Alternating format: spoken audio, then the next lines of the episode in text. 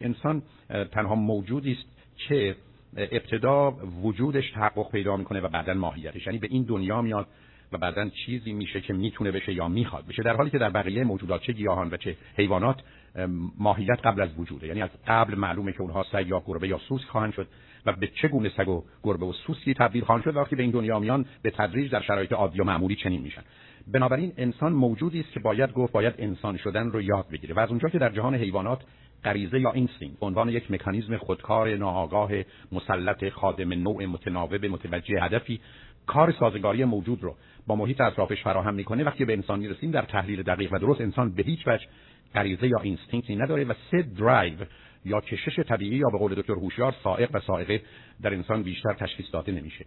بنابراین انسان باید انسان شدن رو یاد بگیره، اما برای انسان شدن باید خمیره و مایه و زمینه رو داشته باشه که به نظر میرسه در طول تاریخ تکامل به هر حال اون به وجود آمده و نکته‌ای که لازم هست تا او بتونه خودش رو انسان کنه بدون تردید چیزی است که در هیچ جای دیگه طبیعت وجود نداره و اون آزادی است. یعنی انسان باید از آزادی خودش، یعنی حق انتخاب خودش بهره بگیره تا بتونه خودش رو آنگونه که شأن و مقام انسانی هست بسازه و به وجود بیاره. بنابراین همان گونه که به هر حال به اشاره در باورهای کلی اعتقادات بزرگ یا ادیان بزرگ آمده، انسان با مسئله آزادی از بقیه موجودات جدا میشه و به دنبال درخت و میوه دانایی است که از طریق اون بتونه این آزادی رو به انسان شدن خودش مبدل کنه و به بیان دیگه آزادی است که زمینه رو برای آگاهی فراهم میکنه و این آگاهی است که موجب آزادی بیشتر انسان میشه و به نظر میرسه که در تحلیل نهایی مسئله اصلی و اساسی انسانی آزادی و آگاهیه و نه برداشته.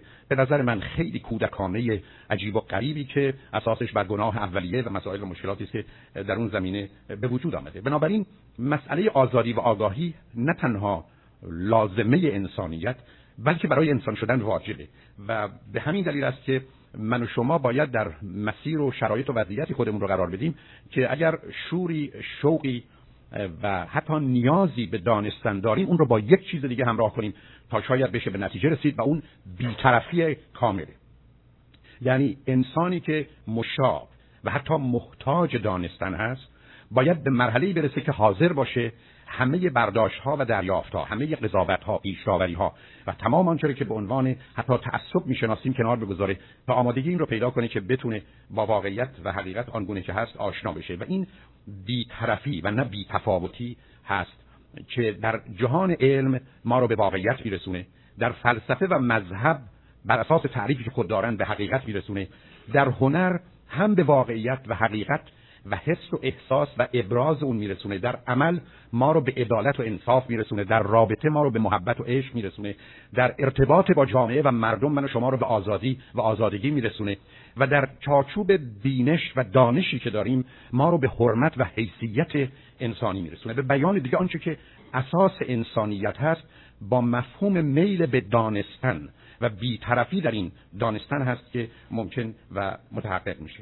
به همین جهت است که من شما در دنیای زندگی میکنیم که قرار هست آماده باشیم که بدانیم بدانیم آنگونه که به نظر میرسه در کودک انسانی این اشتیاق برای دانستن بیش از هر عامل دیگری از بدو تولد تا سه سالگی او همه وجود او رو حرکت میده و کودک برای فهمیدن حتی به لرزه و لرزش میفته. اون زمانی که مثلا شما برای بگویید که میخواهم تلویزیون رو باز کنم و اون رو تعمیر کنم، اگر یک بچه دو یا سه ساله‌ای دور بر شما پسر یا دختر باشه حتی حال او و هیجان او و لرزش او رو میتونید ببینید، زیرا به نظر میرسه که در سه سال اول مسئله اصلی و اساسی مسئله دانستن و فهمیدن که بر هر احساس و حال دیگر کودک غلبه داره و متاسفانه در طول تاریخ بشر ما اون رو از میان بردیم و به همین جهت که کسی مانند ایوان ایلیچ کتابی می‌نویسه به نام جامعه بدون مدرسه Society Without School، بلکه باور اون است که نظام آموزش و پرورش و مدرسه بر سر این میل اصلی و اساسی انسان که اشتیاق و شور و حالی که در دانستن داره چگونه به هم میرزه و از میان برداشته میشه.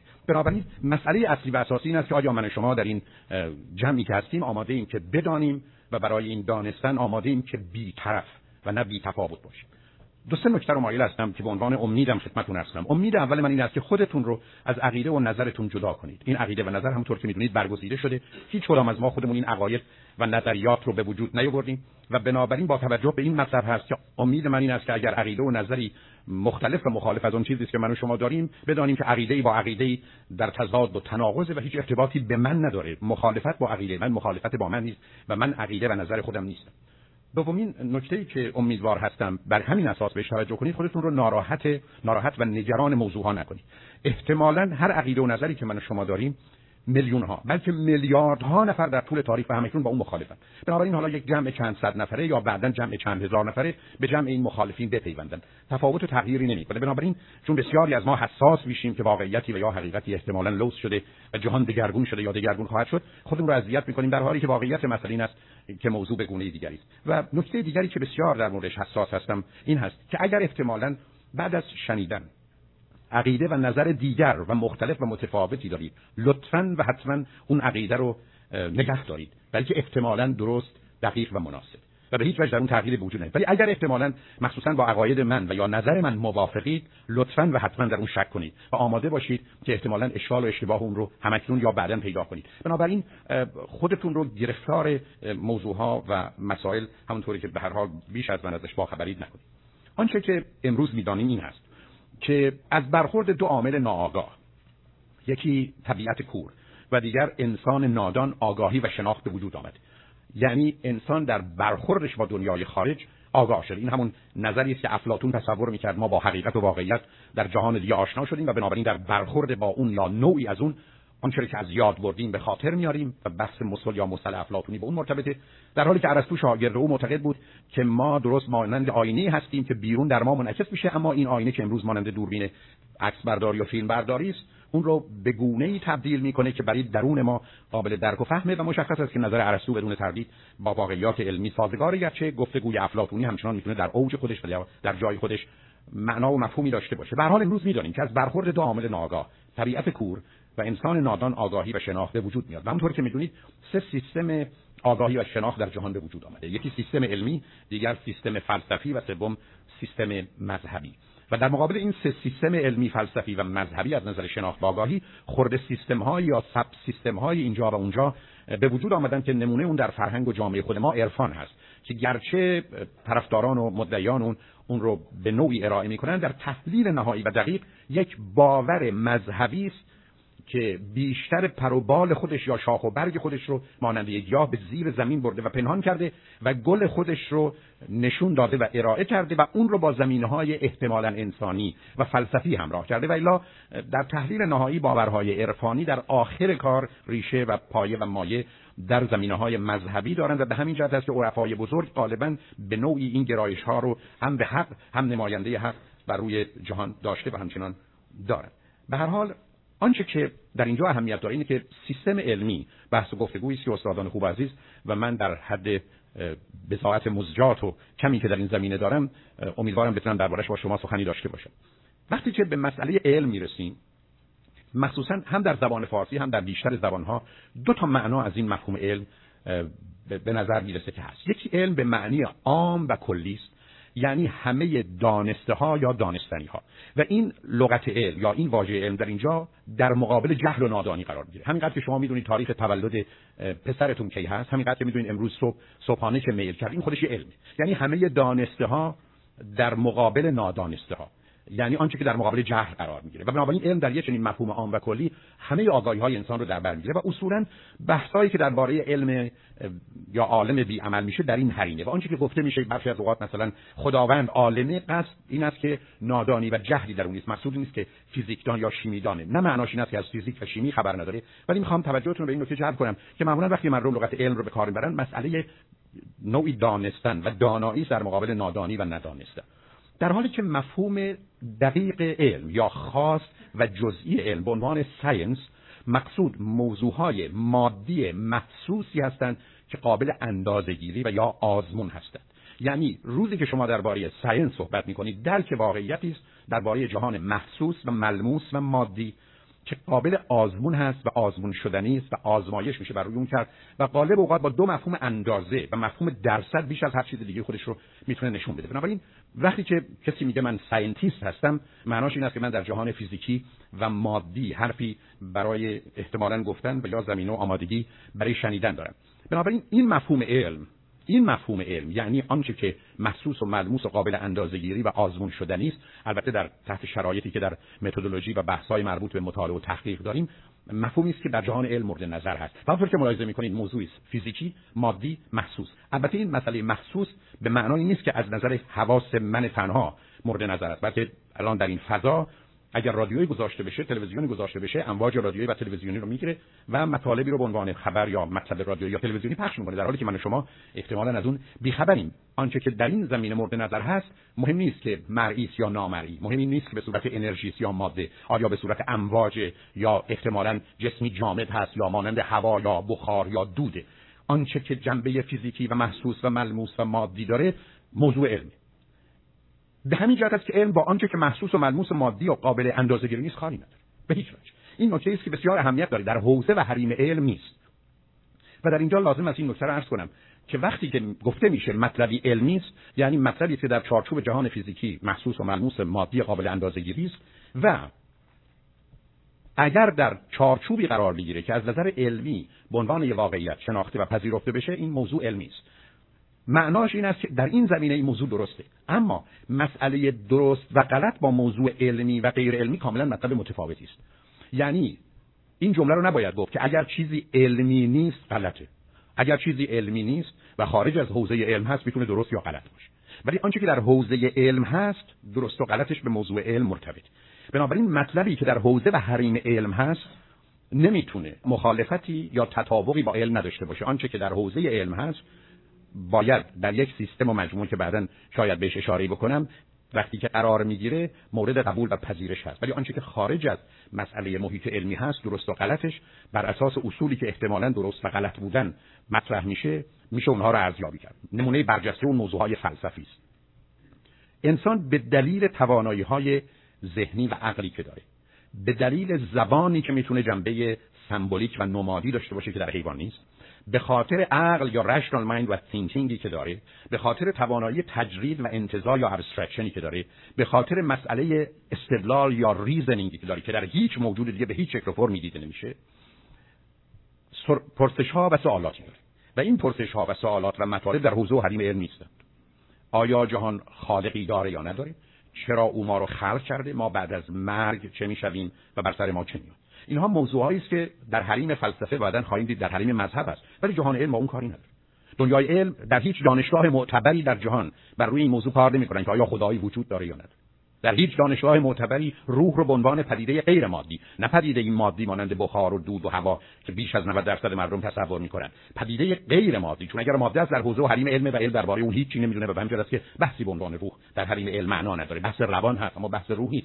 ولی وقتی که شما در چارچوب روحی صحبت می‌کنید که این روح جنبه غیر مادی داره در حوزه و حریم علم میشه، به همین جهت است که هیچ دانشگاه معتبری بر روی این روح هیچ کاری و مطالعه‌ای رو انجام نداده. من نتیجتاً مسئله خدا یا مسئله روح که مسئله فلسفی و مذهبی هست پدیده‌ای خارج از حوزه و حریم علم. به همین جهت است که هیچ‌وقت شما نمی‌تونید بگید دنیای علم وجود خدا رو ثابت کرده، فیزیک یا کوانتوم فیزیک خدا رو ثابت کرده، یا درست ادعی برگردن و بگن فیزیک و کوانتوم فیزیک خدا رو رد کرد. اون کسی که میگه فیزیک خدا رو ثابت کرده یا خدا رو رد کرده، نه با مفهوم عام خدا احتمالاً ارتباط و آشنایی داره، نه با علم فیزیک و نه با مسئله اثبات و استدلال. بنابراین حوزه و حریم مسائل علمی و فلسفی مشخصه، مانند موضوع اخلاق یا مورالیتی که از آن فلسفه است و به دنیای علم تا به امروز یا بیشتر اوقات ارتباطی نداشته. و معلوم است که مسئله فلسفه به دو موضوع اصلی و اساسی می‌پردازه، یکی مسئله شناخت و آگاهی و دیگه مسئله هستی یا اگزیستنس. و در این حال خود هر علمی وقتی که موضوع مطالعه علمی قرار می‌گیره به عنوان فلسفه اون علم شناخته میشه. یعنی فلسفه فیزیک وقتی است که علم فیزیک موضوع مطالعه علمی قرار می‌گیره. اما فلسفه به معنی خاص، درست مانند علم، به معنی متافیزیک یا مابعد الطبیعه است. و به همین جهت که بسیاری از اوقات سخن فلسفی سخنی است درباره آنچه که غیر از طبیعته و به همین جهت که چون خارج از طبیعته یعنی موضوع علمی نیست و معنای دیگه این است که مسئله متافیزیک یا فلسفه در این تحلیل مسئله است که در جهان فلسفه و مذهب هیچ ارتباطی به دنیای علم نداره و بنابراین دنیای علم در اون زمینه حرفی و نظری و عقیده‌ای نداره.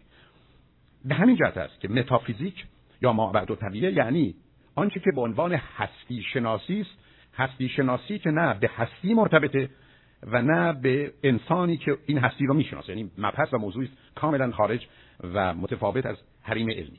و در همین چارچوب است که مباحث مذهبی مثلا یعنی سیستم دیگه که سیستم مذهبی است که مذهب دو تا معنا داره، یکی در مفهوم مذهبی خودش قرار میگیره که بحث درباره نوعی از فلسفه است به عنوان فلسفه اولا یا الهیاتون رو میشناسیم یا وارد حریم فلسفی میشه و در نتیجه با مسائل اخلاقی و انسانی و نظام باورها و اعتقادات و جهان بینی روبروست که حتی فراسوی برداشت‌های فلسفی است که مبتنی بر علما، عقلا، واقعیتاً در حالی که علمی عقلی و واقعی نیستند ولی از استدلال عقلی بهره می‌گیرند. در حالی که وقتی وارد حریم مذهبی میشید احتمالاً حتی بحث عقل از نظر بسیاری منتفی است و در نتیجه حوزه و حریم دیگری رو برای خودشون در این زمینه قائل هستند. بنابراین ادیان دو کار رو کردن، یا در حوزه دینی خودشون برخی از ادیان ایستادن و خارج از اون نیومدن، یا اینکه وارد حریم بحث فلسفی شدن و بنابراین مسائل فلسفی رو مطرح کردن و بعضی از ادیان که ادیان بزرگ هستن به خودشون اجازه دادن که وارد حریم انسانی و اجتماعی بشن و بنابراین به وضع قوانین و بیان حتی مراسم و آداب و رسومی پرداختن که گرچه زمینه‌ای در باورها داره ولی کاملا محسوس و ملموس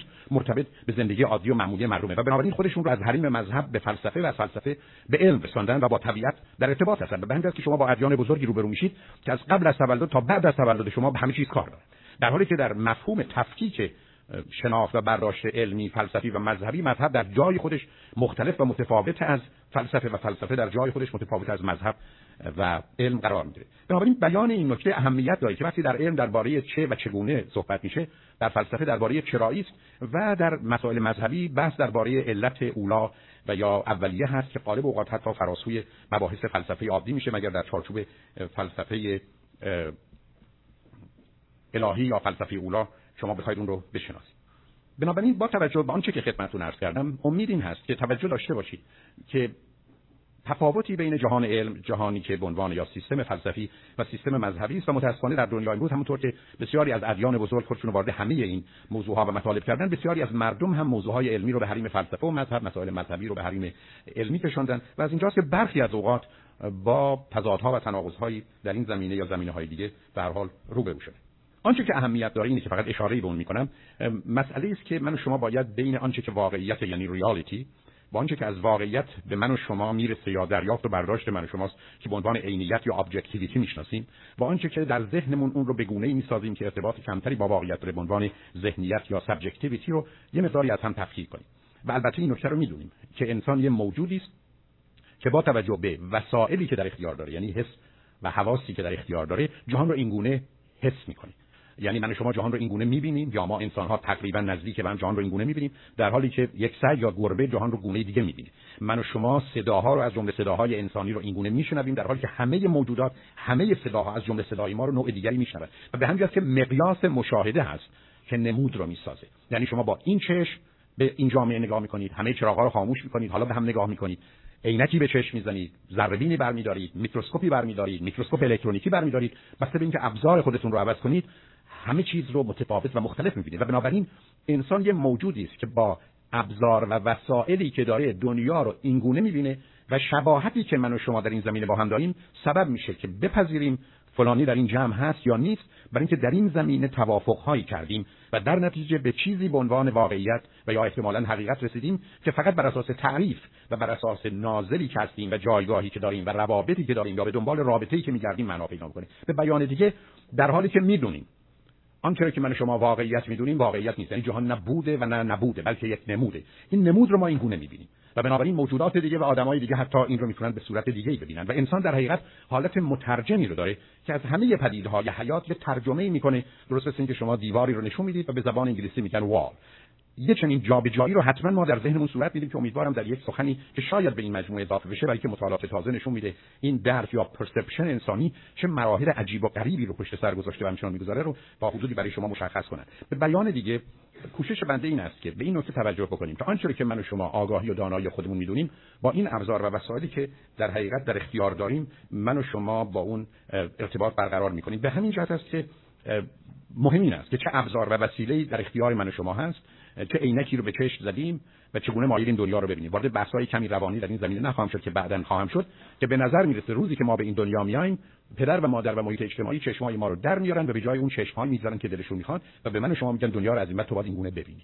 و به همین جهت که کوششی که در دنیای علم صورت میگیره این است که ما دوباره چشم واقعی خودمون رو پیدا کنیم و جهان رو آنگونه ببینیم که بر اساس ملاک‌های انسانی آنگونه که هست، نه آنگونه که احتمالاً به ما گفته شده. درست مانند کسی که باورش بر این است که انسان‌ها قابل اعتماد نیستند و بنابراین چون قابل اعتماد نیستن روزی هزار دلیل پیدا می‌کنه که انسان‌ها قابل اعتماد نیستن. اگر شما کسی هستید که باورتون این است که انسان‌ها قابل اعتماد هستن، روزی هزار دلیل پیدا می‌کنید که قابل اعتمادن. این گفت میام آمد، اون گفت تلفن می‌کنه تلفن کرد، اون گفت با هم نهار بخوریم، با هم نهار خوردید. پس بنابراین انسان‌ها قابل اعتمادن. بنابراین ما بر اساس انتظاری که داریم و برداشتی که از قبل کردیم احتمالاً به نتایجی می‌رسیم که مورد نظر ماست، در حالی که در جهان علم کوشش می‌کنن ما رو تا حدودی آزاد از قیدوبند تاریخ، جامعه، فرهنگ، خانواده، کودکی، حتی فشارهای بیولوژیک خارج کنن و در بیارن تا ما توان این داشته باشیم واقعیت رو آنگونه که هست بر اساس ملاکامون بشناسیم و با هم در این زمینه ارتباط برقرار کنیم. به همین جهت است که نکته‌ای که مایلم خدمتتون عرض کنم اینجاست که من و شما یه برداشتی رو در محیط علمی می‌کنیم و دنیای علم این رو می‌دونه که یک، علم محدوده، حتی در همون حوزه و حریم علم.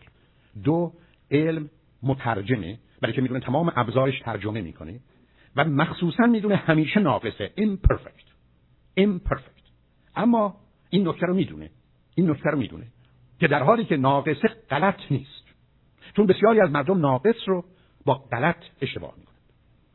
به همین جهت که در حوزه و حریم ریاضیات بر اساس قرارها میشه گفت که مسئله حتی نقص علم یا تقریبا منتفی است یا نزدیک به انتفاست. نتیجتاً اون چیزی که اهمیت داره این است که دنیای علم میدونه ناقصه، اما دنیای علم با وجودی که میدونه ناقصه قبول نمیکنه که غلطه. اگر شما میبینید مطلب یک روز علمی بوده و امروز گفتن غلطه، علتش این است که اون علمایی که تصمیم گرفتن این موضوع علمی است نظرشون غلط بوده. یعنی تفاوتی است که باید بین علم و عالم قرار قبول کرد یا قائل شد. علم علم در حالی که عالم کسی است که بر این علم خبر داره و از اون در حقیقت مطلع. بنابراین وقتی که صحبت از این است که علمی غلطه، من و شما باید بدونیم که احتمالاً علمایی بودن که مجبور بودند یا انتخاب کردند که نتیجه گیری کنند. به بیان دیگه، خیلی از وقت درست مانند مسئله داروها، شما دارویی رو دارید، احتمال میدید که این دارو میتونه برای بیماری مفید واقع بشه. آزمایش‌های لازم نشده، اما چون مردم دارن میمیرن، ای بسا اون رو به مریضتون میدید با همون ماجرای تاثیر جنبی و جانبی و یا خطراتی که داره، در حالی که اگر شما مسئله مرگ و زندگی انسان رو نداشتید و تمام وقت و این نیرو و انرژی رو داشتید، احتمالاً ای بسا هزاران کار تحقیقی دیگه و ای بسا هزاران سال دیگه صبر می‌کردید تا تصمیم بگیرید این دارو به درد این بیماری می‌خوره یا نمی‌خوره. اما ما در دنیایی هستیم که یکی از ویژگی‌های اساسی انسانیه که انسان با مرگ روبروست، با تنهایی رو بروست و با شک و بنابراین باید با اطلاعات کم تصمیم‌های بسیار بزرگ و مهم و اساسی رو بگیره. بنابراین نکته‌ای که مایلم خدمتتون عرض کنم این است که در دنیای علم همه کوشش‌ها میشه که دریافت و برداشت عالم از آنچه که علمه تا حدودی از درستی و دقت برخوردار باشه، اما معنای این موضوع این نیست که علم غلطه و اگر مطلبی حتی از نظر علمی درست نبوده، بعداً این خود علمه که با کشفیاتش و مطالعات بعضیش آنچه رو که غلط بوده تصحیح کرده. حتی شما میدونید در جمع علما وقتی که شما میرید، کوشش همیشه در این است که آنچه رو که تا به حال گفتن رد کنه و اصولا تز دکترا در دانشگاه‌ها برای رد باور و عقیده است تا احتمالاً مطلب دیگری صحتش با دقت بیشتری پذیرفته بشه. به بیان دیگه، در دنیای علم کوشش به جهت رد هر نظریه علمی است. کوشش در جهت رده، در حالی که وقتی شما به محیط مذهبی میرید، تمام کوشش این است که حتی واقعیات رو پنهان کنیم تا عقیده‌ای رو ثابت کنیم، عقیده‌ای که ای بسا از بیخ و بن از اول تا آخر به دلیل واقعیات و حقایق بطلانش مشخصه، اما چون تصمیم گرفتیم اون رو اثبات کنیم، حاضر نیستیم هیچ نظر و عقیده مختلف و متفاوتی رو بشنویم. بنابراین در جهان علم اگر احتمالاً برداشت علمی بوده، با گذشت زبان این خود علم هست که اون رو تصحیح کرده و کنار گذاشته و این معناش این نیست که پس اگر موضوع علمی است احتمالاً غلط نخواهد بود، میتونه غلط باشه. ولی من و شما وقتی که عزیزی رو داریم که در خطر مرگ قرار گرفته، نظر پزشک و دکتری رو میپذیریم و دارویی رو به او میدیم که فکر میکنیم احتمال زنده نگه داشتن او هست، در حالی که هیچ کس در جهانی که زندگی میکنیم به دلیل نسبیت همه چیز و اینکه تنها قانون مطلق جهان نسبیته، میدونیم که هیچ قطعیتی و تضمینی برای هیچ چیزی در جهان وجود نداره و در نتیجه ما همیشه با احتمال و امکان روبرو هستیم و علم هم در تحلیل نهایی شاید هیچ چیز جز تئوری احتمالات نیست و خارج از اون حرکت نمیکنه. این رو به این دلیل عرض میکنم که بسیاری از مردم به خاطر اینکه مثلا در گذشته حرفی زده شده و بعداً تغییری در اون پیدا شده، به خودشون اجازه رو میدن که حالا بگن چون دنیای علم اشتباه کرده، که عرض کردم علم اشتباه نکرده، برداشت و دریافت و نتیجه گیری عالم بوده که مسئله بوده، پس حالا این مطلب رو هم ما قبول نمیکنیم. در حالی که شما مطلبی که قبول نمیکنید در حوزه و حریم علم به صورت علمی با اون برخورد باید بکنید و بگید از دیدگاه علمی این مطلب علمی این اشکالات یا احتمالاً اشتباه رو داره و ضمناً این هیچ وقت راه رو برای شما باز نمیکنه که حالا چون احتمالاً از هزار موضوع علمی که نهصد تا اون همچنان محکم و پابرجا مونده و تغییری درش پیدا نشده، من و شما حالا به خودمون اجازه بدیم که هر باور و عقیده بی پایه و بیمایه رو به عنوان حق و حقیقت ارائه بدیم و بگوییم که ما هم همونطور میتونیم اشتباه کنیم که دنیای علم کرده، در حالی که میدونید در دنیای علم مسئله اصلی و اساسی همیشه اندازه و درصده. اینکه شما به یک کسی هزار دلار بده کارید، اگر یک دلارشو بهش دادید میتونید بگید که من پولمو دادم. تمام بحث در این است که شما به این آدم هزار دلار بده کار، به دادن یک دلار هنوز نهصد و نود و نه دلار دیگه بدهکاری. اما در مباحث این چنین معمولا چون احتمالاً من هزار دلار به شما بدهکار بودم، بابا به شما هزار دلار میدادم، یک دلارشو دادم، پس خیلی راحت میتونم استدلال کنم من پول بدهی رو به شما دادم. مهم اینه که اندازه این موضوع و درصد این موضوع کجا بوده که همه موضوعات علمی معمولاً به دور مسئله درصد و این مطلب میچرخه. این نکته رو مخصوصاً وقتی بیشتر میتونیم بهش توجه کنیم و اجازه در قسمت پایانی عرایضم بهش اشاره کنم که متوجه بشیم مسئله که در علم و فلسفه و مذهب هست و مسائلی که در زندگی من و شما به صورت حس و احساس و عقل هست به گونه‌ای مرتبط است به سیستم مغزی ما. شما میدونید که آنچه که انسان را از بقیه موجودات متفاوت می‌کنه مغز. علتش این است که تقریباً در تمام حواس و توانایی‌های انسان حیواناتی هستند که از ما ده برابر و صد برابر قوی‌ترن. اگر ما شام داریم، حیواناتی از جمله سگ شاید یه چیزی نزدیک به پنجاه برابر تواناییشون از ما بیشتره. البته در مجموع ما وضع بهتری داریم، ولی در هیچ حسی نیست که حیوانات و موجودات دیگه از ما پنج برابر و ده برابر و صد برابر بیشتر نباشه. آنچه که مسئله انسانی رو متفاوت می‌کنه مسئله تفکر و تعقل و شعور او هست. اما می‌دونیم که ماجرای مغز ما دقیقاً همین کارو می‌کنه. یعنی مغز من و شماست که تفاوت میان انسان و بقیه موجودات رو موجب شده یا به هر حال مطرح می‌کنه. این مغز برخلاف تصور مردم سه تکه کاملاً یا سه وصله ناجور. یکی اولی که احتمالاً سیصد چهارصد میلیون سال در طول تاریخ تکاملش طول کشیده که مغز اصلی ماست یا مغزی که با خزندگان ما مشترکی، که همونطور که می‌دونید این سیستم یک فقط بر اساس pleasure and pain، درد و لذت کار می‌کنه. سیستمش فقط مسئله مرگ و زندگی است، life and death. سیستمی که فقط بر اساس حتی نه تنها ریاکشن یعنی واکنش که ریفلکشن همراهه. یعنی این قسمت از مغز وقتی که چیزی به سمتش میاد، به سمت چشم میاد، چشم ابتدا خودش رو میبنده و سرش رو کج میکنه، نمیگه اوضاع رو میخوام ارزیابی کنم. یعنی ریفلکشن و انعکاس. این سیستم مرکز فعالیت‌های حیاتی من و شماست و فقط با حس کار میکنه، یعنی سنس و سنسیشن من و شماست که در اونجا کار میکنه. قسمت دوم که بعداً بهش اضافه شده و به عنوان مرز میشناسیم، یعنی لیمبیک سیستم، سیستم احساسی و عاطفی من و شماست. این سیستم تفاوتش اینه که از یک طرف خاطرات رو یعنی حوادث رو میگیره و ضبط میکنه، از طرف دیگه حالی رو که به خاطر این اتفاق داشتم ضبط میکنه. یعنی اگر من شما رو یک سال قبل دیدم و گفتگوی خوبی با هم داشتیم و رابطه لذت بخشی بوده، امروز که شما رو بعد از یک سال میبینم هم یادم هست که شما رو پارسال دیدم، هم لذت و شادی ارتباط با شما هم به ذهن من میاد. این همون سیستم احساسی و عاطفی است که من و شما داریم و جالب اینه که برخی از حیوانات این رو دارن. میمون اولشه، سگ و گربه بعدش و برخی از پرندگان. و به همین که وقتی که کسانی که با این حیوانات در ارتباط هستن حرفشون اینه که اگر من غمگین باشم، خسته باشم، ناراحت باشم، سگ و گربه من پنهان میشن، غذا نمیخورن، حرکت نمیکنن، از من دور میشن یا یه جوری کنار من میان که جنبه نوازش داره. حرفشون درسته، به خاطر اینکه در حیوانات این زمینه احساسی و عاطفی محدود در برخی از زمینه‌ها وجود داره. و بنابراین این قسمت دوم اساسش بر ریاکشنه، یعنی کنش و واکنش. یعنی آدما که تو این سیستم هستن وقتی کسی رو میبینن که ازش ناراحت بودن ناراحت میشن و اگر ازش خوشحال بودن یا راضی بودن خوشحال میشن و این بلافاصله بر اساس قانون طبیعت اکشن و ریاکشن هم عمل میکنه. اما لایه سوم مغزی ما که احتمالاً کار ده میلیون سال اخیره که بعداً باش مخصوصاً کار دارن، این قسمت نوکورتکس یا قسمت تازه‌ای که به وجود آمده کاملاً زمینه متفاوت داره و نه تنها بر اساس ریفلکشن و ریاکشن کار میکنه، بر اساس اصل ریسپاند کار میکنه، یعنی پاسخ. و بنابراین مطلبی که شما بهش میگین فعلا نگاه می‌ذارم تا ببینم چه میشه، سال دیگه میخوام بهش جواب بدم. و موضوع رو وارد سیستم میکنه و به هیچ وجه اساسش اونگونه نیست. حتی میدونیم این سه قسمت مغز سلول‌هاش متفاوته. گرچه سلول‌های مغز اصولاً با سلول‌های بقیه قسمت‌های بدن مثلا قلب متفاوتن و کار اصلی این یافته‌های عصبی یا سلول‌های مغزی فقط مسئله خبره، یعنی با اینفورمیشن کار دارن. آدم که انسان رو به بهترین تعریف میشه گفت سیستم خبری است. این لایه سوم که تازه به وجود اومده توانایی‌هایی داره که لایه‌های دیگه نداره. یعنی اولا میتونه خودش رو به مرحله آزادی برسونه که بعداً بهش اشاره خواهم کرد. یعنی میتونه خودش رو از قید و بندها آزاد کنه، چیزی که در جهان طبیعت همه چیز مجبور و محکوم به این هست که برایند نیروهای گذشته باشه، بلکه در اینجا درست مانند بحثی که در لحظه و ذره هست که مسئله آزادی رو مطرح کنه. این قسمت از وجود من شما آزادی که بعداً بهش خواهم رسید و این قسمت میتونه فرمانروایی و کنترل دو قسمت دیگر رو جز در مواردی که مسئله مرگ و زندگی سر اختیار بگیره. یعنی این لایه سوم میتونه درست مانند پدر و مادری که یا انسان بزرگسالی که توانایی کنترل داره کنترل اوزار به دست بگیره، ولی دو تا شرط داره. شرط اول این است که اولا به درستی رشد پیدا کنه و شرط دوم این است که بخواد کنترل خودش رو یا اداره کردن خودش رو اعمال کنه. اینجاست که به یک باره اصلا مسئله انسان متفاوت میشه و انسان یه موجودی میشه صاحب مغزی که این مغز توانایی این رو داره که او رو آزاد کنه از همه گذشته و از همه قید و بندهایی که وجود داشته و اگر مورد استفاده و به درستی مورد استفاده قرار بگیره توان اینو پیدا میکنه که بتونه من و شما رو از گرفتاری‌های عقل اول یا مغز اول و دوم نه مغز اول و دوم به مقدار زیادی آسوده کنه. تو قسمت‌های صحبتی که بعد از ظهر خواهم داشت از این قسمت عقلی استفاده خواهم کرد، چون متأسفانه وقت کمی کم هست و اشاره خدمتتون خواهم کرد که مسئله اصلی و اساسی انسان به دلیل آزادی و آگاهی از درون خودش واژه حقیقت و مفهومی رو به اسم عقل rational mind و thinking بیرون میاره که اون ماجرا رو به صورت دیگه نگاه میکنه. نتیجه‌ای که مایلم همتون بگیرم و عرایز خودم خاتمه بدم این هست که اگر این عقل، یعنی این مغز و این عقل وجود داشته باشه و ما بخوایم ازش استفاده کنیم، چون همچنان کار عقل به صورت خودکار و ناآگاه و اتوماتیک نیست، بلکه باید مانند اتومبیلی که اونجا پارک شده بخوایم ازش استفاده کنیم. ازش استفاده کنیم ما رو میتونه آزاد کنه.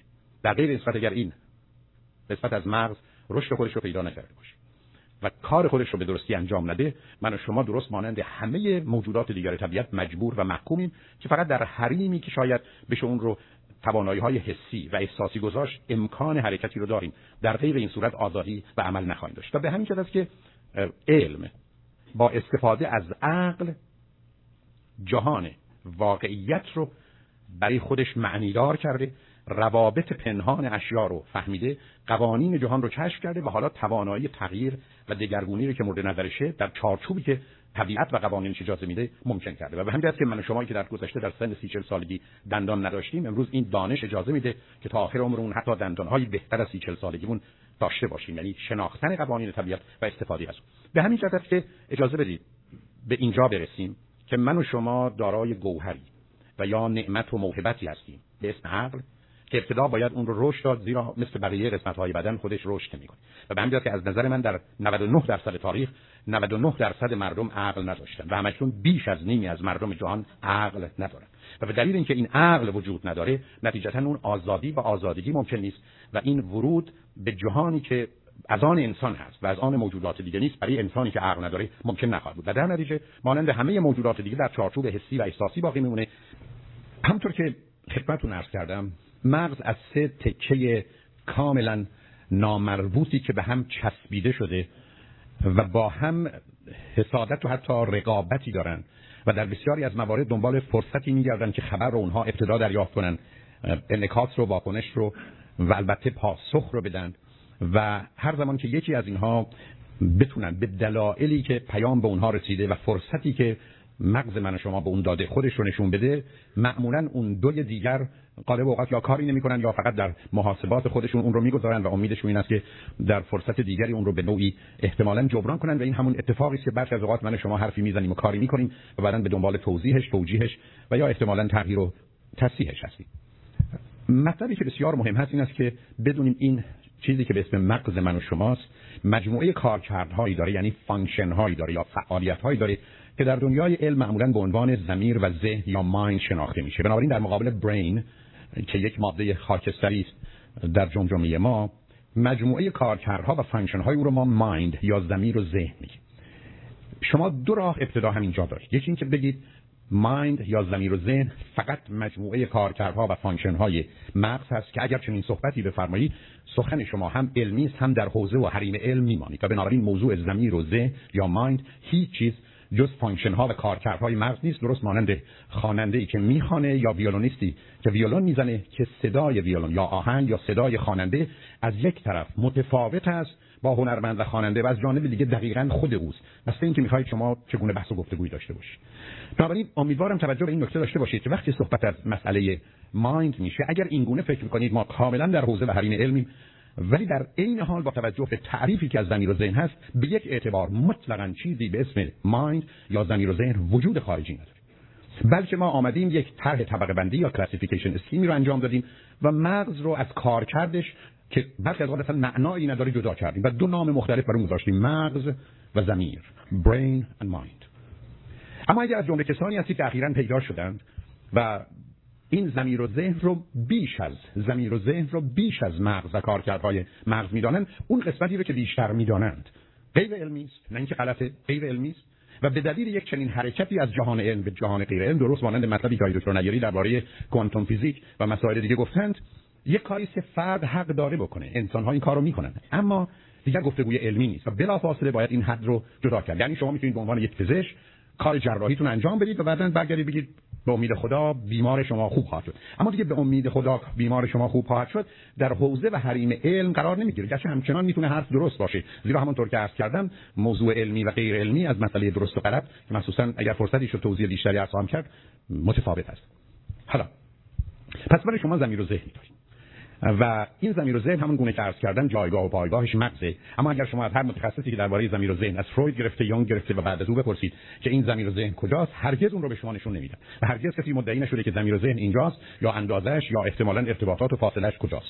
بنابراین جمله رو تکرار میکنم چون بازی ها و سیاه بازی های عجیبی پیدا شده که ماجرای ضمیر و ذهن و مایند رو چیزی مختلف و متفاوت از مغز بگیرن و سوء تفاهماتی در این زمینه به وجود اومده. به همین جهت است که آنچه که تقدیم حضورتون کردم که بعداً هم میتونید بهش نگاه کنید، مسئله این که من و شما اون درک و شناخت و آگاهی رو و آنچه که به هر حال به عنوان یک انسان با دانش و بینشمون و بعد نگرش یا اتیتیود و به هر حال روشی که در زندگی که به ویژه وقتی که به روش‌های علمی یا رهیافت‌های علمی میرسه تعریف مشخص و معینی داره ازش استفاده می‌کنیم، همه تحت تاثیر چیزی که خدمتتون عرض می‌کنم و درک و فهم این موضوع به مقدار زیادی کمک می‌کنه که بدونیم ادعاها و باورها اشکالشون کجاست.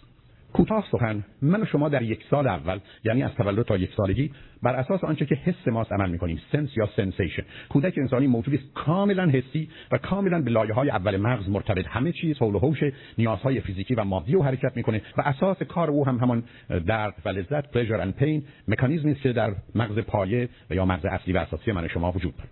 بین یک تا هفت سالگی دو عامل دیگه به این حرکت حس اضافه میشه. یکی هوش یعنی اینتلیجنس که معنی توانایی انسان برای تنوع در سازش هست و به نوعی از روابط سطحی و ظاهری اشیا خبر میگیره و برداشت ها و دریافت هایی میکنه. و دوم تخیل و تصور، ویژوالیزیشن اند ایمیجینیشن، که میدونیم در کودک انسانی بین دو تا چهار سالگی آنچنان قوی است که او با دوستان خیالی خودش حرف میزنه، سفر میره، بازی میکنه و بنابراین عامل دومی در زندگی انسان پیدا میشه. پس من شما دارای حسیم، هوشیم و تخیل.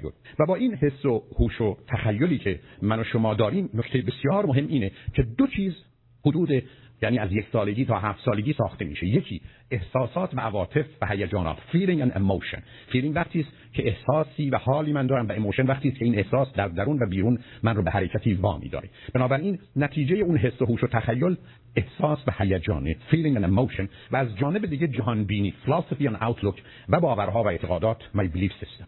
تمنا میکنم دقت کنید، حس من، هوش من، تخیلات کودکانه من، احساسات و عواطف من میسازه. مادرم رو تا پای جان دوست دارم و باورها و اعتقادات منو میسازه. این دین و این پیامبر حقیقت است، واقعیت مطلق است و هیچ سخنی نداره و مخصوصا اگر کسی دیگر رو با باوری ببینم حیرت میکنم که چگونه چنین چیزی ممکن خواهد بود. بنابراین موضوعی که اهمیت داره و دلم میخواد توجه شما رو بهش جلب کنم این هست که من نظام احساسی و عاطفی و نظام باورها و اعتقادات و جهان بینی و فلسفه خودم رو در هفت سالگی می‌سازم. امروز از نظر علمی می‌دانیم که کودک انسانی بین پنج تا هفت سالگی پیشنویس زندگی، اسکریپت زندگی رو می‌نویسه که در زندگی چه خواهد کرد خود او خبر نداره، ولی او می‌نویسه و در تحلیلی دقیق و درست سرنوشت انسان به دست انسان بین پنج تا هفت سالگی نوشته میشه، زیرا نظام باورها و اعتقادات و احساسات و عواطف هر دو در اینجا ساخته و پرداخته میشه.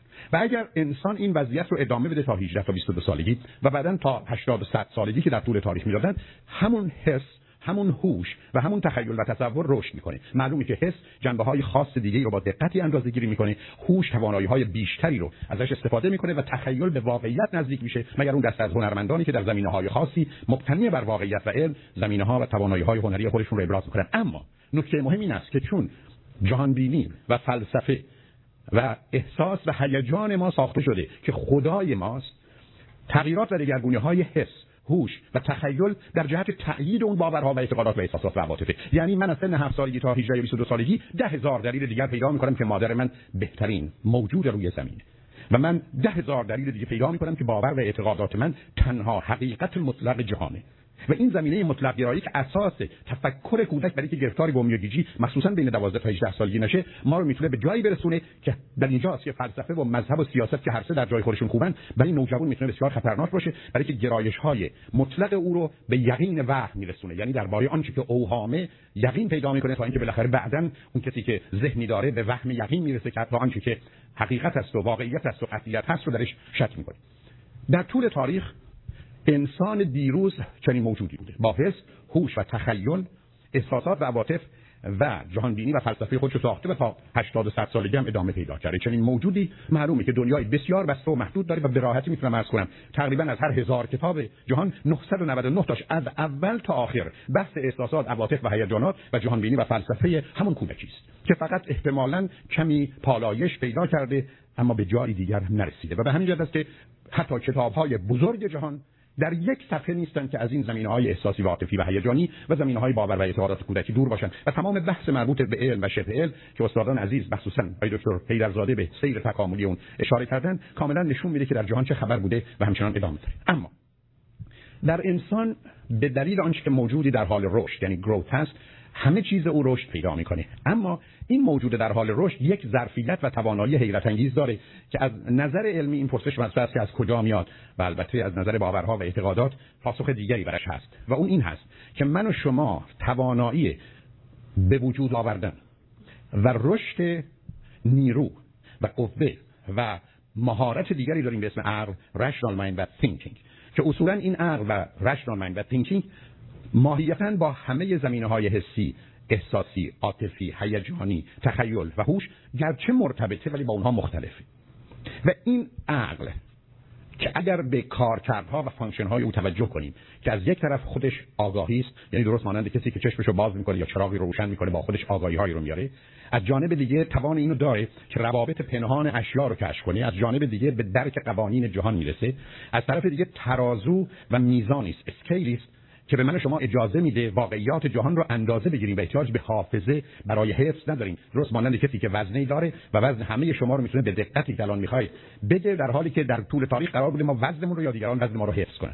بنابراین احتیاج نداره که ما به حدس و گمان دست بزنیم، بلکه توانایی اندازه‌گیری داره. ضمناً میتونه برای ما مفاهیم کلی رو بسازه، یعنی جهان رو به تکه‌های بیشتری تقسیم کنه، روی اونها نام بگذاره، واژه و مفهوم و کانسپت، اونها رو تعریف کنه، رابطه اون رو با بقیه عناصر مشخص کنه، خواص درونی خودش رو هم توضیح بده. بنابراین دیگه وقتی که لغت تربیت میگن، وقتی لغت ترس میگن با اضطراب متفاوته، وقتی لغت جامعه میگن با اجتماع متفاوته، کامیونیتی با سوسایتی متفاوته، فیر با انگزایتی متفاوته، و وقتی از خود عکس همه، حیا با شرم و خجالت متفاوته، نوعی در حقیقت شعی بودن که پدیده فوق العاده خوب انسانی است با شیم، دو چیز حتی متفاوت و متضادن. ولی کسی که از عقل استفاده نمیکنه توان این رو نداره که این تفکیک های لازم رو انجام بده. بنابراین توانایی ساختن مفاهیم و مفهوم کانسپچوالیزیشن یه مرحله است که در هیچ موجود دیگری نیست و مخصوصاً جنبه سمبولیک و نمادی اون هست که زبان رو میسازه. شما با یه مفهومی روبرو هستید به اسم مردم، جامعه، حکومت، فرهنگ که هیچ جا هیچ تکه اون رو به هیچ شکل فرمی شما پیدا نمی‌کنید، اما به راحتی من و شما می‌تونیم درباره‌اش صحبت کنیم. ولی بالاخره این مفهوم حتی بار دیگری با خودش میشه و اون مسئله انتزاع و تجرید، ابستراکشن، و اون کاری می‌کنه که من و شما زمینه ذهنی پیدا می‌کنیم که اصلاً به هیچ شکل فرمی در جهان نمیشه همتایی بر اون پیدا کرد. و شاید اوجش دو چیزه، یکی زبان و یکی عدد. و مسئله عدد این است که شما میگید عدد هفت، در جهان هیچ هفتی وجود نداره، هفت صندلی، هفت میز هست، اما هفتی نیست. عجیب‌تر منهای هفت و منهای پنج که هفت تا که نیست و پنج تا که نیست، به نوعی همچنان مطرح. و انسان اون رو میفهمه، برای که میدونیم کودک انسانی وقتی به مرحله کانکریت اپریشنال استیج یعنی یازده سالگی میرسه توانایی درک عدد رو کامل پیدا میکنه تا عدد منفی، و بنظرت که قبل از اون نمیشه به اون جبر آموخت، یعنی با عدد منفی نمیتونه نزدیک بشه. این رو به این دلیل عرض میکنم که بدونیم یک چنین نیروی حیرت انگیزی در انسانه و کار رو به اونجا میرسونه که صاحب عقل کسی است که به گونه‌ای میاندیشه که جهان کار میکنه، یعنی انطباقی است بین جهان و کارکرد و عمل جهان و ذهن اون آدم. و معلومه که این ذهن که از همون جهانه و اون جهان که از همین ذهنه چگونه هارمونی و هماهنگی پیدا میکنه. و در مفهوم خوشبختی دقیقاً این هارمونی و هماهنگی درونی ذهن یا مغز با جهان خارجه که اون احساس ویژه خوشبختی رو در وقتی که فرد درگیر تجربه مطلوب یا اپتیمال اکسپریانس هست رو براش به وجود میاره. بنابراین مسئله اصلی و اساسی که امیدوارم جسارتی به کسی نباشه اینه که آیا این عقل رو من دارم یا ندارم. و نکته مهم این است که اگر دارم حاضرم اون رو به کار بگیرم یا نه. به این معنا که من در حالی که عقل دارم ممکنه وقتی به مسائل خانوادگی میرسه، به مسائل احساسی و عاطفی میرسه، اون رو ندارم. و همین که یه جراحی که ده هزار نفر رو جراحی کرده و در این زمینه مسئله نشه، وقتی قراره روی پسر یا دختر خودش یا پدر و مادر خودش جراحی کنه، از این کار سر باز میزنه و یا احتمالاً کارو به درستی انجام نمیده. علتش هم این هست که در اینجا موضوع دیگری خودش رو نشون میده. یکی مسئله انفجار احساسات و عواطف، یکی مسئله انفجار باورها و اعتقادات که همیشه میتونه کار هوش رو یا کار عقل رو مختل کنه. به بیان دیگه مسئله انسانی در اینه که آیا من و شما یه چنین نیرویی که در هیچ جای طبیعت نیست در انسانه. و این نیرویی است که تنها فرمان آزادی انسان، انسان فقط در عقله که آزاده و او رو آزاد میکنه و اجازه میده که اگر چهل ساله است، چهل ساله امروز و اینجا زندگی کنه، نه اگر چهل ساله است، سی و نه ساله و بیست و پنج ساله و پنج ساله و دو ساله هم باشه. یعنی توانایی آزاد کردن خودش رو داره. به همین جهت امروز در بیشتر موارد برای حل مسائل احساسی، عاطفی و هیجانی مانند افسردگی یا اضطراب یا خشم یا جنبه‌های کم اهمیتی مانند شرم یا حسادت، بهترین طریقه روان درمانی آن چیزی است به عنوان شناخت درمانی یا کاگنیتیو تراپی است، یعنی برانگیختن یا حتی به وجود آوردن و به کار گرفتن عقل که جهان رو آنگونه که هست ببینه، واقعیت رو آنگونه که هست تشخیص بده، روابط رو متوجه بشه و تغییرات رو از طریق این آگاهی موجب بشه. بنابراین مسئله اصلی و اساسی در داستان علم و شبه علم در اینه که آیا من و شما عقلی داریم یا نداریم، زیرا به صورت خودکار اون رشد نمی‌کنه و به همین جهت عمیقاً باور من این هست که نود و نه درصد مردم در نود و نه درصد تاریخ عقل نداشتن و امروز بیش از نیمی از مردم دنیا ندارن. و دوم، بر فرض داشتن آیا از اون در وقت تجزیه و تحلیل استفاده می‌کنیم یا نمی‌کنیم، یعنی همونطور که بسیاری از ما وقتی به معبد روحانی خودمون میریم عقل رو در اتومبیل جا می‌گذاریم چون مایلیم مطالب رو از دید احساسی، عاطفی، هیجانی، باورها، اعتقادات، گذشته، هوش، تخیل، حس لمس کنیم، بفهمیم.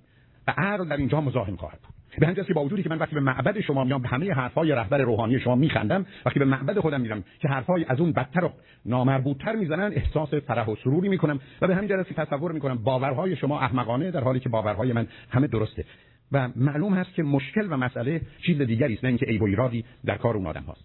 هدف از بیان این مسئله اینه که شما یا مایلید بدانید و همان گونه که در صحبت قبلی عرض کردم حاضرید این میل به دانستن رو با بی‌طرفی آغاز کنید و مخصوصاً عقل رو به کار بگیرید و روابط جهان رو بر اساس آنچه که عقل هادی و راهنما بوده و علم رو به وجود آورده و حتی کاربرد عقل رو از طریق منطق یا لاجیک که چگونگی به کار بردن عقل رو میآموزه رعایت کنید تا به واقعیت و حقیقت برسید. همون گونه که برای رفتن از اینجا به منزلتون باید اصولی رعایت کنید تا حتما به اونجا برسید، یا اینکه احتمالاً اون رو می‌خواید نادیده بگیرید و امیدوارید که یک روزی به طریقی شما به منزل خودتون برسید. تمام بحث علم، شبه علم، ضد علم، مسائل غلط و نادرست برمیگرده به این کاربرد درستی که انسان توانش رو داره و به همین جهت است که با وجود همه اختلاف نظرهایی که در زمینه علمی میتونه وجود داشته باشه هیچ کس نه پریشان میشه نه نگران میشه، بلکه این تنوع رو زمینه‌ای به جهت چالش تازه و برای رسیدن بیشتر به واقعیت و حقیقت میده. با توجه به این مسئله به نظر من مهم و اساسی است که من و شما در دنیا با ادعاهای افرادی روبرو میشیم که سه نکته رو در خصوص اونها میشه دونست. یکی اینکه این افراد متاسفانه کسانی هستند که اشتباهات عجیب و غریب دارند. این اشتباهات همونطور که در حس هست و همین جهت هست که ما رو می‌نشونن و جلوی ما شعبده بازی میکنن و کارهای عجیب و غریبی میکنن، به یک باره هواپیمایی رو غیب میکنن، مجسمه آزادی امریکا رو غیب میکنن و میدونیم که اینها تقاهای حسند و به همین جهت هست که باید از قبل اونجا رو برای این کارها فراهم کنن. و در این حال حس ما که وارد بحثش نمیخوام بشم، معلوم است که در همه زمینه‌ها میتونه چون ناقصه خطا کنه، ولی البته غلط نیست. من اگر شما رو میبینم معناش این نیست که شما اینجا نیستید، ولی من محدودیت خودم رو در درک مطلق قطعیت و واقعیت باید بدونم. از طرف دیگه به دلیل زمینه‌های احساسی که نتیجه اون حس و هوش و تخیلن، من احساسات عجیب و غریبی میتونم بهش بشم. یه نکته عجیب و غریب در همه فرهنگ‌ها، به ویژه در فرهنگ ما این است که بسیاری از مردم تصور میکنن احساسات و عواطف و هیجانات خودشون از یه راهی یه چیزی رو به دست میارن، در حالی که هیچ احساس و هیجانی از هیچ جا به دست نمیاد، مگر از حس، مگر از هوش، مگر از تخیل، مگر از عقل و یا احساس دیگه. به بیان دیگه اگر شما کسی رو دوست دارید، باید دلایلی براش داشته باشید. بنج است که روی خط رادیو تلویزیون وقتی کسی مدعی دوست داشتن کسی میشه، غالب اوقات این سوالو دارم که سه تا نکته یا موضوعی که درباره این فرد رو دوست داشتی کدامه، برای که توجه رو به این مسئله جلب کنم که دوست داشتن همینجا یه جوری از سر راه به گونه‌ای پیدا نمیشه و اگر پیدا میشه دقیقاً نشان دهنده است که شما با واقعیت و عقل کاری ندارید و بنابراین به احساسات و عواطف اجازه میدید که بر اساس حسی که دارید که مثلا این آدم زیباست، یا بر اساس حس یا احساسی که دارید این آدم میتونه به شما امنیت و آرامش بده، یا میتونه برای شما شهرت و مقامی به وجود بیاره، دنبال او راه میافتید، عاشق شهرت او، مقام او، قدرت او، پول او یا زیبایی او هستید، یا احتمالاً نیازهای جسمی یا روانی یا اجتماعی شما رو به اون سمت میکشه. معنای عشق رو در مفهوم یک احساس عالی که نتیجه عقل میتونه باشه نداره. بنابراین در تصویری که مشاهده میکنید شما چه میبینید؟ میبینید روزی که من صاحب عقل شدم و از هفت سالگی این عقل رو به وجود آوردم، احساسات، عواطف و هیجانات و نظام باورها و اعتقادات تازه‌ای پیدا میکنم. و به همین جهت در بحث‌های علمی این پرسش هست که اگر شما در سن سی یا چهل یا پنجاه سالگی همون باورهای پانزده سالگی رو دارید، حتما آسیب خوردید، به دلیل اینکه اون باورها حتما باید عوض شده باشن و نمیتونن به اون صورت باقی بمونن. درست مثل اینکه بگیم وقتی یه بچه یک ساله یا دو ساله به مادرش نگاه میکنه و مادرش رو توصیف میکنه، شما بگید من در سن چهل و دو سالگی هم همون نظر رو درباره مادرم دارم که در دو سالگی داشتم، حتما در اینجا آسیب خوردید. یعنی جایی برای تردید وجود نداره. درست مثل اینکه آدم چهل و دو ساله بگه من همین قد و وزن و هوش و توانایی ها رو در دو سالگی داشتم که غیر ممکنه. بنابراین مطلبی که بسیار مهمه اینه که غالب کسانی که بحث‌های عجق و عجبی می‌کنن، ادعاها و باورهایی دارن، نکته اولش این هست که متأسفانه با مسائل مربوط به حس و احساس روبرو هستن و باورها و اعتقاداتی رو از آغاز وارد سیستم کردن و بنابراین یک عامل اکس یا مجهول رو در همه معادلات گذاشتن که هر زمان که لازم شد اون رو به هر گونه‌ای که مایل باشن به صورت ضربی در میارن که صفرش میکنن و همه چیز رو میتونن این برای معادله صفر کنن و راحت و آسوده بیستن. یعنی گفتگوهایی با این افراد به هیچ جا نمیرسه. علتش هم این هست که در آخر کار ما به عنوان یک انسان سالم در وسط مغزمون نشستیم که دنیا رو می‌بینیم، بلکه ما ابتدا دستگاه‌ها رو عوض کردیم که چه بگیره و تازه وقتی که هرچی رو آورد اون چیزی که دوست نداریم انقدر دگرگون می‌کنیم که ازش چیز دیگری بیرون میاد و تقریبا هر مطلبی که از بیرون به درون ذهن من برسه به چیز دیگه تبدیل میشه. فقط به یه مطالعه اشاره می‌کنم برای که متأسفانه وقتم هست. به یه عده یک رنگو نشون دادن و گفتن سی ثانیه به این رنگ نگاه کنید. بعد از سی ثانیه سی ثانیه اونها رو درگیر بحث و گفتگوهای مختلف کرد. بعد از سی ثانیه پنج رنگ رو به اونها نشون دادن که یکی همون رنگ قبلی بود و چهار تا دیگه رنگ‌های شبیه. هفتاد و شش درصد این آدما تونستن رنگ درست رو تشخیص بدن. دفعه دیگه به گروه دیگری همون رنگو نشون دادن سی ثانیه، اما بعدن از اونها خواستن که ظرف سی ثانیه بعد بگن که این رنگ شباهت به چه رنگی در زندگی یا لباس‌ها یا خانه اونها داشته. فقط اونها توضیح دادن که لباسی داشتن، پرده‌ای داشتن، رو تختی داشتن. سی ثانیه. بعد از سی ثانیه اون پنج رنگ رو آوردن. این دفعه فقط سی و دو درصد آدم‌ها تونستن رنگ رو تشخیص بدن. یک رنگ هیچ زمینه احساسی عاطفی نداره، اما همینقدر که شما یه حرفی راجبش زدید حتما اون رو عوض می‌کنید. یعنی هیچ چیز به کارخانه ذهن من و شما نمیاد مگر اینکه کاملا دگرگون بشه، درست مانند دوربین فیلمبرداری یا عکسبرداری که تصویر بیرونی رو به گونه‌ای به درون می‌فرسته که چواتی با بیرون نداره. این رو به این دلیل عرض می‌کنم که توانایی ما رو در این زمینه بدونید. اگر شما ماگری چیزی رو ثابت کنید، هیچ کس تا آخر جهان نمیتونه نظر شمایی رو که می‌خواید چیزی رو ثابت کنه عوض کنه یا ثابت کنه که شما اشتباه می‌کنید. هیچ وقت.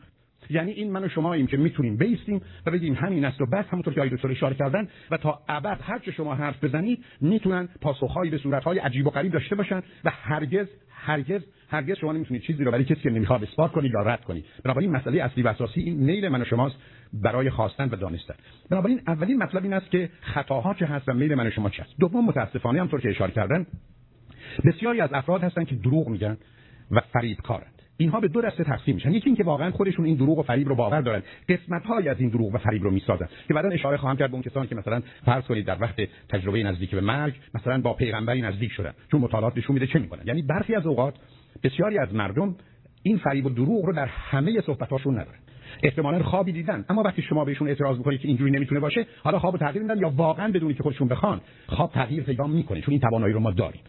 و گروهی هستن که نه از آغاز تا پایان میدونن که فریب و حق است و اینا خطرناکن و متاسفانه در فیلم What the Bleep Do We Know و در فیلم سیکرت که بعداً اشاره میکنم، چون اینها از یک جا میان با صرف فرض بفرمایید پولی کمتر از یک میلیون بیش از صد و بیست میلیون دلار به دست میارن و اصولاً برنامه‌هایی در سطح کلی به جهت ایجاد توهم به دلایل فراوان در ذهن و زندگیشون دارن. تکلیف کار مشخصه شما با کی روبرو هستی، چون بسیار مهمه که یک کسی اشتباه کنه، یک کسی قسمتی رو اشتباه کنه و قسمتی رو فریبکارانه مطرح کنه، و یا کسی از اول تا آخر کارش بازی و حق بازی باشه و بنابراین تصور کنه که داره واقعیت و حقیقت رو میگه. و سومین مسئله که دلم میخواد خدمتتون عرض کنم و چون وقت نیست، تمام اون کارهایی جمله‌مو تکرار می‌کنم، تمام اون کارهایی که در دنیا میکنن که به نظرتون عجیب و غریب میاد که نمونه‌اش هم گفت، فقط و فقط و فقط هیپنوتیزم و اونها رو میشه تو هر جایی از جمله بنده همه اونها رو اگر شرایط اخلاقی اجازه بده میتونم به دلیل اینکه توانایی نه توانایی بلکه میدونم از این تکنیک چگونه استفاده کنم شما رو هیپنوتیزم کنم همون کارو بکنم. همه اون کارا روی چرخ نشسته شما رو میتونم بلند کنم،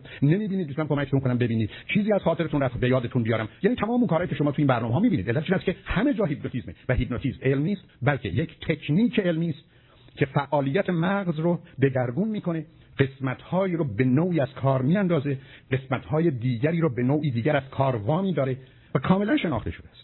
یعنی مسئله هیپنوتیزم هیچ رازی نیست، اتفاقاً به دلیل آگاهی‌هایی که در این زمینه داریم و روشن بودن مسئله، اصولش تا اونجاست که تو یک ساعت میشه یادش گرفت و تجزیه و تحلیلش حتی تو پنج ساعت هم ممکنه. و متاسفانه نه تنها در کارهای حقه بازی و شیادی، در کار روانشناسی بیشتر این کنفرانس‌های دو سه روزه‌ای که شما رو می‌برند و عوض می‌کنن، تقریباً در تمام موارد شما به درجات مختلف هیپنوتیزمی و در حالی که میتونه در زمینه‌های مفید باشه، به هر حال تکنیک و متدی که ازش استفاده میشه، مهم ادعاها و یا انتظارات شماست. مسئله اصلی و اساسی و تجارتی که اونا دارن با این پول‌ها میکنن. بنابراین موضوع موضوع هیپنوتیزمه یعنی شما به همین جهت است که تمام اونها که اگر بهش نگاه کنید شما می‌بینید آدم‌ها رو در یه شرایطی جمع می‌کنن، بیشترش به صورت جمعی فعالیت‌های خاصی رو دارن که دقیقاً می‌دونیم در هیپنوتیزم ازش استفاده می‌کنیم برای هیپنوتیزم کردن افراد. حداقل به راحتی می‌تونم بگم بیش از شانزده هزار نفر تو کلاس‌های مختلف من، بیشترشون در لس آنجلس و در سراسر جهان که من رفتم، دوستان هیپنوتیزم کرد. هیچ مشکلی هم در این زمینه، اما کار کار مشخص معین تکنیک علمی درست مثل اینکه شما پشت هر ماشینی بشینید، مادام که کلید رو داشته باشید و راه بیافتید می‌تونید اتومبیل رو هدایت کنید. نه معجزه‌ای کردید در حالی که شما یه کامیون هجده چرخ رو به حرکت درآورید. این به خاطر توانایی شما نیست، استفاده از تکنیکی است که این کامیون رو راه انداختید. و دقیقاً مسئله هیپنوتیزم اینجاست. بنابراین تمنا می‌کنم دقت کنید تو تمام این بازی‌هایی که میشه مسئله هیپنوتیزم، حتی مسئله که دکتر اشاره فرمودن و جنبه فیزیکی و علمی اشاره کردن که از روی آتش رفتن بدون تردید عمل فیزیکی، هیچ معجزه‌ای نیست، هیچ توانایی مغزی نیست. بنده همونطور که اشاره کردن اگر یه آهن اون زیر بگذارن با همون درجه حرارت زغال، هر کی از اون دارد بشه پا نخواهد داشت. در حالی که اگر نیروی مغز بود، باید با همون حرارت کنار می‌آمد. اما اینکه من جرأت کنم از روی آتش برم، برای بسیاری از ما عمل مشکلی است و اینجاست که هیپنوتیزم کار می‌کنه. به همین دلیل بسیاری از مردم در اینجا جرأت می‌کنن و میرن و بسیاری نمی‌کنن. ولی هیپنوتیزم تأثیرش در فرستادن این آدم‌ها روی آتش هست و عملی هم که انجام می‌گیره توجیه فیزیکی داره، بنابراین معجزه‌ای در کار نیست. یعنی از روی آتش رفتن عادی است. من جز که در همین دانشگاه ام آی تی استادی که روی این کار مطالعه می‌کرد، بسیاری از دانشجویان رو بدون که بدون موضوع چیه از رو همون چمن گذرون، چشمای بسته بودن، از رو آتش رد شدن که اصلا موضوع چیه، خبر از این نداشتن که اصلا در چه آزمونی هستن.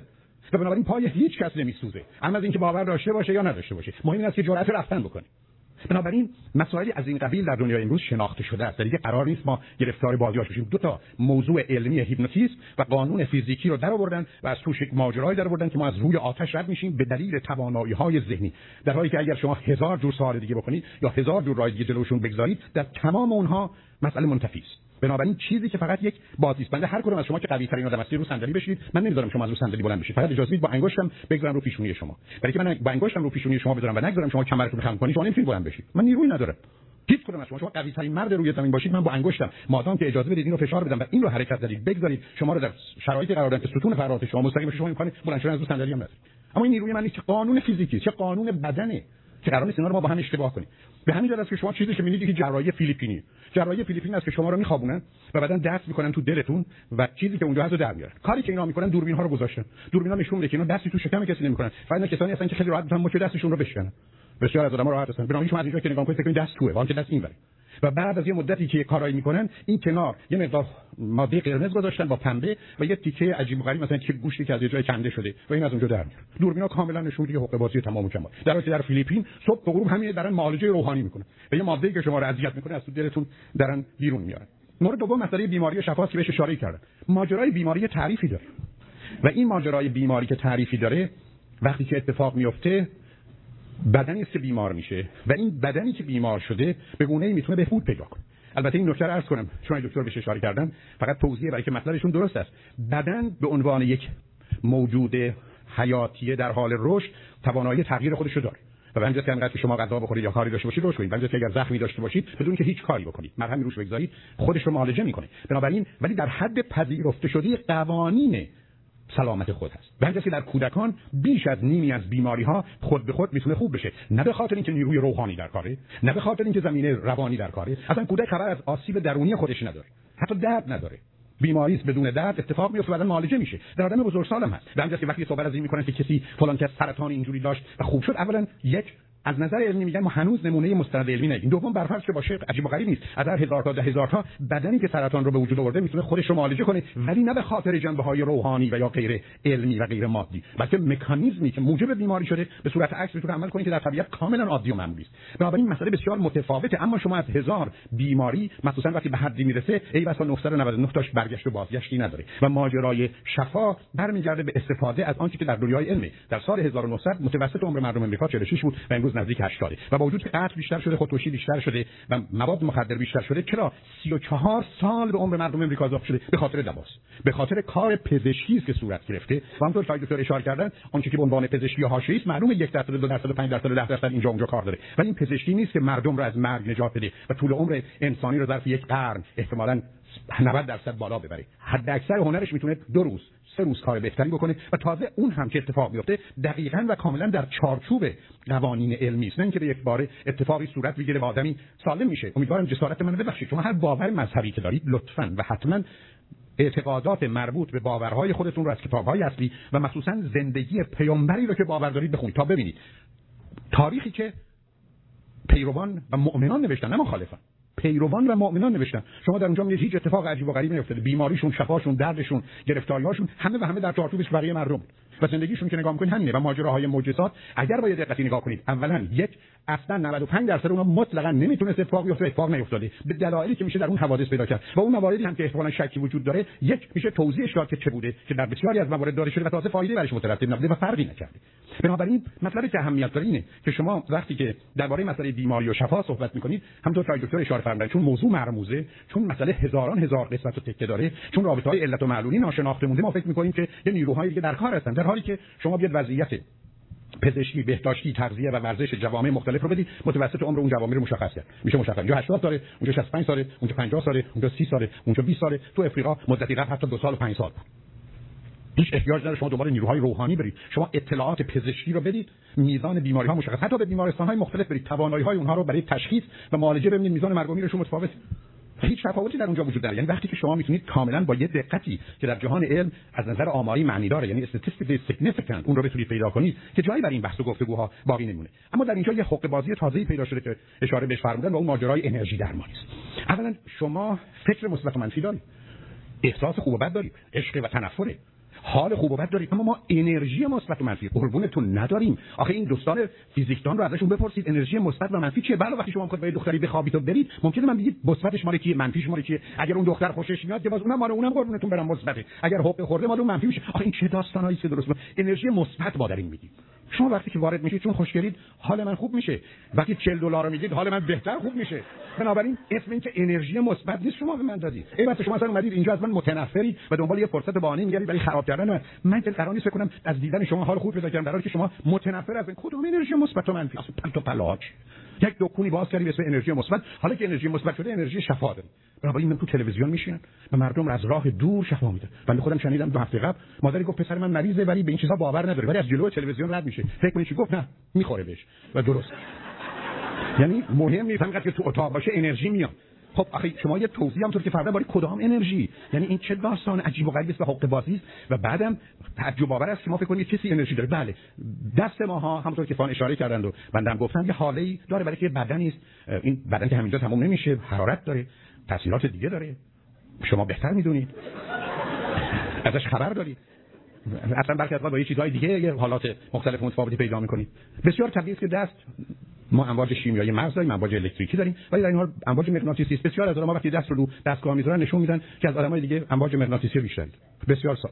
طبیعی است. در طول تاریخ هم یاد گرفتید هر زمان که من و شما دردی داریم دستش بذارید و هر زمان که شما هر دوتون درد می‌کنه روش دست بذارید، علت این که اتفاقی که می‌افته که سیستم عصبی خبر درد رو کمتر مخابره می‌کنه. حالا اگر باور دارید که این دست شفا بخشه، اگر باور دارید که این دست مادر مهربان یا پدر مهربان شماست، این درد رو تخفیف بیشتری میده. بلکه اون باور هم شروع میکنه کار کردن، درد رو حس نکردن. همونطور که شما کسی رو میبینید دردی رو که داشته از یادتون میره، معناش این است که حضور و وجود او کار درد و بیماری رو کارش نکرد، اما توجه شما که از نظر ذهنی می‌بینید چگونه است، انرژی روانی از اون منطقه‌ای که درد داره میره کنار، وارد اون منطقه شادی آفرین میشه. برای شما با دیدن یه آدمی در حالی که درد داشته رو تخت بیمارستان افتادید، برای هفت دقیقه ده دقیقه اون احساس رو نمی‌کنید، ولی معناش این نیست که از جانب او چیزی آمده.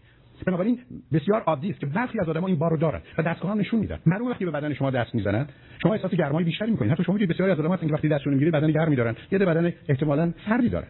و این مسئله وقتی که یه کسی ازش بخواد استفاده کنی و شما هم با یه نظام باورها و اعتقادات اونجا باشید، معلومه روتون اثر موقتی داره. بیماری رو معالجه نمی‌کنید مگر مورد استثنایی که از بین بردن درد خودش معالجه بیماری است، اما درد رو میتونه تخفیف بده.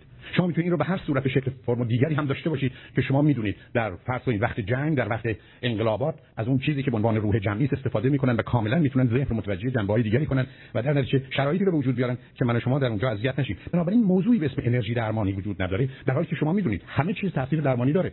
شما راه درمانی دارید، بو درمانی دارید، موسیقی درمانی دارید، شما میتونید ورزش درمانی دارید، دارو درمانی دارید، روان درمانی معلومه. اما مسئله اینه که یکی از این درمان‌ها در نود و پنج درصد موارد رو نود و پنج درصد بیماری اثر میکنه، برخی از اینا رو هزار بیماری‌ها یک درصد اثر میکنه. بس فقط اونجاست. ولی شما من بگید آب درمانی بشو، شما بگید هوا درمانی بشو، امروز اصلا میگید خنده درمانی، شما ببینید خندیدن برای اون حالتون بهتر میشه، ولی تغییرات مغزی رو گرفتن و معلومه. بنابراین ما به دلایل مختلف بیمار میشیم. چرا بیمار میشیم؟ برای که غمگینیم. چرا از بیماری در میان؟ برای که شادیم. اینا که اصلا چیزای عجیب و غریبی نیست من اینا رو وابسته و مرتبط کنم به دنیای روحانی یا به مسائل عجیب و غریب. همه اینا در چارچوب قواعد و قوانین شناخته شده یا مشخص معین علمی است. بنابراین چیزی به این صورت من و شما نداریم. یا فرض کنید داستان دعا، شما دو تا نظر راجع به دعا میتونید داشته باشید.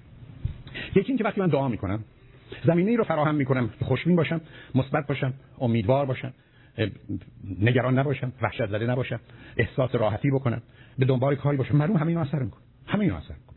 بنابراین اگر شما من بگید من دعا خوندم و حالم بهتر شد، دعا خوندم و احساسم مثلا بحثی با این نداره. اما اگر شما معتقد بشید که دعا به گونه‌ای که شما صحبتشو میکنید میره و دگرگونی‌های در جهان طبیعتی که در چارچوب ذهن شما در دعا هست رو به وجود میاره، میدونید با وجودی که در این زمینه ظاهرا مطالعاتی کردن ولی همه نشون دادن که همونطور که اشاره کردن از نظر متدولوژی و نتیجه‌گیری مطلقاً معنایی نداشت و به هیچ وجه اثری نکرد.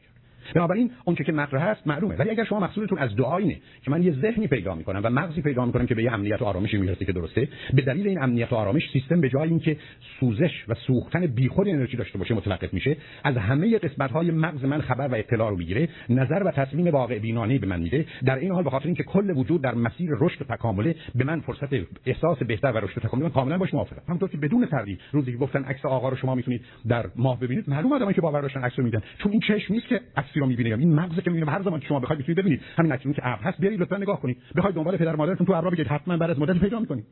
این معناش این نیست که پدر مادر شما تو ابران، معناش عبارت از این است که شما دلتون میخواد ببینید و میبینید.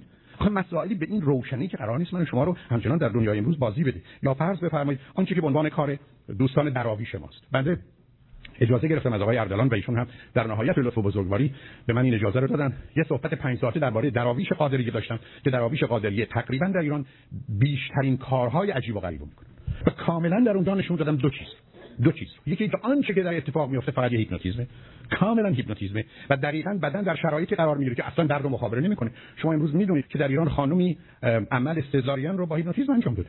شما میتونید کاملا با هیپنوتیزم زایمان که بسیار طبیعی در انگلستان بسیار از دندان پزشکان از طریق هیپنوتیزم استفاده میکنن و بیمارانشون رو معالجه میکنن. احتیاج یعنی اون درد شدید رو تنظیم بدیم، کاملا از طریق هیپنوتیزم میتونیم درد رو بذاریم کنار. پس بنابراین شما خیلی راحت میتونید تو هیپنوتیزم ضربه چاقو و کارت بخورید و هیچ چوری نشه. دوم کاملا میشه جریان انعقاد خون رو چند برابر بیشتر کرد، یعنی خون به این راحتی ریختن نشه. بنابراین با وجودی که شما ممکنه چاقویی به خودتون بزنید اونقدر خون نمیاد. سوم کاری که به راحتی میشه کرد، حتی میشه رگ‌ها رو بست. یعنی دقیقاً میدونیم فعل انفعال مغز در شرایط خاصی چه هست. تمام هیچ معجزه‌ای در اونجا نیست. اما اگر شما این فیلمو ببینید که تمنا می‌کنم ببینید، شما این رو می‌بینید که یه آدم عادی و معمولی که البته جسارت من حتما خواهی بخشید وقتی به ریخت و شکل و کارشون نگاه می‌کنید، افرادی هستن معلومه با آگاهی کم، اطلاعی کم، به حال زندگی بعد حتی مثلا به بهداشت خودشون نرسیدن، حتی چند تا از اینا حتی یه دندون سالم در دهانشون نیست. و بعدن وارد یه چرخشی میشن که دقیقاً بنده هر کدوم از شما که بخواید ظرف پنج ثانیه و بعدم یک دقیقه که سرتون میچرخونن تام تو هیپنوتیز ببرن. احتیاج دارن این همه بشرخید. مثلا با اون روح جمعی با بسا دفی که میزنن که دقیقاً یه سیستم ریتمیک داره، با نفس کشیدنی هست، با موهای بلندی که خودشون یا دیگران دارن که حرکت اون دقیقاً چشم رو که ضعیف‌ترین عضله داره به حالت هیپنوتیز برای هیپنوتیز میشه. فهمونم همین کارا تو هیپنوتیز. اما نکته مهم اینه و تمنا می‌کنم اینو دقت کنید. چون این آقای اردلان توی جمعی که توی بورلی هیلز های اسکول بود، تندکاریا بودن پرسیدن. همینه. چون آدما میرن تو اینجا یک ساعتی درگیر این فعالیت‌ها هستن. به خدا میرسند، چون میگن به حقیقت میرسند، به عشق، این گفت عشق میرسند. پس من رفتم یک ساعت خدا رو تجربه کردم، حقیقت رو لمس کردم، به عشق الهی رسیدم. اما یه نفر از امریکایی‌ها پرسید ازشون که این آدم‌ها وقتی از اینجا میان میرن خونه چه تفاوت و تغییر می‌کنه؟ گفت هیچ. یعنی آخه چطور ممکنه من هفته یه دفعه دو دفعه برم با خدا و عشق و حقیقت در ارتباط باشم، بعدش هیچ تأثیری تو زندگی من بعد از چهل سال نداشته باشه؟ اصلا نمی‌خوام راجع به خودم حرف بزنم. بسیاری از دوستان هستن که حرف می‌زنن که فلان یوار این کلاس تو درباره پرورش دادن یه ایمای خوب بود. حداقل کلاس کوفتی من برای یک ماه یه پدر و مادری رو در رفتارش فرق کمک می‌کنه. شما به حقیقت رسیدید، به خدا رسیدید، به عشق رسیدید. بعدش برمیگردید هیچی. هیچی. خب پس معلومه یه بازیه. یه بازیه و درش هیچ چیز نیست. قرار نیست من شما خودمون رو گرفتار کنیم. یا داستان رقص سما که حالا همونطور که اشاره کردن مد شده.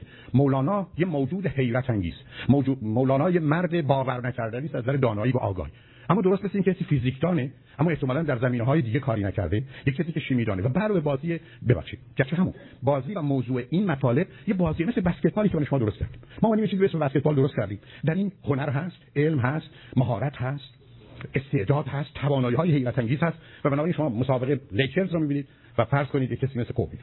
شما در اونجا چیزایی می‌بینید دو ساعت هم مات و محبوط می‌مونید. برخی از وقت دوستانی از جمله پسرای من که منم می‌بردند و می‌برند هزاران دلار ممکنه پول بده که این بازی رو تماشا کنید. اما از اول تا آخر می‌دونید گیم.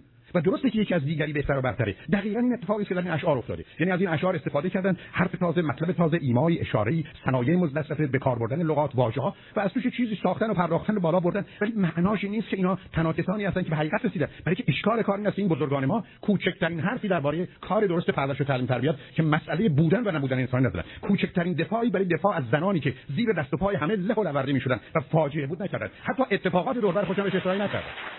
یعنی اون چیزی که مطرح هست، شما چطور میتونید به همه حقایق جهان رسیده باشید اما نبینید این همه ظلم رو به زن، این همه ظلم رو به بچه‌ها، این همه ظلم رو در نظام اقتصادی و سیاسی، این همه ظلمی که حتی در اون ایام مغول‌ها از این ور اومدن و یه چیزی نزدیک دو میلیون نفر رو درو کردن و رفتن. صدای شما در این زمینه در میاد، ولی شما به حقیقت و عشق و همه چیز رسید. قربونتون، هر چیزی جای خودش رو داره.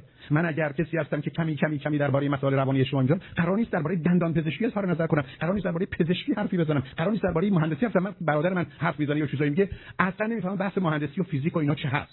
مثلا کاری به این کارا ندارم. برای هر کسی رو با در جایگاه و پایگاه خودش قرار. حالا رقص سما چیه؟ خیلی ساده است.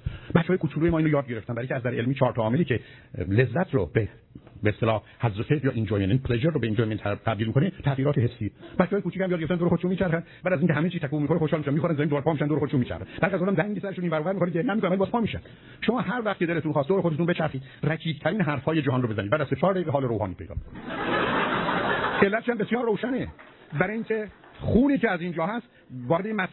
می‌کنید. پروتال لوب شما رو اما آرام میکنه، شما راحت و آسوده میشید. هیچ ارتباطی به سما نداره که ما میچرخیم به این کار میکنیم. علت هم که این دامنا رو میپوشن برای که این ماجرای سرگیجه رو برای خودشون و بقیه بیشتر میکنه. موها رو برای همین جهت که عرض کردم نقشی تو این زمینه ها داره. آخه اینا رو که میشناسیم، قرار نیست ما شما فکر کنیم یه آدمایی دارن یه جوری با این چرخشا به خدا و حقیقت میرسن که مطلقاً نیست، برای که دنباله موضوع نخواهد بود. مسئله آخری که اجازه بدید عرض کنم ازش بگذرم، این داستان مدیتیشن و مراقبه است. ببینید اون لایه آخر مغز ما نیوکورتکس طی دو تا سه میلیون سال گذشته از همه جهان و همه موجودات جدا شد و یه تیکه روی خودش فرانتال لوبی رو درست کرده و گذاشته که اون یک توان بیشتر نداره.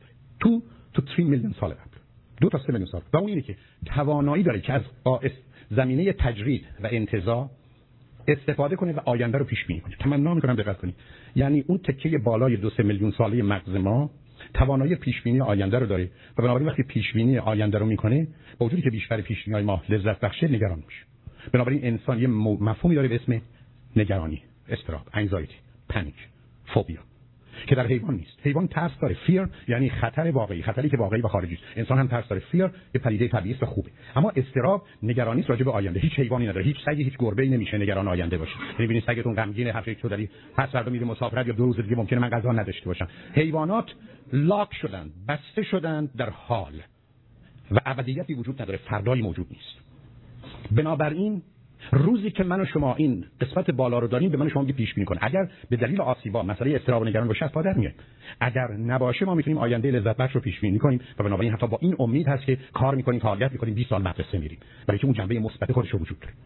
مدیتیشن چه میکنه؟ مدیتیشن کم و زیادش اون قسمت بالا رو از کار میاندازه، یعنی اون چیزی که انسان شدن رو طی دو سه میلیون سال گذشته براش تعریف پیدا کرده. چون انسان حیوان ناطقه، انسان حیوان عاقله، انسان حیوان خندانه، انسان حیوان ابزارسازه، انسان حیوان اجتماعی، انسان حیوان سیاسی، همه از نظر علمی زیر سوال رفت و تقریبا کنار گذاشته شده. تنها تعریف انسان، انسان توانایی پیش بینی و برنامه‌ریزی آینده رو، این آخرین تعریف انسانه که برمیگرده به این تیکه‌ای که در هیچ موجودی غیر از انسان نیست. شما از طریق مدیتیشن از کار میاندازید، بنابراین حال رو از آینده جدا می‌کنیم به صورتی وجود نداره. آزمایش‌های علمی فراوونه تو جراحی‌ها مجبور شدن قسمت فرانتال لوب آدم‌ها رو برداشتن. بعد اومدن باشون صحبت کردن. وقتی بهشون گفتن بعد از ظهر می‌خواد چیکار بکنید، همینجوری ایستادن.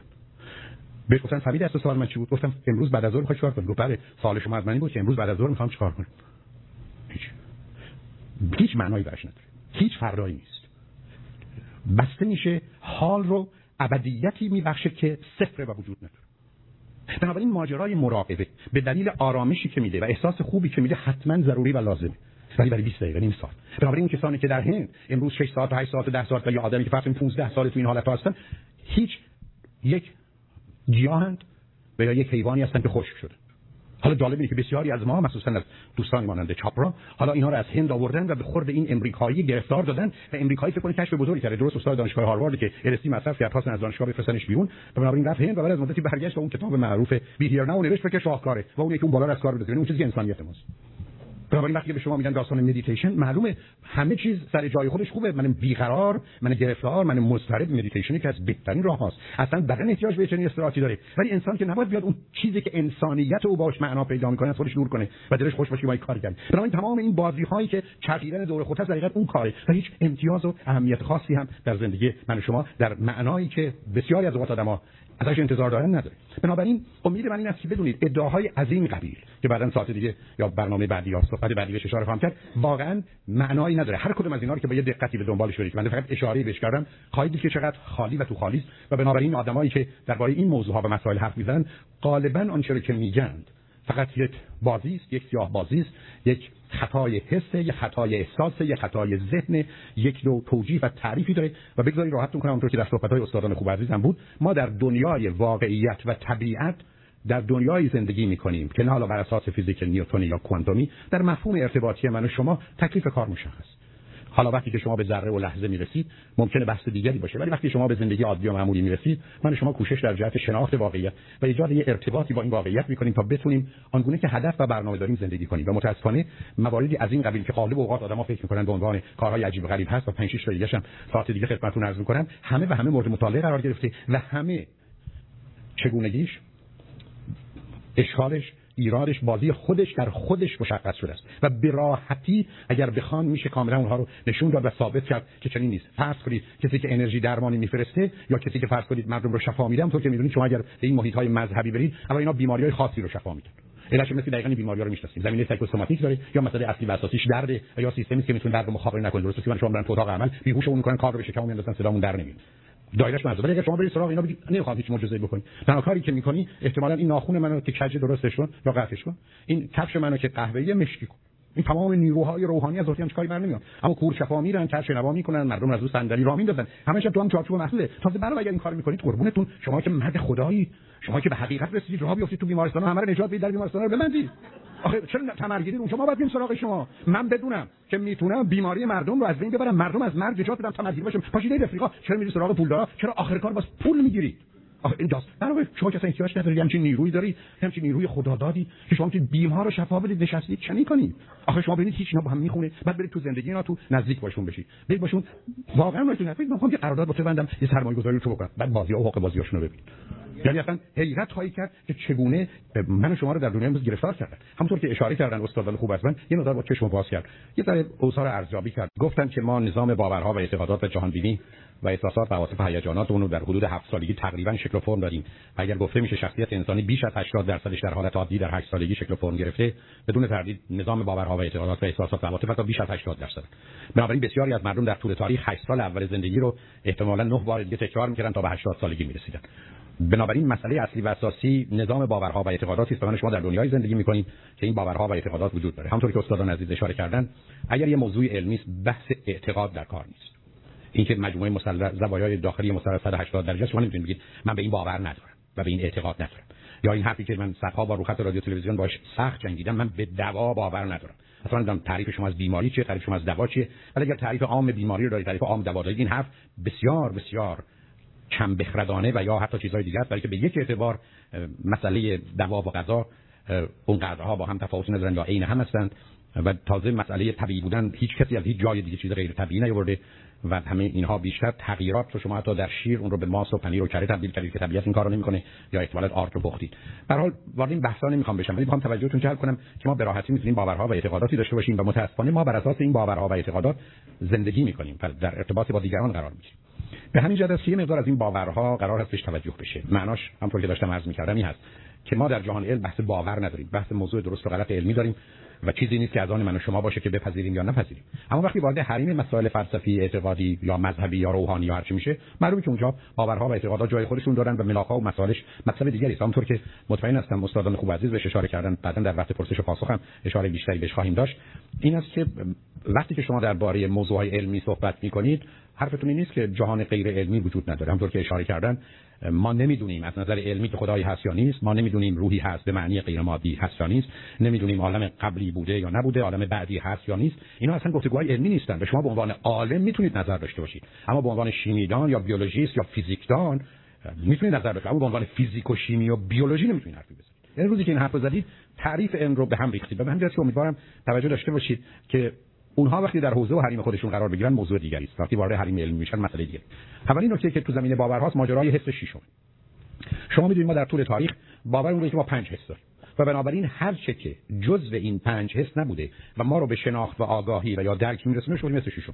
بنابراین حرف نداریم که این طرف حس ششم داره، مثل اینکه یه حسی اونجا نشسته بعضی دارن بعضی نه. نه، این پنج تا حس رو میگفتیم حس بسا مادی طبیعی انسانی، اون چیزی که من درک می‌کردم، کشف می‌کردم، غیر از این پنج تا اون گفتم مثل ششم. امروز ما بیشتر از پنجاه تا حس می‌شناسیم. حرارت و برودت رو می‌شناسیم، فشار رو می‌شناسیم، درد رو می‌شناسیم، تعادل و توازن رو می‌شناسیم و احتمالاً در طول تاریخ حسای دیگه هم پیدا خواهد شد. بنابراین اگر شما حرفتون این است که آدمایی هستن که از یک چیزی خارج از حواس انسانی درک و کشفی دارن، اگر به مسئله روح به عنوان پدیده غیر مادی که احتمالاً تأثیری داره اون رو بذاریم کنار، حتما باید گذاشت کنار، هیچ هم چیز حسی وجود خارجی نداره. ولی معنای این حرفی نیست که ما چیزایی رو حس نمی‌کنیم. حتی اشاره فرمودن به مسئله تلپاتی. اگر مقصود شما از تلپاتی این باشه که من یه حسی می‌کنم یا یه احساسی می‌کنم که بعداً فکر می‌کنم درسته، کسی در این زمینه حرفی نداره. این اولا میتونه بر اساس احتمالات اتفاق بیفته، همونطور که ده‌ها و صدها بار این حس و احساسو میکنید و متاسفانه درست نیست. و تازه همونطور که گفتم اگر ببینیم آدمایی که این حالاتو دارن، گرفتاریاشون به بخش از وقت بیماریاشون میشه دید و خیلی از وقت وقتی بهشون دارو میدید دیگه این حس ششمشون ول میشه. و بنابراین نشون میده ما با یه بیماری روبرو بودیم، با یه گرفتاری و یا اصلا سابقه کودکی رو نگاه میکنیم یا آسیبای کودکی که در تخیلات و تصورات خودشون دنیاهای عجیب و غریبی دارن. درست مانند بانوی ارجمندی که دو روز قبل یا حتی دو سه روز قبل خط رادیو مردن و گفتن که این پسر هشت سال در ایران بود. گفتم چطور میتونید باور کنید که این با دختر دیگه نبوده؟ گفت حس میکنم. گفتم شما در امریکا نشسته باشید فکر کنید مثلا یه پسری در ایران هشت ساله که با هیچ دختری نبوده، علتش هست که حس میکنه. من البته جدالی با ایشون نمیتونم داشته باشم، به این بسا که هم حسشون هم آنچه که هست واقعیت داشته باشه، ولی ما از این راه به نتیجه نمیرسیم. بنابراین بحثی که وجود داره این است که ما میدونیم از بدن من و شما هزاران هزار ای بسا علامت بیرون فرستاده میشه. امروز درباره امواج مغزی میگم. بنابراین ای بسا وقتی من فکر میکنم یا در ذهنم یاد یک دو سه چهار پنج شش، همونطور که الان گفتم به شما فهمیدید من گفتم یک دو سه چهار پنج شش و هفت و هشت رو نگفتم و حالا گفتم، ای بسا همون زمان در مغز من اتفاقاتی میفته و امواجی یا نیروهای دیگری که در مغز من فرستاده میشه و ای بسا نقطه‌های خاصی در مغز شما رو تحریک میکنه. و بنابراین اگر از شما بپرسن که این آدم چی گفت، میتونید بگید یک دو سه چهار پنج شش. ولی نکته مهم اینه که بر فرضی که چنین باشه که هنوز نمیدونیم هست یا نیست، هیچ مسئله عجیب و غریبی رو ثابت نکرد. درست مثل آدمی که حرف نزده حالا هست، مثل آدمی که حرفی زده به زبان انگلیسی کسی اومده برای شما ترجمه کرده حالا میفهمید گفت یک دو سه چهار پنج شش. ببینید کوششی که در این زمینه صورت میگیره که این مسئله رو غیر مادی، غیر حسی، غیر انسانی نشون بدن مورد اعتراضه. ولی شما من بگید که کسی حس تلپاتی داره و یه چیزایی رو حس و احساس می‌کنه، میگم شاید روزی من باش مسئله دارم که بگید این از یه جای دیگه میاد، این مربوط به یه دنیای دیگه است، یه علم دیگری، یه قانون دیگری، یه جای دیگری لا بی قانونی داره کار می‌کنه. اونجاست که بحثه. بنابراین مسائلی از این قبیل تکلیفش بسیار مشخصه. یا اینکه شما بگید من در خصوص به یه جایی میرم و به نظرم آشنا میاد. بسیار از مردم این حرف زدن. دو تا تعبیر برای این کار وجود داره. یکی تعبیری است که بسیاری باش سخت مخالفن و اون این است که انسان ممکنه در خواب چیزی رو ببینه ولی شرطش اینه که عین عین عینش اتفاق بیفته. یعنی یه کسی شش ماه قبل این جمع رو با همین لباس، با همین آرایش، در همین جایی که نشستن خواب دیده باشه. و بنابراین وقتی اینجا میاد یه چنین چیزی اتفاق میفته. اگر چنینه که عرض کردم بیشتر متخصصینی که درباره خواب و احساسات انسان کار میکنن یه چنین چیزی رو رد کردن و کسانی که مدعی بودن رو آوردن و نشون دادن که بیخود میگن. ولی اگر این رو بپذیرید این مسئله دیگری است که اونهایی که بحث روح رو مطرح میکنن، چون مایلم اشاره کنم اون رو به اونجا مرتبط میکنن که رساله دیگری در دنیای علم جایی نداره. اما یه چیز دیگه رو قطعاً میدونید. روزی که شما عزیزی رو اینجا میبینید برای اولین بار، خانمی آقای با همین آشنا میشید. شما با این آدم گفتگو میکنید و با این آدم صحبتی که کردید از مراحل مختلف ذهن شما که حالا پنجگانه یا هفتگانه میشه قسمتش کرد که این تقسیم بندی البته انتخابی است میذاره تا میرسه به حافظه و شما در حافظه عکس این خانم یا آقا رو نگه می‌دارید. هفته بعد تو خیابون و تو رستوران تش بردید اون خانم و آقا اونجاست، چه میشه؟ بلافاصله شما عکس او رو میگیرید میفرستید به قسمت حافظه و میگید این کیه، شناسایی کن. درست انگشت نگاری برمیگرده میگه این همون کسی است که هفته گذشته تو کلاس دیدیش. ایواسا برخلاف بی خدایا میشناسم کجایی ندیدم وای آشنا میاد چی شد؟ آه توی کنفرانس بود. اون روز کنفرانس بود دم در. حواست کجاست؟ چه اتفاقی افتاد؟ شما یه آدمی رو می‌بینید و از مراحل مختلف درک وارد بحثش نمی‌خوام بشم، میرسید به مرحله حافظه، از حافظه کوتاه مدت هم شب میرسید به حافظه بلند مدت نگارش می‌کنید. فردا که اون آدم دیدید عکس الانش رو با این مقایسه می‌کنید، می‌گید دیدم. حالا اتفاقی که تو ذهن بسیاری از آدم‌ها میفته که علامت بیماری هم مثالی بسیاری دارن اینه که شما می‌دونید وقتی من به شما نگاه می‌کنم در یک ثانیه هجده تا عکس شما من مخابره میشه. در یک ثانیه هجده تا عکس شما مخابره. چون سیستم همچنان به صورت عکسه. درست مثل چیزی که در فیلم و نشون دادن فیلمی که فقط فریم های عکسه که چون حرکت میکنه به نظر متحرک. در یک ثانیه هجده تا عکس از شما میاد. این آدمای کسانی هستن که عکس اول میگیرن برن میذارن تو حافظه. بنابراین وقتی عکس دوم میاد میگن من اینو میشناسم. بنابراین شما وقتی وارد اینجا میشید عکس اولی رو که از اینجا میگیرید میذارید تو حافظه، عکس دوم میگید من اینجا بودم. دقیقاً هم همین همینجا اینجا نشسته. یا آدم حرفی که میزنه شما میگید من از قبل میدونستم. بنابراین مطالعاتی که تو این زمینه صورت گرفته کاملا دیدن آدمای این ویژگی رو دارن و برخی از وقت با یه دارو که برخی از وقت منم سخت باش مخالفم این حال ازشون گرفتن که از اون بعد اینو ندارن، در حالی که قبلا اینو داشت. بنابراین یه اشکال سیستم ذهنی است در مسیر درک و بعداً در حقیقت حافظه و ذخیره کردن و نگه داشتن. هیچ ارتباطی به این نداره که من یه جنبه‌های روحانی دارم و از حوادث آینده خبر دارم، برای که اون مسائل هم طور که اشاره کردن بیشترش بر از اینکه درست شد به باطی‌ها اضافه میشه. بنابراین ماجرایی مثل این که من و شما توان اینو داریم یا من چیزایی رو می‌بینم که قبلا دیدم، مخصوصا وقتی که میلیون‌ها میلیاردها درک حسی حتی شما در روز پیدا می‌کنید و یکیش رو نمی‌دونید، حالا یکی از وسط این میلیون‌ها و میلیاردها گرفتید و از این می‌خواد قانون و قاعده بسازید که تازه بر اساس تئوری احتمالات که اساس در حقیقت علم طور که عرض کردم به راحتی میشه توصیه شد که از کجا میاد و ضمناً با توجه به ذهنی که دارین که وارد بحثش نمی‌خوام بشم دقیقاً می‌دونید ما جهان رو چجوری می‌سازیم. شما می‌بینید من وقتی به شما نگاه می‌کنم بر اساس اونچه که دقیقاً از در علمی می‌دونیم یه نقطه کور در چشم منه. بنابراین هر کسی رو می‌بینم، هر چیزی رو می‌بینم باید وسطش رو تاریک ببینم، اونجوری که رو نبینم. خیلی ساده است. و کودک انسانی مشکل اولیش به تدریج ما یاد میگیریم که این اشکاله و بنابراین ذهن ما یاد میگیره که اون قسمت خالی رو مثل یه پارگی با یه وصله بچسبونه. بنابراین از این بعد به هر کسی که نگاه میکنم، به هر چیز که نگاه میکنم، اون نقطه تاریک یا قسمت تاریک رو نمیبینم. علتش این است که اطلاعات قبل و بعد و پایین و بالا رو به هم وصل میکنن و درست بدونن کسانی که رفو میکنن این قسمت خالی رو پر میکنن. بعد از یه مدتی کودک انسانی انسان دقیقاً این گونه با جهان برخورد میکنه. بنابراین من توان اینو دارم که چیزی که قطعاً و صد درصد در جهان اتفاق میفته رو همه ما بدون استثنا نداشته باشیم. و یه چیزی است که در حقیقت نتیجه اون تغییری است که ذهن انسانی داره. ولی همونطور که عرض کردم ذهن هر چیزی رو بخواد میتونه بسازه. من وارد بیمار اسکیزوفرنی نمیشم که دقیقاً اگر شما بیمار اسکیزوفرنی باشید که خوشبختانه چون تو نیستی، دقیقاً میتونید فکر کنید دو تا آدم اینجا ایستادن، یکشون پسر یکشون دختر یکشون داره میرقصه، چون کاملا ببینید حتی پاشید از اونجا بیاد و با این آدم‌ها دعوا کنید و بگید که چرا این کارو می‌کنید، با اینا کتککاری کنید و چون اون آدم شما رو میزنه زمین شما درگی بخورید به زمین. در واقع چیزی اینجا نیست. آخه مغزی که تا اینجا میتونه بره که میتونه حتی یه آدمو بسازه بره باش کتککاری کنه کتک بخوره زمین بخوره و پاشه، شما که نمیتونید همچین مغزی رو احتمالاً به این صورت در بیاری که نه واقعیت رو میبینه و هر چی داره میگه بیان واقعیت و حقیقته. مثلا این است که ذهن من شما چه میسازه. مورد دیگه تجربه خارج از بدن out of body experience. بسیاری از آدم‌ها مدعی هستند که از بدنشون جدا میشن و بسیاری از آدم‌ها باورشون این است که نه تنها از بدنشون جدا میشن، احساس کن روشون میره بالا. ولی اگر یکی ازشون بپرسه که من از ده ها نفر از اینا پرسیدم بدن تو روی زمین بود، این که بالا بود چی بود؟ میگن فقط میدونیم یه چیزی اون بالا بود ولی اونو که نمیدیدیم، ما از اونجا داشتیم این زیری رو میدیدیم. خیلی ساده است. یه بیماری روانی است و با خوردن دارو خوب میشید.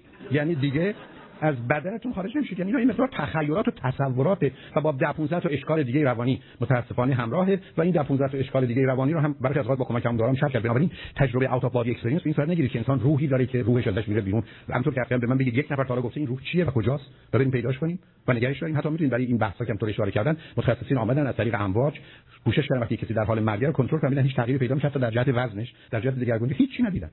بنابراین چیزی در بدن نیست. میدونید اون کسانی که باور به روح دارن و روح غیر مادی رو میدونن و میشناسن فرضشون بر اینه که اون اصلا در بدن نیست، در این جهان نیست، برای که ماده نیست، رفت آمدی نداره. پس بنابراین چطور میتونه تو بدن باشه بره بالا بعد بیاد پایین و ماجرای از این قبیل؟ بنابراین اون کسانی که اوت بادی اکسپریانس دارن دقیقاً نشانه یه گرفتاری بیماری، یعنی تخیل و تصوری آنچنان قوی دارن که میتونن از خودشون از بیرون به عنوان ناظر خارجی نگاه کنن. و اگرچه این تجربه واقعیت داره به بسیار از زمانه گزارش شدن، کسانی که از روش داستان‌های عجیب و غریبی درست کردن اون وقتی که خواستن یه باور و اعتقادی رو بفروشن و در این زمینه کتاب‌های فراوانی به وجود اومده و دانشگاه واشنگتن در سیاتل مدتی رو این زمینه تحقیق کردن و ایوا ایرادای این کارها و این آدمایی که مدعی این حرفا بودن نشون دادن که البته حالا در پانزده بیست سالی که دیگه از این ماجراها گذشته. مطلب دیگه‌ای که بسیاری از آدم‌ها راجعش حرف میزنن این است که بسیار از مردم near death experience دارن، یعنی تجربه قبل از مرگ و نزدیک مرگ. این آدم‌ها غالبا گزارششون چیه که در همه جهان بوده. ما در شرایطی قرار گرفتیم که اصلا درگیر تصادفی شدیم و یا سقوط هواپیمایی بود یا تصادف اتومبیل بود یا در اتاق‌های عمل و جراحی بودیم و در وضعیت و شرایطی ما قرار گرفتیم که به یکباره احساس کردیم که وارد یه دالونی داریم میشیم، یه راهروی میشیم، یه تونلی میشیم که این تونل یه رنگ خاصی داره و شکل و فرمش به صورتی است که ما درش حرکت می‌کنیم، ولی در حالی که درش حرکت می‌کنیم دوربر این تونل درست است که پنجاه تا پرده سینمایی هست. همینجوری فیلم‌های کودکی و بزرگسالی ما رو داره همینجوری نشون میده، برای که می‌بینیم مدرسه‌مون رو، خونه‌مون رو، فرض کنید بچه‌ها همبازی‌ها رو، فوتبال و همه چیز رو. و بنابراین همه زندگی من از جلو چشمم میره و در حقیقت یه کسی داره گزارش من رو میده و میرسم به یه جایی که احتمالاً اینجا مهمه. این گزارش‌ها رو اگر نگاه کنید پیامبری رو که باور دارم اونجا ایستاده و می‌دونم که اگر از اینجا برم مسئله مرگ منه و در حقیقت من اون دنیا رو یا پیامبری رو که باور دارم یا بهشت رو یا ملکوت رو دارم می‌بینم. اما در یک آن به گونه‌ای برمیگردم و تموم میشه و غالب این آدم‌ها مدعی شدن که حال و احساس عجیب و غریب داشتن که البته دارن و ماجراهایی. نکته جالب اینه که اولا چرا هست موضوع و دروغ مسئله کجاست. امروز می‌دونیم که وقتی شما در شرایطی قرار می‌گیرید که خطر مرگ دارید، لایه پایین مغز همونطور که عرض کردم که مرکز حیاتی بدنه خون رو و اکسیژن از همه قسمت‌های بالا و پایین می‌گیره. و بنابراین همه اونها رو به سمت پایین میاره برای اینکه بتونه کار حیاتیش انجام بده. و این درست از یک مسیر مخروطی شکلی که مانند قیف هست در مغز میگذاره که آنچه که مربوط به حافظه و گذشته است دوربر این هستند و بنابراین همه اونها رو تحریف میکنه. راه اتفاقی که میفته بسیار مشخصه. شما در یک آن که وقت چند لحظه بیشتر نیست در وضعیتی قرار میگیرید که یه درکی دارید که در حافظه کاملا چون نزدیک حافظه ثبت میشه و همه حوادث زندگی امروز از علمی امروز سلول‌ها گذشته شده. همه چیز تو مغز من شما دو سالگی پنج سالگی هفت سالگی ما به اون صورت رژه میرن و بعد از اون هم در یه شرایطی که نور خاصی شرایط خاصی این سیستم به اکبار خاموش میشه که در لحظاتی است. تو کار جراحی الان صدها موردش داکومنت شده، یعنی آدم‌ها بیدار شدن به اینو گفتن. همونجا وقتی اونها رو ضبط کردن قالب اوقات کسی اونجا منتظرشون نبود و یا همونجا بهش اضافه کردن اگر در این باره خبر و اطلاعی داشتن. ولی اونایی که این رو مثلا بعدن بیرون تعریف کردن با پیروان مذهب صحبت کردن، کاری که کردن این است که دو سه نکته اونجا مطرحه. یکی اینکه پیغمبری که اونجاست برمیگره به تصویری که اون از پیغمبر بنام اگر فرض کنید در ایران باشه، گزارشی که میدن از اون لباس‌های مثلا عربی است با اون چیزایی که در عکس است. اگر تو امریکا و حضرت مسیح باشه برمیگره به فیلمایی که دیدن. و اگر احتمالاً اینا که مطالعه شده افریقایی باشن چون بسیاری از اون حضرت مسیح رو سیاه‌پوست می‌دونن، اون الان سیاه‌پوستی که اونجا ایستاده. بنابراین اینا معلومه که تصورات و تخیلات خودشونه که یا همونجا یا بعداً بهش اضافه می‌کنن و الا دلیل بر این نشه. برای شما فکر کنید پارسال هشتاد و یک میلیون آدم مردن. حالا فکر کنید که این پیغمبرا همه دم در منتظر دونه بدونه این آدم‌ها هستن، مثل اینا کار دیگه‌ای دارن و تشریف فرمایی اینقدر مهمه که اون بعد اون تو منتظر ما ایستاده باشه تا ما که نمی‌بینیم. یعنی برمیگره به تمام اون مباحثی که دوستان عزیز داشتن که چون خودمون رو مرکز و ملاک خلقت می‌دونیم، مثلا ابر و باد و مه و خورشید و فلک در کارن که من ببینم امروز کجا میرم، چه کار می‌کنم، سرم رو چه رنگی می‌کنم، لباس کدامم رو می‌پوشم. یعنی این خودمداری و خودخواهی بیمارگونه و خودشیفتگی که ما می‌تونه به این باورها برسونه. برای مطالعاتی که در این زمینه صورت گرفته، دیده شده که قسمت اول ماجرا درسته و این قسمت کاملا از نظر علمی توجیهش مشخصه. اما قسمت دومی که پیغمبر رو دیدم اونجا منتظر من بود و اینها، حالا شما فکر کنید مثلا پیغمبر اصلا هیچ کار دیگه نداره اون دنیا ایستاده. تازه می‌تونه چند نفر خوش آمد بگه، مثلا صد نفر هزار نفر. وای جمعیت مثلا دویست هزار نفر امروز مردن چیکار می‌تونه بکنه؟ برای ما اون بیکار اونجا ایستاده، بلا به ورود ما اینقدر مهم نیست، حتی یه سگمون هم تو خونه منتظرمون نیست، حالا پیغمبر اونجا منتظر ما مونده، تازه آخرام که نمی‌ری. یعنی اینا نشون میده که شما وقتی نیر دت اکسپریانس دارید، ماجرا از علمی کجا ساخت و پرداخت‌های ذهنی و گرفتاری‌های بعدی اون کجاست. همینجاست که وارد بحثش نمیخوام بشم، ای کاش فرصت داشتم، ماجرای تناسخ یا رینکارنیشن. این ماجرا همونطور که میدونید تقریبا از هندوستان اومد و امیدوارم بپذیرید که من کمی کمی کمی کمی با موضوعای مذهبی و کتاب‌های آسمانی آشنام. به هیچ وجه در دو چیز، نه در کتاب‌ها یه همچین چیزی رو دیدم، کتاب‌های آسمانی، و نه در زندگی پیامبران همچین چیزی دیدم. در حالی که اگر قرار بود ما زندگی قبلی می‌داشتیم و وقتی به این دنیا میایم به خاطر زندگی قبلی که در این شرایط قرار می‌گرفتیم، من فکر کنم این مهم‌ترین موضوع انسانی بود. و بنابراین اصلا دلیل نداشت حتی نیمی از کتاب آسمانی به این موضوع اختصاص پیدا نکنه، چون این کتاب یه جمله دربارش نیست، یک جمله نیست، مگر کسانی که بخوان از روش تفسیر و تعبیرهای خاصی در بیان یا نگاه دیگری بکنن. و ضمن در دوران زندگانی اون پیغمبر این بحث هیچ وقت مطرح نشده، یعنی گفتگو اصلا نبود. حتی برخی از اوقات اگر نشانه‌ای از ادیان دیگه بود اونها رد و نقش شد. و بعد میایم سراغ آدمایی که حرفشون این است که آدم‌ها رو در شرایط هیپنوتیزم قرار میدن و اونها به زندگی قبل برمیگردن. اولا همونطور که عرض کردم خدمتتون من پانزده یا شانزده هزار نفر تو هیپنوتیزم بردم و همیشه تو کلاس‌ها می‌پرسم که هیچ کدوم از شما هیچ کدوم از شما یه همچین احساسی رو حالا که معمولا چون چهار دفعه گذشته برمیگردونم یا اصلا در زندگی داشته، یک نفر تو هر روز تو کلاس من از شانزده هزار نفر گفته نگفت من اینو دارم. آخه این چه احساسیه که حتی شانزده هزار نفر آدمی که تو کنفرانس‌ها و کلاس‌های من بودن یکیشون اینو خودش نداشته. همه ما درباره دیگرانی که داشتن صحبت می‌کنیم. دومین نکته این است که صدها این جمله رو همینجوری عرض نمی‌کنن. صدها سوال وجود داره که معلوم نیست چه روش پاسخ داد. اگر قرار باشه این ارواح میرن میان، اول با چند تا روح شروع شده و بنابراین تعداد جمعیت چگونه میتونست به یک بار در این مدت کوتاهی مثلا بیست و پنج سال دو برابر بشه و این ارواح سرگردان اصلا کجا بودن، این ارواح از کجا پیدا شدن، واقعا فایده رفتن آمدن چیه، اصلا من شما چی میدونید؟ البته میدونیم ریشه تمام بحث‌های مربوط به این رفت و آمدها همه و همه مهمترین مسئله انسانی است و اون مسئله عدالت و مسئله ظلم که دقیقاً میشه توضیح داد که ریشه تمام بحث‌های مربوط به عالم قبل و عالم بعد و مجازات و مکافات و ملکوت و بهشت و جهنم تماماً و تماماً اصلا استدلالا بحثا تو ادیان اگر بهش نگاه کنیم مسئله عدالت هیچ ارتباطی به موضوع دیگه نداره و معلومه که آدم‌ها دنبال این موضوع بودن که چرا یه کور متولد میشن، چرا یه در شرایط بد، یه در شرایط خوبن. پس بنابراین فکر کردن برای اینکه جهان رو معنی دار کنن و توضیح بتونن بدن. البته توضیح علمی و فلسفی براش کاملاً وجود داره که چرا این تفاوت و تنوع وجود داره، به مسئله باور کردن که برمیگرده به اینکه ما از قبل بودیم و حالا اومدیم و بنابراین میریم و میایم. و همونطور که عرض کردم در ادیانی که امروز این بحثا رو مطرح میکنن، بگذاریم از ماجرای هندوئیسم که در کتاب بھاگوات گیتا یا ودا شما میبینید، اونا اساسشون از این است که از منو و شاتاروپا پنج نوع آدم اومدن و ماجرای کاست که اصلا یه فاجعه هند هست در اونجا مطرح هست که از طریق این رفت و آمدن‌ها تازه آخر کار به نیرووانا میرن که باز در تحلیل نهایی یه جوری بحث به گونه دیگه خاتمه پیدا میکنه و تازه در سر کمی که از هزار و یک هزار مردم برهما میشن که به اونجا برن. یعنی همونطور که گفتم صدها سوال دقیق مشخص داره که جواب نره. همون بسیار از مردم باور دارن و همونطور که عرض کردم میتونن آدمایی باشن با مدارج عالی علمی و حتی تو مثل فردی که روانپزشک است و میشه درباره‌اش صحبت کرد کتابای تو این زمینه بنویسن. ولی من حاضرم تو همون کتاب، چون به اصرار دوستان این کتاب رو با دقت فقط صد صفحه اولش رو بسن بخونم، تو خود اون صد صفحه میتونم نشون بدم که حرفا با هم در تضاد و تناقضه، که اساس یه تجزیه و تحلیل علمی دقیقاً همین است که تضاد و تناقضی درش نباشه. این وقتی کانترادیکشن وجود داره موضوع کاملاً منتفی است. بنابراین بحث مربوط به رینکارنیشن و تناسخ اگر پرسش واش مطرح بشه، اگر مطالعاتی در این زمینه صورت گرفته انجام میشه، معلوم میشه که چند راز مسئله تخیل و تصور و تازه داستان‌هایی که گفته میشه تقریباً همیشه میشه مرتبط کرد به خاطرات و یا خلاقیت ذهنی که در این زمینه ساخته شده. موضوعی که دلم میخواد در فرصت باقی مانده بهش اشاره بکنم چون هیاهوی بسیار به پا کرده، که چه چهار تا مسئله دیگه است اگر وقت شد که بعید می‌دونم، این فیلم سیکرت است. و چون مسئله اهمیت داره یه اشاره کوچکی برای دوستانی که ندیدن می‌کنم و اگر ندیدید توصیه می‌کنم ببینید، ولی از دیگران بگیرید و ببینید، چون نمی‌خوام این یه وسیله باشه باز برای سودجویی اونها، چه کتابش چه فیلمش چه سیدیش. برای اینکه براحتی میتونم بگم من هرگز یه چنین طرح دروغ و فریبی رو این چنین ندیده بودم، و اگر اصراری که دو تا از دوستان نبود و تلفن‌های مکرر مثلا رو خط رادیو که در این باره حرفی بزن، واقعا بعد از پانزده دقیقه حتما بقیه فیلم رو نمی‌دید.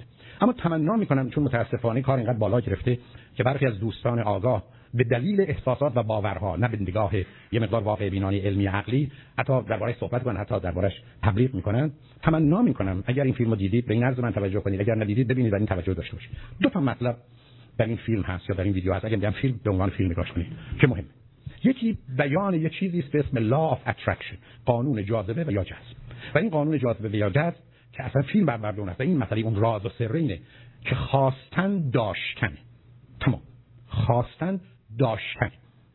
و میدونید وقتی شما درباره لا صحبت می‌کنید، همونطور که اشاره فرمودن، شما درباره چیزی صحبت می‌کنید که علاوه بر این که این مطلب به من نشون میده که گونه میتونم بطلانش رو ثابت کنم، یعنی ریکروتبله، علاوه بر اینکه تکرار پذیره، علاوه بر اینکه در سیستم مجموعه تضاد و تناقضی نداره، علاوه بر اینکه جنبه تعمیم بیش از اندازه اوور جنرالیزیشن نیست، هم از اینکه نتیجه‌گیری ران کانکلوژن نیست که غالبا تو مباحث علمی میشه ازش استفاده کرد. مسئله‌ای که وجود داره قانون علمی، ببخشید اگر این مثال کودکانه رو میذارم، اینه که آبی رو می‌گذارید، صد گرم آب رو صد کالری به شرارت میدید، در جرارتش از پنجاه و هفت میشه پنجاه و هشت. اینکه شما دلتون بخواد، دوست نداشته باشید، خسته باشید، مادرتون مریض باشه، دخترتون عروسیش باشه، فرقی در این ماجرا نمی‌کنه. این معنی قانونه. و بنابراین در یه همچین تجزیه و تحلیلی در این زمان شما وقتی از لا افکشن صحبت کنید، معناش اینه. به شما چه پیام میده؟ پیام اینه که اگر شما کسی هستید که فکر می‌کنید برای شما صورت حساب و بیل میان، صورت حساب و بیل. بنابراین من فقط سوالم این است که کی تا به امروز یه صورت حساب و بیلی از یه جایی که با اونها حساب نداره و یا عجیب و غریب برای شماره و پرداخت تلفن کردن اشتباه شد. برای یه شرکتی مثل شرکت تلفن یا برق میگه که من درآمدم این ماه هست سه میلیون و چهارصد و بیست و دو هزار و هفتصد و چهل و دو دلار و سی سنت. این اومد این رو دست مردم داد. بنابراین شما اگر تو خونتون نشستید و فکر کردید بیل میاد، بیل نمیاد. شما هفت دفعه صورت حسابو نمیپرسید. اشتباهات مربوط به این حقوق بازیاش هم هست. اما اینجوری نیست که چون شما این فکر رو کردید بیل اومد. درست برعکسش. اگه شما فکر کنید چک براتون میاد، چک میاد. شما تو خونه نشستید، پاتون نشون میده. صندوق پست باز کنید، یه چک اونجاست. من خوشحال میشم، یه دفعه من بگیرم و دلم میخواد ببینم یه دفعه شما از این چک از کجا گرفتید. مگر همون داستان یا اشتباهه یا چکی سوق بازی است برای یه کار دیگه. کی چک رو به دست میاره؟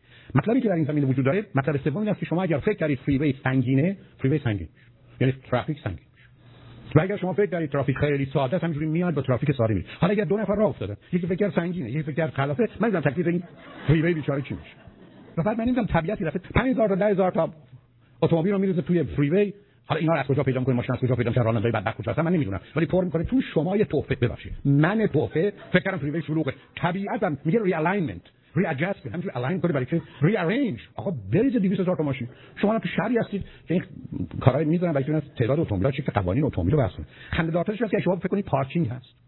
وقتی بیاید اگه فکر کنید پارکینگ یا پارکینگ هست، نه امروز بیشتر پارکینگ‌های لس آنجلس نمیشه طبقه اول بیست و دو تا داره، طبقه دوم دویست و هشت تا، طبقه سوم چهارصد خوره جای خالی داره. سیستم از رفت آمدان می‌تونه اینو چک کنه. شما که نمی‌تونید فکر کنید که اگر یه روز صبح رفتید که هیچ کس اونجا نیست، چون شما فکر کردید پارکینگ پر همچین ماشین اونجا ایستاده. و اگر شما رفتید یه وقتی که شروع کردن جانی که تا می‌تونن دم در که نمی‌تونید برید، چون شما وارد شدید، برای شما پارکینگ هست. حالا اگر سه تا ماشین پشت سر هم بودید، یکتون فکر کردید پارکینگ نیست، یکتون فکر کردید پارکینگ هست، یکتون به این موضوع فکر نکرد، طبیعت خاکی سرش می‌کنه. اینجوری مثلا می‌مونه ما پارکینگ بذاریم، نگذاریم، باشه نباشه. آخه قربونتون یه ذره این مغز لامصب رو باید به کار انداخت. شما فکر کنید اگه شما فکر کنید ماشینتون دوز میبره، دوز میاد میبره، یعنی بلافاصله طبیعت یه دوز را میرسه، یه بدبختی دوز پیدا میکنه میبره ماشین رو بدوز. اگه شما فکر کنید ماشین نمیزنه، شما جریمه بگیرید. شما دم تلویزیون اندیشه نشه دو ساعت پارکینگ، همیشه بیش از دو ساعت اونجا هستم، اصلا چون مأمور نیست دیگه اون جریمه نمیگرفتم، نخواهم گرفت. اما شما تو بورلی پنج دقیقه پارکینگ تو تمام میشه، جریمه نگرفتی، ولی همینجوری ماشینشون میچرخه. اینا تو به سیستم داره. اینکه مردمان بورلی هیلز فکر کنن تیکت میگیرن، تیکت میگیرن، مردمان این منطقه چون فکر نمیکنن تیکت میگیرن، تیکت نمیگیرن، چون تیکتی که ارتباطی به واقعیت نداره. نمیخوام وارد این بحث اصلا. هی این میشه لا اف اتراکشن. خب شما حیرون و سرگردونی آیا من در جهان تمام خلقت تحت تاثیرم را؟ علت این که ما در لس آنجلس برف نداریم تقصیر شماست، چون فکر کردید ما برف نداریم و نمیخوام. این اسکیموها هی گفتن برف برف. بنابراین اگر اونا اصلا فکر برف نکنن برف نمیاد، مگر ما فکر برف کنیم برف نمیاد. حالا من نمیگم میگم نصف شما فکر کردید برف می‌خواید، شما برف برف چیکار می‌کنید؟ خونه شما میریزه، خونه من نمیریزه، خونه فرد میریزه. آخه قربونتون یه ذره یه نگاهی هم به این مسائل لازمه. آخه اینا چیه که شما لاف اترکشن، یعنی خدا و طبیعت نشسته. بله به قربونتون برم، این خدا و پیغمبرا، خدا صد و بیست و چهار هزار پیغمبر فرست، معجزه کرد، کتاب آسمانی فرست، بهشت و جهنم درست کرد، گفته از این دست بدی از اون دست میگیری، حساب تو این دنیا میرسم، یک دونه آدم خوب از توش در نمیره. آخه این لاف اترکشن او که میخواست، او که زورش میرسید، پیغمبر خدا خدا که میخواست، این قانونم خبر داشت، الان اون که باید کار میکرد. کجایی هم که داستانی وجود مردم افریقا علت بدبختیشون که غذا نمیخوان، این امریکایی‌ها که غذا اینقدر اضافه می‌خورن که ما در طول تاریخ دنبال غذا می‌دویدیم، حالا غذا می‌خوریم می‌دویدیم، اینها به خاطر این است که فکر کردن ما غذا داریم. آیا اصلا تو ذهنتون شما می‌تونید به موضوع اینجوری نگاه بکنید؟ مدام چرا این حرفا خطرناکه؟ خیلی راحته. می‌دونید من چرا سرطان گرفتم؟ برای که بد فکر کردم. می‌دونید چرا خواهر من سرطان گرفت و مرد؟ برای که فکر درست کرد. پس اصلا موضوع بیماری و موضوع مرگ و زندگی اصلا هیچ ارتباطی به جهان واقعیت و علم نداره. می‌دونید چرا بچه‌ی من تصادف کرد و مرد؟ برای که من مادری فکر کردم تصادف می‌کنه. بس محصول من از بچم مرد تقصیر من. وقتی که عرض میکنم این باورها غلطن، بدن، خطرناکن، مضرن و اصلا انسان رو فلج میکنن، به خاطر ایناست. من تلفن کردم به دوستی و بسیاری از دوستانشون هست که نه این فیلم‌ها رو که آدم میبینه خوشحال و امیدوار میشه. شما دو تا بچه دارید، میرید پلوی من، یکی هم میرید پلوی آقای دکتر.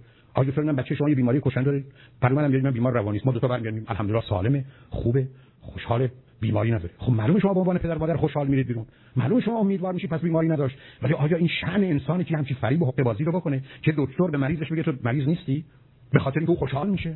آیا ما تو دنیایی هستیم که هنوز ملاک واقعیت و حقیقت خوشحال شدن یه آدم اگر مرگش پشت کشه؟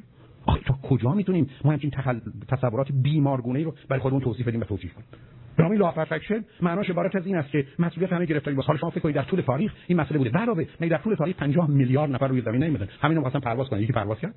ما در طول تاریخ همون دلمون خواسته مثلا قدمون کوتاه‌تر یا بالاتر بشه. یه نفر صبح بلند شد، یه فیت خطش رفته بالا یا اومده پایین. آخه چرا اینجا کار نمی‌کنه؟ چرا برای اینا جنبه‌های محسوس و ملموس دارن، هیچ جا کار نمی‌کنه. شما تمام عمرتون فکر کنید به جای دو تا دکمه سه تا دکمه دارید، لباستون دو دکمه به سه دکمه تبدیل نمیشه. ولی شما وقتی برای مواردی میرسید که در فضا و هواست و هیچ کسی علت و معلولش و چگونگیش هم تو جای دکتر هیدرزاده به خوبی اشاره کردن نمیدونید، خب معلومه این باورها رو برای خودتون درست کنید. ولی مال آدمی است که از درد تصمیمش گرفته، انتخابش کرده، باورها و اعتقاداتش رو ساخته، احساسات و هیجانات مربوط اون رو در خودش رشد داده، حالا به چشمش دستور میده اینجوری ببین و به مغزش دستور میده اینجوری تجزیه و تحلیل کن. تا مغز کاملا در خدمت شماست. بهش بگید من میخوام از تو چی در بیارم براتون همون در میاره.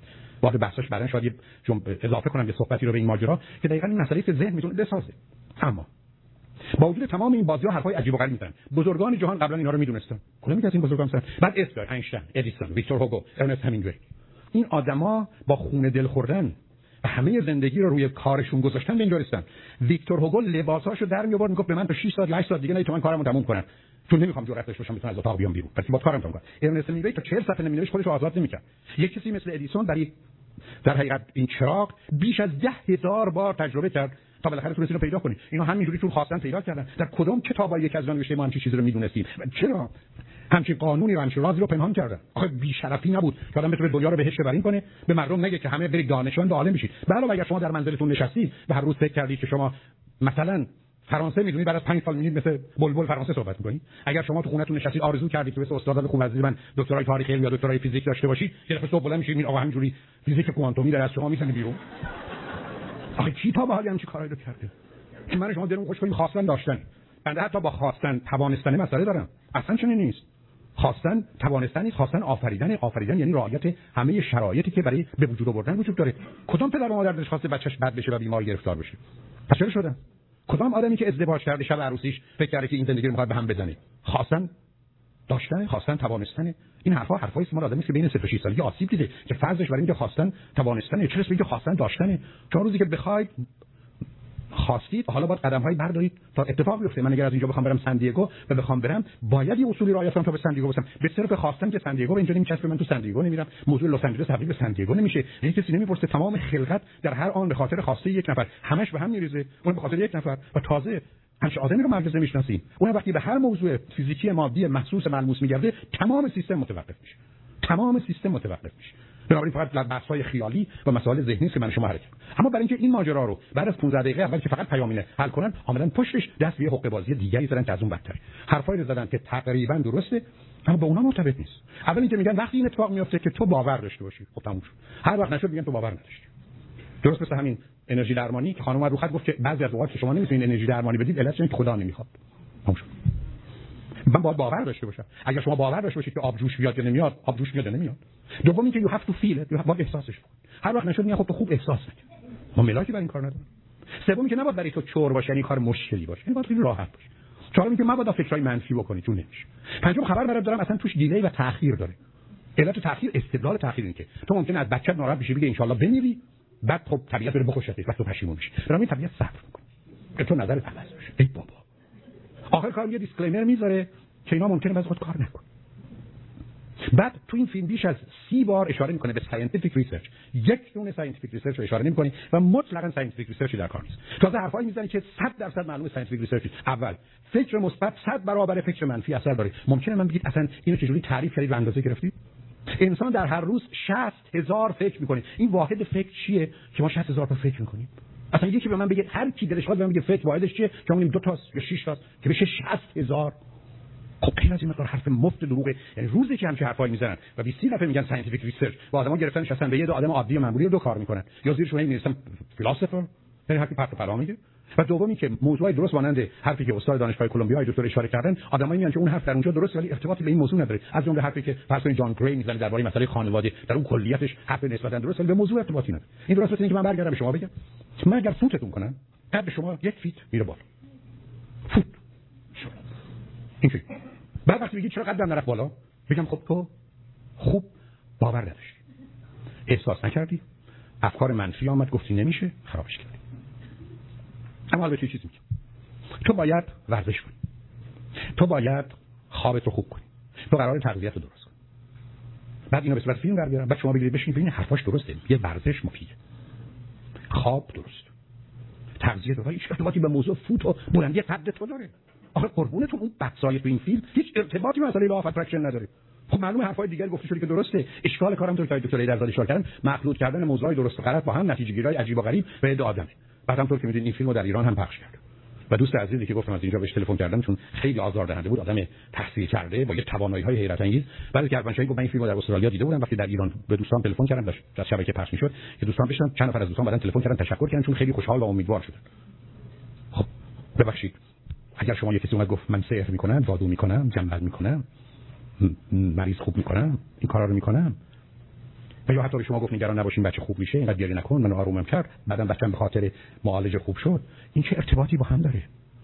آیا ما تو دنیایی هستیم که هنوز قرار اگر چیزی ما رو خوشحال میکنه بپذیریم، در حالی که میدونیم اولین مکانیزم دفاعی که فاجعه هست مسئله انکار دیمایر و این درست نشون دهنده یه آدمی است که به دلیل آسیب چهارده ماه اول وارد منطقه شده که اولا به جهان قانونمند باور نداره به دلیل تنوعی که در زندگیش بوده و دوم به دلیل آسیبی که در اونجا خورده سیستم ذهنی پیدا کرده که بعداً بین سه تا شش سالگی اون فکری که بهش میگن ماجیکال تینکینگ رو پیدا کرده. آسیب سه تا شش سالگی زمینه رو فراهم می‌کنه که من به موجودات نامرئی، نیروهای نامرئی برای حل مسائل جهانی بدن که در ذهنم بین سه تا شش سالگی رشد دادن باور بشم. و همینجاست که احساس گیلت بین سه تا شش سالگی پیدا میشه در مقابل مسئله آغازگری و خلاقیت که قرار اون طرف کار پیدا بشه به جهان واقعیت مرتبطه. برای کسی که تو چهارده ماه اول آسیب دیده، کسی که بین سه تا شش سالگی هست، آمادگی کاملی داره برای که اینا در دلش و وجودش می‌نشینه. درست مانند حرفی که مادرش میزنه، حرفی که پیغمبرش میزنه، حرفی که خدا میزنه، دیگه برایش سند است، حجت است و احتیاج به چیز دیگه نداره.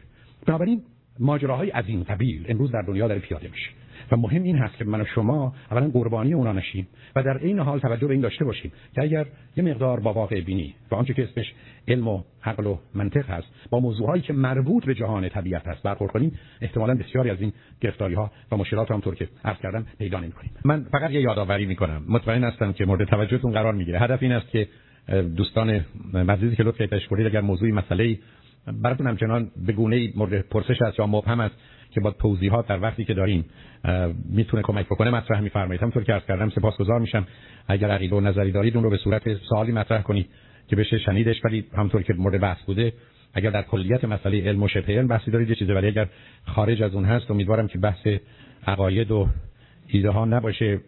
احتمالاً نظری و یا جوابی خواهد داشت، ولی احتمالاً اون چیزی که مورد انتظار و توقعتون نخواهد بود، ولی که پدافی نیست. کجای فیلم سیکرت راجب متصف شده بود به گفته کانت یا نیچه یا ژان پل سارتر؟ من وقتی با یک کسی صحبت می‌کردم این سه تا فیلسوفو به رخ من کشید، ولی من ندیدم هنوز این فیلمو. من فکر نمی‌کنم جایی بود. بعد بعد ببینید نمی‌خوام وارد بحث شم. اینا یه مقدار جملات کوتاهی رو که ما این آدم پابود می‌ذاشتن یا عکساشون رو می‌آوردن. بعد معمولاً اینا چند ثانیه تا کمتر از دقیقه بودن. هیچ ارتباطی به موضوع نداشت. این درسته که شما بگید یه بیست نفر پنجاه نفر دیگه اونجا هستن. به نظر من نبود و برام اصلاً هیچ کدام از اینا هم حرفی نزدن. اینو می‌تونم بگم یعنی همچین بحثی نه اونا مدعی شدن نه کسی بعداً مدعی شده یه کسانی این حرفا رو در این زمینه گفتن. یعنی این ماجرا هم طور که خودشون میگن اینو کشف کردن و بعد اسمشون سیکرت یعنی رازی بوده که این دوستان در اختیار همه گذاشتن. خیلی‌ها میگن که you are what you think. حالا اگر که یه پزشکی به مریضش بگه که برو دعا کن و من میدونم که تو خوب میشی، بهش امید میده و این فکر کردن مثبت باعث میشه که اون مریض رها میشه از اون بیماری. خب این ایرادی نداره، بین زمین و آسمون هزاران هزاران واقعیت هستش. من خودم وقتی کسی عزیزش مرده وقتی میرم اونجا چون هیچ کاری نمیشه کرد، حرفایی که میزنم در جهت آرام کردن اوست ولی هیچ تفاوتی در مرده نمیکنه، ولی اون آدم که دوست داره یا میخواد این حرفا رو بشه همونطور که فرمودید اثر میذاره. ما بحثمون درباره بیماری سلامتیه، درباره بیماری نظری تو برام همونطور که گفتم شما اگه باورتون این که خوب میشید حتما یه نیروهایی به کار میفته، اما تازه برمیگره به چه چیزی. بسیاری از این بیماری ها تقریبا تأثیری نداره، یعنی مطالعه اون رو نشون نمیده. شما بیماری داشته باشید درباره شکستگی شست پاتون نداره، ولی شما اگر مسائل روانی مثلا کنین همیشه داره. بنابراین اون حرفو بزنید. این جمله آخر عرض می‌کنم ما در طول تاریخ دعا خوندیم و مردیم، حالا دعا می‌خوریم زنده. فقط یکی دو مرتبه در ادامه فیلم سیکرت چون من آقای دکتر داشتیم با هم دعوا می‌کردیم که کی راجع به این فیلم صحبت کنه، بعد دکتر رو طبق معمول بردن. ولی من فقط خواستم یه چیزی در مورد این قانون ربایش صحبت بکنم. اینم اینه که همونطور که گفتم قوانین علمی تعریف خیلی مشخصی دارن. من به شما گفتم تا حالا صد هزار آزمایش شده در مورد فیزیک کوانتومی، تا حالا یک آزمایش نبوده که نشون بده که این قوانین عمل نمیکنه. شما برای اینکه قوانین علمی رو نشون بدین هزار و بیشتر یک میلیون آزمایش هم بکنین هنوز دارین در جهت اثبات قانون پیش میرین. فقط کافیه یک دونه آزمایش انجام بشه که خلاف اون رو نشون بده، دیگه اون از قانون بودن میفته. من یادم در یک جای دیگه راجع به این فیلم داشتم صحبت می‌کردم، به خانم برخورد و بعد از صحبت من گفتن که من این قانون بر من کاملا کار کرده و من بهش معتقدم. ایشون از هموطنان کلیمون بودن و گفتن که من همه دوستان میدونن که البته به قول آقای دکتر همیشه خیلی خوب میگن ما واژه همه و هیچ کس رو نمیدونم بر اساس چی داریم میگیم، یعنی همه یعنی با شش میلیارد آدم دنیا من در ارتباط داشتم، همه به این اعتقاد دارن. حرف ایشون یعنی این دیگه وقتی میگیم همه یا هیچ کس یعنی اینکه حتی یک نفرم پیدا نمیشه خلاف نظر منو بده. برای ایشون همه اعتقاد دارن که من موزز افکت دارم، یعنی به محض اینکه میرم در هر جایی با ماشین اونجا برای من جای پارک پیدا میشه و برای این بوده که من میدونم هر موقع که همیشه تصمیم گرفتم که هر جا میرم جای پارک برای من پیدا بشه. و من به ایشون گفتم که به من شما یه جواب آماری بدین و صادقانه بگین، شما از هر ده باری که رفتین دنبال جای پارک چند بار جای پارک پیدا کردین؟ گفت اکثر اوقات. گفتم نه، جواب صحیح بدید. گفت فکر می‌کنم از هر ده بار هفت بار. گفتم پس این اسمش قانون نیستش. قانون یعنی اینکه هیچ باری نباشه که شما برید دنبال جای پارک و جای پارک پیدا نکنید، دیگه این قانون نیستش. یعنی یکی از ابتدایی ترین چیزهایی که در این فیلم و در این کتاب باید گفته میشد این بودش که اصلا اگه دارین راجع به قانون صحبت میکنین هیچ تخطی از اون نشده تا بها و تمام دور و بر ما پر از این تخطیاست.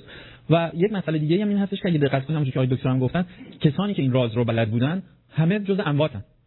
این همه آدم باهوش مثلا آقای استیون هاوکینگ، آقای ریچارد داوکینز، بزرگترین بیولوژیست دنیا، این همه آدم متخصص و متفکر و پیروز در فکر و در کارشون، اینا این رازو نفهمیدن.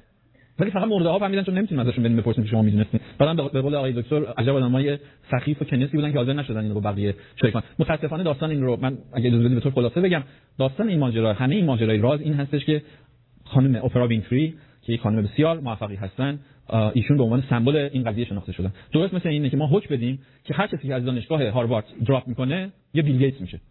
دقیقاً حکمش همینه. و بیل گیتس مثال خوبی نیست. هزاران نفر از هاروارد دراپ کردن و هیچ کاره و به هیچ مقامی نرسیدن، گوشه کنار خیابون هم هستن. یکیشون شده آقای بیل گیتس. خانم وینفری هم یکی از اون کسایی است که به هر حال به دلایل خیلی موفقه. ولی دلیل نمیشه که همه موفق باشن. بعد من واقعاً در جمله شما معترضم که شما گفتین که بین زمین و آسمان هزار تا حقیقت وجود داره. اصلاً این استیتمنت برام قابل درک نبود. ببخشید. خیر. فرضی در مورد جهان هستی بر اساس فیزیک کوانتوم چی هست؟ یک، دوم در نظر شما در مورد پوزیترون چی هست؟ ببین بر اساس قوانین سوال دومیتون ساده‌تره. بر اساس قوانین فیزیک کوانتومی و در واقع کارهایی که در زمینه آشتی دادن نسبیت خاص و فیزیک کوانتومی انجام شده توسط فیزیکدان‌ها، متوجه شدیم که برای هر ضد هر ذره یک حال ذره وجود داره، برای هر پارتیکلی دارید انتای پارتیکل، برای هر ذره ضد ذره وجود داره که همه خواص اینها یکیست به غیر از اینکه اینها باراشون متفاوتن. و البته الان پازیترون ها نقش بسیار اساسی دارن در پزشکی، شما احتمالاً بهتر میدونید در پت و چیزهای از این دست از پازیترون ها داره استفاده میشه و سالها در روسیه روسیه شوروی و در آمریکا دنبال این هستن، به خاطر اینکه هر موقع که یک الکترون و یک پازیترون که دو تا بار مخالف هم دارن، یکیشون بار مثبت داره یکیشون بار منفی داره، جرماشون یکسان هستن، به هم دیگه وقتی که برخورد میکنن انرژی گاما که انرژی گاما ری انرژی خیلی زیادی هست که بدن انسان رو میتونه سوزش رو تغییر بده و بافت‌های سرطانی ایجاد بکنه که متاسفانه در انفجارات اتمی که در هیروشیما و ناگازاکی اتفاق افتاد این یکی از معضلات و مشکلات بود. ولی به هر حال داشتن فکر می‌کردن متاسفانه کسانی که به هر حال به اخلاق علمی اعتقادی ندارن این بود که ما چطوری میتونیم یک ضد ماده درست کنیم. البته ضد ماده منظورم نر نیست، اگر متر و انتی متر، بله، یعنی اگر ما میتونستیم و تا به حال هیچ کس موفق نشده که بتونه یک ضد هیدروژن درست کنه، یک هیدروژن از یک هسته تشکیل شده و یک الکترون، ما اگر بتونیم یک ضد هسته و یک پازیترون درست کنیم میشه انتی هیدروژن، ضد هیدروژن. اگر این دو تا به هم، یعنی خلاصه اینجوری بگم، ما اگر نصف قاشق چایخوری ضد ماده داشته باشیم این انرژی کافی خواهد بود که انرژی تمام برقش کل دنیا رو برای یک سال بده، ولی تا به حال کسی نتونسته. ببین در مورد فیزیک کوانتومی و مسئله خلقت عالم در بر... با فیزیک کوانتومی همونجوری که گفتم میشه نشون داد که برای خلقت عالم احتیاج به بله من همین رو دارم میگم. در مورد آفرینش عالم شما هیچ احتیاجی به یک آفریننده ندارید. اونم بر اساس قوانین فیزیک کوانتومی هستش که شما از هیچی میتونید چیز تولید بکنید. خیلی خیلی عجیب غریب به نظر میاد ولی در قوانین فیزیک کوانتومی اینها آبلاجه. قانون لاوازیه که اصلا خیلی در مسائل خیلی خیلی بزرگتری صحبت می‌کنه. در مورد فیزیک کوانتومی ما بسیار بسیار در مقیاس‌های خیلی خیلی کوچکتر از مقیاس‌های مولکولی هستیم. من سوالم از آقای دکتر هلاکویی هست. می‌خواستم بپرسم که با جلساتی که من در کلاس‌های شما شرکت کردم و چیزایی که از شما یاد گرفتم به یک تعبیر اینجوری استنباط می‌کنم که اگر سیستمی بتونه یه مراقبه‌ای داشته باشه از بشر و به اصطلاح هشت سال اول زندگی اونو در واقع درست مراقبت بشه، عشق بگیره، محبت بگیره، این انسان میتونه تا بقیه زندگیش انسان سالم باشه و مثلا حتی در هیچ کدوم از این شبه علما و این گرفتاری‌ها و اینها هم ند... باور نداشته باشه و خوشبخت و موفق و عاشق و عاقل زندگی بکنه.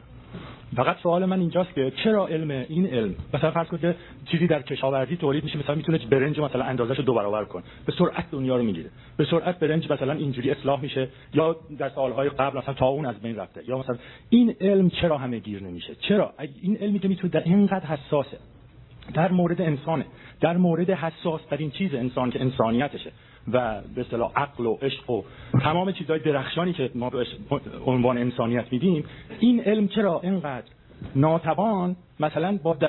فرض کنید به جای اینکه مثلا تلألؤ خاصی تو دنیا پیدا کنه در کوتاه مدت تو این عصر کامپیوتر مثلا با دراویش قادری مثلا داره مبارزه میکنه؟ یعنی این این عدم تناسب کجاست؟ این اشکال کجاست؟ من البته پرسش رو متوجه هستم ولی ارتباطش رو متوجه نیستم. شما فردا صبح بنده رو مسئول آموزش و پرورش جهان بکنید، همه اینا رو پیاده می‌کنید. بنابراین اشکال کار این است که ما یه چنین نظری رو اون کسانی که مسئولان ندارن. وارد بحثش هم نمی‌خوام بشم. متأسفانه به قول نیچه جهان اکنون قلمرو اوباش است. سوداگران زر و زور و زر تصمیم‌ها رو می‌گیرند در حالی که حتی خودشون هم نمی‌دونن دارن اجتماع می‌کنن به علیه خودشون. بنابراین اگر شما یه جامعه‌ای داشته باشید که پدر و مادری آگاه و مهربان با امکانات وجود داشته باشن، طور که اشاره فرمودید هشت سال اول زندگی رو می‌تونه بسازه و اگر ساخت در حقیقت اون چیزی که درست مانند کودکی که سالم به این دنیا میاد سالمه، در حالی که ما امروز باور من این است که آنچنان بچه‌ها رو در هشت سالگی چشمشون و دستشون و پاشون رو حتما حداقل چند تا ایلیاش از کار میاندازیم و من جز که تا ده هزار سال ما تا یه رشد عادی معمولی هم نداشتیم. ولی خوشبختانه تغییر و تفاوتی در این زمینه به وجود آمده و اون مطلب درست است. هرگز اوضاع جهان درست نمیشه از نظر من مگر اینکه هشت سال اول درست بشه و عقل خردگرایی اساس رفتار باشه که اونم کاملا با هشت سال مرتبطه. مسئله این است که همش انتخابی و تصمیم گرفته میشه. قبل از هر چیز باید بگم تحصیلات من تجربی هست و به دینی اعتقاد ندارم، ولی سوال من این هست که بیسیکلی بحث امروز تفاوت ساینس و سودو ساینس بود و سودو ساینس چیزی هست که قابل اندازه‌گیری و تجربه پذیر نیست. دو بحث پیش میاد. اولا علم تجربی همه هر در هر بخش ساینس شاید نوزادی و کودکی خودش رو الان داره میگذرونه و ما در جایی نیستیم که به طور کامل همه علوم رو بدونیم و بگیم که اگر چیزی ولو علمی قابل آزمایش و تکرارپذیری با علم امروز ما نیست، پس سودو ساینس هست و شارلاتان بازی. اینطور که من استنباط کردم هر چیزی که سودو ساینس هست، حقه بازی، شارلاتان بازی، کلاهبرداری و اینها هست. دوم این که بر فرض که ما صد درصد علوم تجربیمون کامل باشه امروز، نمیتونیم بگیم تمام مباحثی که وجود دارند علمی هستند، پس چون قابل آزمایش و تکرارپذیر نیستند غلط هستند. چیزی که قابل آزمایش نباشه میتونه وجود داشته باشه. شما راجع به مایند صحبت کردین، نورولوژی امروز ده درصد از کل مغز رو بلد نیست و بسیاری از صحبت‌هایی که میشه، حتی درمان‌هایی که میشه برای حدسیات هست، برای نتیجه‌گیری‌هایی هست که شده. اون حاله‌ای که دوره فرض کنید انسان، میگم همه اینها برای من خنده داره، ولی اون حاله‌ای که دوره انسان میگن هست و اون آرتیکلی که ایشون فهمیدن خنده داره و دزدی و شالاتان بازی هست، شاید چهارصد سال دیگه دستگاه‌های دقیقاً اون حاله رو ببینن. امروز ما اگر اون حاله رو نمی‌بینیم میتونیم بگیم نمی‌دونیم، ایده‌ای نداریم، ولی اینکه شالاتان بازیه و غلط هست رو من برام جای سوال. متشکرم، مرسی. ای دکتر تمام. خیلی ممنون. سوال‌هایی که کردید بسیار سوال‌های بجایی بود و اولا هیچ جا من حداقل نگفتم که علم همه راه‌ها رو پیدا کرده و هر چیز برای ما مکشوفه. اولش هم گفتم که بسیاری از چیزا دنیایی رو که ما می‌شناسیم در مقابل دنیایی که نمی‌شناسیم بسیار کوچیکه. نیوتن میگه که من مثل بعد از این همه کشف، میگه که من مثل پسر بچه‌ای میمونم که در ساحل دریا دارم با سنگریزه‌ها بازی می‌کنم و اصلا نمی‌دونم. این چیزا کاملا مشخصیه که ما درصد بسیار کمی از این واقعیت‌های عالم رو می‌دونیم. دوم، من اصلا تو صحبتام عرض نکردم خدمتتون که هر چیزی که در خارج از علم سودو ساینس و شارلاتان بازیه. مسئله اینه که ما چگونه پدیده‌ها رو که می‌بینیم اگر این علم رو ملاک قرار میدیم علمی باش برخورد بکنیم. وقتی که راه رو قطع می‌کنیم، من من ممکنه همین تکرار کردم خدمتتون که یه وقتی بود در هزار و هشتصد و نود و نه کسی الکترون نمی‌شناخت. یه سال بعد الکترون کشف شد و کل تصور ما در مورد ساختار اتم عوض شد. خب اون موقع اگه کسی میومد میگفت که من یه ذره رو میشناسم که الان میتونم این رو بفرستم و فلان، همه میگفتن که بسیار خب، شما حرف بسیار بجایی میزنید، بیاد بشینیم با هم دیگه تو این لابراتوار با این امکاناتی که ما داریم این حرف رو بسنجیم. ولی اگر میومد میگفت که آره من یه ذره فکر میکنم که تو عالم وجود داشته باشه، بیاد و من اینو پرتاب بکنم به طرف شما و این کار رو بکنم اون کار رو بکنه، این اون شارلاتان بازیه. ما یک روش‌هایی داریم که با این روش این دنیا رو ساختیم، روش‌های علمی، و تا حالا موفق بوده. اگر چیزهایی هم وجود داره که ما نمیشناسیم باید با این روش اقدام بکنیم به شناساییش، مگر اینکه یک روش قدرتمندتر دیگه عرضه بشه.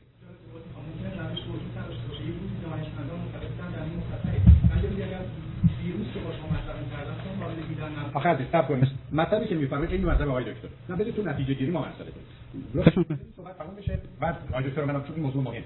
راجع صحبت کنیم که بعد اگه مسئله داشتید خوشحال میشم بشه. بده آقای دکتر رو قطع. ممنون. میخوام فقط تمام صحبت سر همینه که ما یه روشی رو دادیم. این روش علمیه، یا باید این رو بپذیریم یا نباید بپذیریم. وقتی نمیپذیریم میریم توی یک مثلا توی یک چارچوب دیگه، توی فریم ورک دیگه داریم کار میکنیم. ولی وقتی که میایم از بخشی از این چیزهای علمی استفاده میکنیم، چیزی رو که اصلا در موردش اطلاع نداریم، میخوایم این رو لانسه بکنیم و بنشونیم تو ذهن آدم‌ها و ازش پول در بیاریم، این مقدار اشکال داره. منم نمیگم که واقعا فردا ممکنه کشف بکنن ثابت قابل یه اینقدر فرق بکنه، عمر عالم از این ور به اون ور میشه، جهان بسته میشه یا باز میشه. ولی من اگر بخوام از این راه و از بدون پیمودن تمام راه‌های که علم پیموده بخوام خارج از اون یک چیزی تو هوا بگم که آقا من راهی رو هم نمیشناسم، راه شما هم نیست، ولی این ممکنه باشه، خب میگیم ما صبر میکنیم و امیدوارم که اونطوری بشه. ولی اصرار بکنید از این یه کمی از این فکت علمی، یه کمی از اون فکت علمی، یه ملغمه‌ای بسازید و بخواید از توش فور در بیارید و کلاهبرداری بکنید، اون کاملا چیز غیر منطقی است. من من من دو سر فقط می‌خواستم یه اشاره‌ای بکنم که تا زمانی که ابزار علمی وجود نداره برای بیان یک یا توجیه یک پدیده‌ای، خیلی مسلمه که در حوزه علم قرار نمیگیره و به این معنی هم نیست که وجود نداره. مشکل اونجاست. ببینید شما شاید به این نکته ظریف توجه نکردید. مشکل اونجاست که پدیده‌ای که هنوز ما اطلاعات کافی و وافی راجبش نداریم که با زبان علمی بیان بشه بگیم نه این رو علم ثابت کرده. چرا؟ چون ما میدونیم که به هر حال اکثریت، همونجوری که آقای دکتر توی سخنرانیشون که من یاد گرفتم گفتن، به هر حال انسان سالم انسانیه که علمی فکر بکنه. در نتیجه میدونن که انسان‌ها به علم اعتقاد دارن، برای اینکه بتونن کالای خودشون رو بفروشن به دروغ بگن که اینها رو علم ثابت کرده. مشکل اونجاست. ببینید نکته‌ای که من داشتم در مورد مثلا رابطه فیزیک کوانتومی با تلپاتی میگفتم، همونجوری آقای دکتر اشاره کردن ممکن تلپاتی یا مایند انتنگلمنت ممکنه که بعدن هزار سال دیگه به اعتقاد من با توجه به دانشی که الان داریم طول بکشه تا بهش نشون داد که این مایند انتنگلمنت بر اساس همون کوانتوم انتنگلمنته، ولی الان کوچکترین نشانه‌ای در اون زمینه نداریم. شما بگو من من چنین باوری رو دارم که there is mind entanglement، من هیچ شکی با شما ندارم، اما زمانی که میگه این بر اساس قوانین فیزیک کوانتومی، اون موقع من با شما مشکل دارم. بیاید تکلیفون رو روشن کنیم. من و شما به عنوان یه انسان موجودی هستیم که یه شناخت و آگاهی داریم. روزی که شما میگید که آنچه که در جهان فیزیکی و طبیعت و مادی هست از طریق مشاهده، تجربه و آزمایش و از اون چیزی که دوستان اون همه تاکید کردن که در تحلیل نهایی روش علمی است، ما به یه واقعیات و حقایقی دسترسی پیدا می‌کنیم. بعدن این رو به صورت قاعده و قانون در میاریم. جمله‌ای که برش به کار می‌بریم همه یا هیچ، هر جسمی رو که وارد مایعی کنیم به اندازه وزن مایع هم حجمش از وزنش کاسته میشه. میلیاردها بار این کارو بکنید جواب همونه. ما با یه مفهوم قانونی روبرو هستیم. بنابراین هر کس که ادعایی در چارچوب بحث قانونی میکنه نزدیک این باید بیاد، اگر نه همونطور که فرمودن ما هم به عنوان باور میشناسیم، حتی به عنوان پرسش علمی که جواب نداره. این احتمالاتی است که حتی فیزیکدان درباره خلقت میگه. مطلبی که شما میفرمایید یه استدلالی که دکتر هم بهش اشاره کردن، من فقط شاید اون رو بهش توجه میکنم. من امروز بچه‌م مریض میشه و در حال مرگ، من میرم سراغ علم که بچه‌مو نجات بدم. من نمیتونم بگم که من مثلا سر بچه‌مو میذارم به دیوار، شاید در آینده وقتی سرش بخوره به دیوار شفا پیدا میکنه.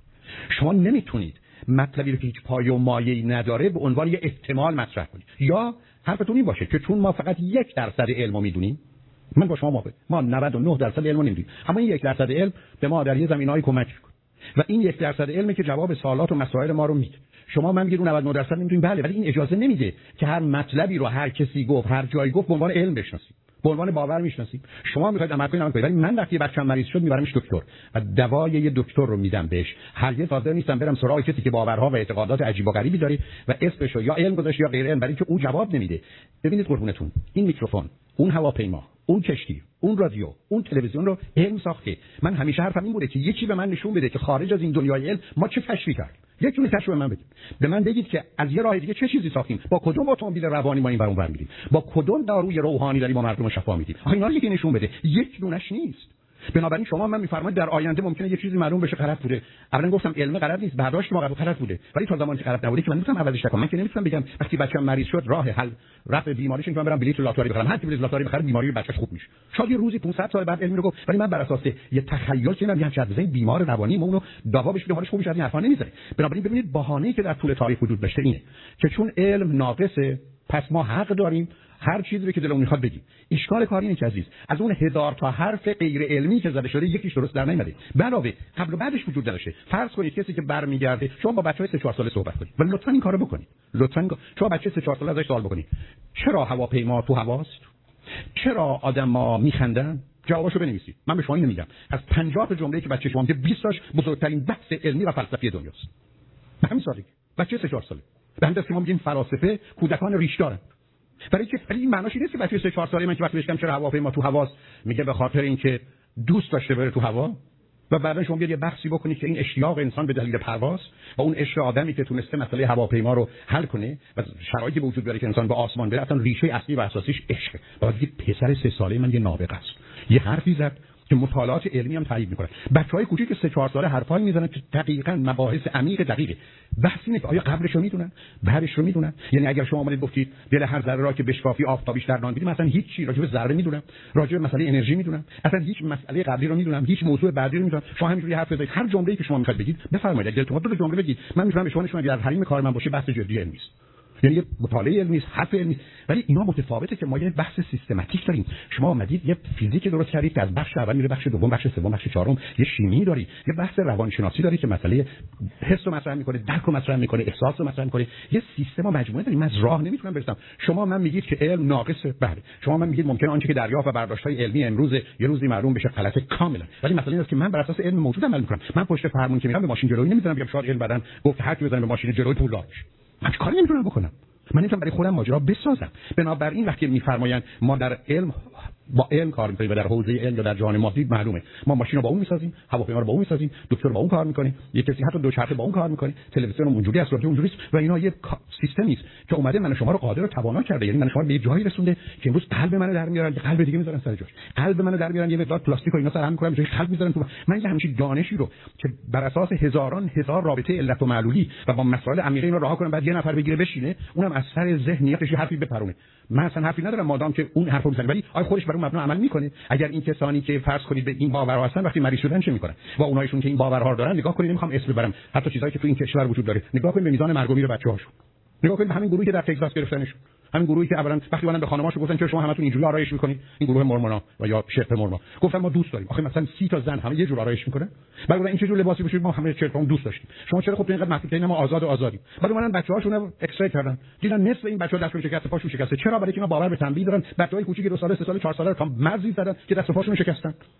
خب شما بعد برگردید بگید که اینا احتمالاً به حقیقت رسیدن و اینا کسانی هستن که واقعیت‌ها رو میدونن، برای اینکه فکر کنن اینجور دنیا درسته. علاوه ما یه فرضی میگیریم که در دنیای علم گرفتنش، یعنی در بحث روانشناسی داریم، چهار چیز برای ما مهمه: لذت بهتر از درده، زندگی بهتر از مرگ، رشد بهتر از توقفه، آزادی بهتر از زندان. شما این چهار تا رو اگر به عنوان واقعیت و حقیقت بپذیرید، من تمام سیستم اخلاقی و انسانی رو پیاده می‌کنم، علم رو هم روی اینا می‌ذارم. شما من نشون بدید که اون آگاهی دیگری که شما می‌خواید در عمل ازش استفاده کنید، این چهار موضوع اصلی و اساسی رو تامین می‌کنه. بنابراین بحث درباره تمنا می‌کنم دقت کنید، اصالت علم و عقل، نه قطعیت و قاطعیت و تمام حرف. من از اول خدمتتون عرض کردم که شما، من خودم از کسانی هستم، دوستان شاید غیر از این فکر کنن، عقیده‌شون محترمه، من به وجود خدا باور دارم، من به وجود روح باور دارم، اما خدای من خدایی است که باور من این است که اگر او هست و من هستم، برای که دو چیز هم دیگر رو درک بکنن، این دو چیز باید وجود داشته باشن. در بحثی که راجع به خدا هست، ما در رتبه خدا وجودی نداریم که او رو درک کنیم. بنابراین من فرضم از نظر خدا اینه که من میفهمم که چرا نباید بفهمم و من میدونم که چرا نباید بدونم، زیرا خدایی که به ذهن من اومد از من کوچکتر و کمتره. پس من به خدای باور دارم و این از کجا آمده؟ بحثی که دکارت میکنه و بحثی که میشه صحبت کرد که این حس و احساس و انسان داره درباره خدا. شما ندارید عزیزی، خودتون عزیزید، عقیدتون محترم. هرگز هرگز هرگز من به کسی که باور به وجود خدا نداره، برای من فرقی با کسی که خدا رو قبول داره نداره. منم ولی میدونم حوزه و حریم من کجاست. هرگزم شما میدونید من نه سال تقریبا رو خط رادیو ام با سیزده هزار نفر آدم صحبت کردم، نظام باورها و اعتقاداتمو تا اونجایی که به عنوان یه انسان ممکن بوده وارد این سیستما نکردم، ولی که شرط عدالت و انصافی نیست. ولی این بسیار متفاوتی، من باور من دارم به این باور، ولی اینها رو میدونم در حوزه مذهب، در حوزه فلسفه است، در حوزه علم نیست. بنابراین روزی که کسی من بگه خدا رو از طریق علمی ثابت کرده، من حاضر هستم با اون آدم حرف بزنم، مگر اینکه شما بیاد تعریف علم عوض کنید، تعریف خدا اگر داره که نداره عوض کنید، استدلال عوض کنید. حالا میشنم، ولی در تا زمانی که من علم رو که عزیزان من توضیح دادن این میدونم، اثبات و استدلال رو این میدونم، هیچ ارتباطی بین علم و خدا نمیبینم به هیچ وجه.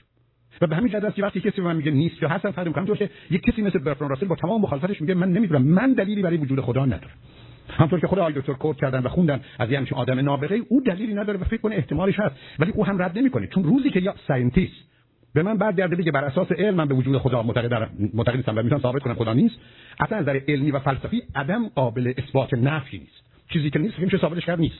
بس بس عدم و وجوده. تمام این صحبت‌هایی هم که مربوط به مسئله کرییشن و اینا هست از این جای دیگه ناشی میشه. ببینید مردمانی آمدن، جسارت منو ببخشید، لطفاً ببخشید، خدا رو تبدیل کردن به یه موجود بیچاره بدبخت وامونده‌ای که در کار خلقت مونده و بعداً یه خلقتی توضیح داده و تعریف کرده و به وجود آورده عجیب و غریب و بعداً در کار تصحیح و تغییر و معجزات و اینا کرده، آخر کارم به جایی نرسیده. مردم با این افکار مخالفن، یعنی اینا رو درست می‌دونن. مخالفتی که وجود داره حتی از داروینیسم گرفته تا از مارکسیسم گرفته درباره خدا نیست. هیچ کدوم از اینا به نظر من جرأت اینو ندارن از نظر علمی که وارد بحث این بشن که راجع به خدا حرف بزنن. اونا حرفشون اینه که این خدای تو مسخره است، این خدای تو خطرناکه، این خدای تو کوبنده و ویرانگره. و از نظر علمی وقتی می‌ریم سراغ فروید و بقیه ما کاملا نشون میدن که این خدا در حقیقت مسئله پدر در فرهنگ‌ها. و به همین جاست که اونجا پدری که مهربون، این خدا مهربونه، اونجایی که طبیعت و پدر ظالمند و قدار، این پدر منتقم است و کوبنده. کاملا میشه در دنیا هم نشونش داد. بنابراین مسائل رو نباید با هم مخلوط کرد. بنده که خدمتتون عرض کردم، به این متاسفم اگر این گونه گفتم، به احضار روح باور ندارم. من میتونم نشون بدم بازی شما. سه سفر به هندوستان رفتم، با دوستانی تو این زمینه کار کردم، تقریبا کتابای راجع به این موضوع رو خوندم و دقیقاً میتونم بحث‌ها و استدلال رو ثابت کنم که تا کجاش غلطه. پس بنابراین بی اطلاع و بی خبر نیستیم، ولی حوزه مسئله علمی با مسئله فلسفی و اعتقادی رو جدا می‌دونن و تا اونجایی هم که ممکنه برام فرق نمی‌کنه. همیشه من عرض کردم شما دو تا راه دارید، یکی اینکه برمیگردید بگید این دین منه و اونم دین تو، این مادر من اون مادر تو، این پسر تو اونم پسر منه و همین تام. یه زمانی هست که شما برمیگردید بگید این باور من درسته، باور تو غلطه، مال من یه ذره بهتره، مال تو یه ذره بدتره. اونجاست که شما باید همه چیزی رو که تو اون سیستم وجود داره ثابت کنید که درسته و هیچ راهی هم غیر از این نداره. من دست ما دو تا راه دارید، یکی اینکه صبح غروب با هم دعوا کنیم که در طول تاریخ تعریمو میکنیم، یکی اینکه بریم دست از این بازی برداریم. مثلا وقتی بدونیم در حقیقت ما وارد حریم و حوزه میشیم که اصلا ماجرای بحث و استدلال اینا اصلا تعبیر و معنای دیگری داره. بنابراین بحث بحث اصالت علم در حوزه و حریم واقعیت و طبیعت، بحث بحث اصالت عقل در حوزه و حریم واقعیت. شما من میگید حقایق روحانی است، موجودات هزاران هزار نیرومندتر بزرگتر، مثلا بحثی نداره. اما روزی که آوردیدش وارد حریم فیزیکی و مادی کردید، اگر میخواید با من بحث بکنید، شما باید بتونید از استدلالی که ما با هم توافق میکنیم بگذارید، از گونه‌ای که مسائل اثبات و رد میشن یا نفی میشن بگذارید. اگر اون کارو میکنیم که بحث بگیرید، اعتقاد شما اعتقاد شما اعتقاد نشه، باورم کنید با تمام وجودم میگه. شما بگید من یه بودایی هستم یا من یه هندو هستم، برای من هیچ فرقی نمیکنه. من میگم من اعتقاد به خدا هستم، برای من فرقی نمیکنه. اما من کی هستم که بتونم دربارش نظری داشته باشم؟ من تو قبلا نقد کردم، من خودم وقتی با باورهای عجیب و غریب آدم‌ها روبرو شدم، آخر کار دیدم خودم این باورها رو یه روزی داشتم. چطور شد من اون روزی که اون باور داشتم آدم خوبی بودم، حالا که شما اون باورهای آدم بدی هستی؟ آخه انصاف نیست. و به همین جهت است که امروز حرفی نیست که حقیقت از آسمان به روی زمین افتاده، اما تکه تکش. اما خاصیتی که هر کدوم از ما این تکه باشیم روش نوشته حقیقت و فکر کنیم ما تنها دارنده حقیقت، چنین نیست. حقیقت از آن همه است و در اختیار همه است و بنابراین کوشش علمی در جهت این است که ما رو از اون تنگ نظری بیرون بیاره. بنابراین مسئله آنچه که غیر علمی است اگر در حوزه و حریم طبیعت، احتمال خطا و اشتباهش بسیار. یعنی روزی که من برای سلامتی بچم از راه دیگه‌ای برم، اون وقت است که اگر او رو به کشتن دادم جای سوال داره. یا درباره مسائل مهم، نه درباره مسائل جزئی کم اهمیت، نه. و تعجب نکنید کسانی که این باورها و اعتقادات دارن یه ذره سراغشون بریم، این وقتی مریض میشن میرن دکتر، وقتی هم که صبح غروب دارن میدوغن با مشاور اقتصادیشون درباره پول بیشتر درآوردن و درباره سرمایه‌گذاری دارن صحبت می‌کنن. باورم کنید من بسیاری از این دوستان رو از نزدیک دیدم. این قیافه‌های روحانی و رحمانی رو که شما توی رادیو و تلویزیون و تو مجالس و محافل مذهبی می‌بینید، یه کمی باشون اگر آشنا بشید. خواهید دید که خبری نیست، بنابراین ازش بگذارید. اول ما تشکر، خیلی مفید بود، استفاده کردم از صحبت‌های شما هم دکتر نیری و دکتر هلاکویی. یه برنامه هست تو سایگات چنل که اینا با دستگاه‌های الکترونیک روح پیدا می‌کنن. خواستم نظر شما رو بدونم، ببینم آیا این حقیقت داره. مثل آقای دکتر این کارا برای من قبل از اینکه سوال شما رو جواب بدم، چون ممکنه یادم بره، یک تکمله‌ای بر فرمایشات فرمایش‌های آقای دکتر هلاکویی اضافه بکنم. یکی از زیباترین چپترهایی که شما در دوره انقلاب علمی می‌بینید، خیلی این رو سریع میگم، رابطه مذهب با علم هست.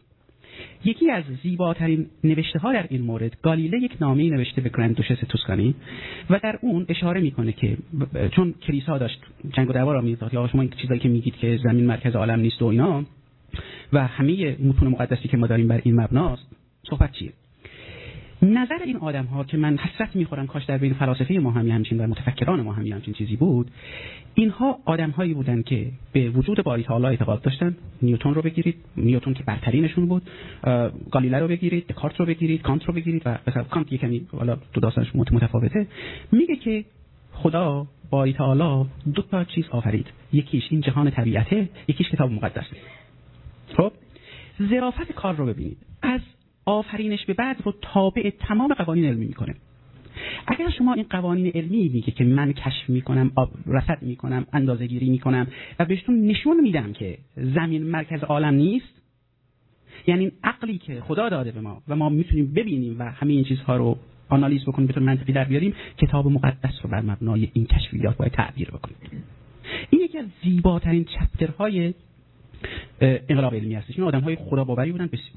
برید مثلا کارهای نیوتن رو بخونید که در مورد خلقت چطوری فکر می‌کنه و ما متأسفانه نداشتیم در این قسمت و در, در نتیجه ذهنیتی که ما از این چیزا داریم در مورد آفرینش و وجود خدا و رابطه یه مقدار مغشوشه و امیدوارم با رفتن و دیدن که چطوری اون متفکران ما کشف نکردیم، از قدیم بوده و یک آدم‌های بسیار بسیار بزرگی در این مورد کار کردن. همینطور که آقای دکتر نیری می‌گفتن در مورد کوانتوم فیزیک، اینشتین معتقد به دترمینیسم بود، معتقد به خدا بود و می‌گفت که خداوند هیچ وقت تخت نرد بازی نمی‌کنه، همه چیز تاس بازی نمی‌کنه، تاس بازی تاس نمی‌اندازه. آفرین. این از این که این قسمت بسیار بسیار مهمه تو این بحث انقلاب علمی و رابطه علم و دین در دنیای مدرن. در مورد روح، باز اگر این تابع همه اون اصول علمی که گفتم خدمتتون باشه، من یکی از اولین آدم‌های خواهم بود که برم با این روح رابطه برقرار بکنم. ولی داستان اینه که این چیزها فیلم‌های یه مردمو فیلم می‌کنن. یعنی واقع واقعیت قضیه اینه که نه اندازه‌گیری در این مورد وجود داره، نه اصلا تعریف شده که روح چی هست. من میتونم بیام یک دوربین اینفرارد بذارم اینجا و یک شبحی رو وقتی که شما اینجا نیستین، حتی شما برید از اینجا بیرون، چطوری این جای مثلا یه جای منفجر شده میان این امواج ریلیکی که از چیز مونده، انفجار بزرگ مونده، شما میتونید ببینید که اتفاقی افتاده و سه درجه کلوین بقایای این انفجار بزرگ هست. شما از اینجا برید من یه دوربین بذارم، بله این شبحی رو میتونم ببینم، ولی آیا این روحه؟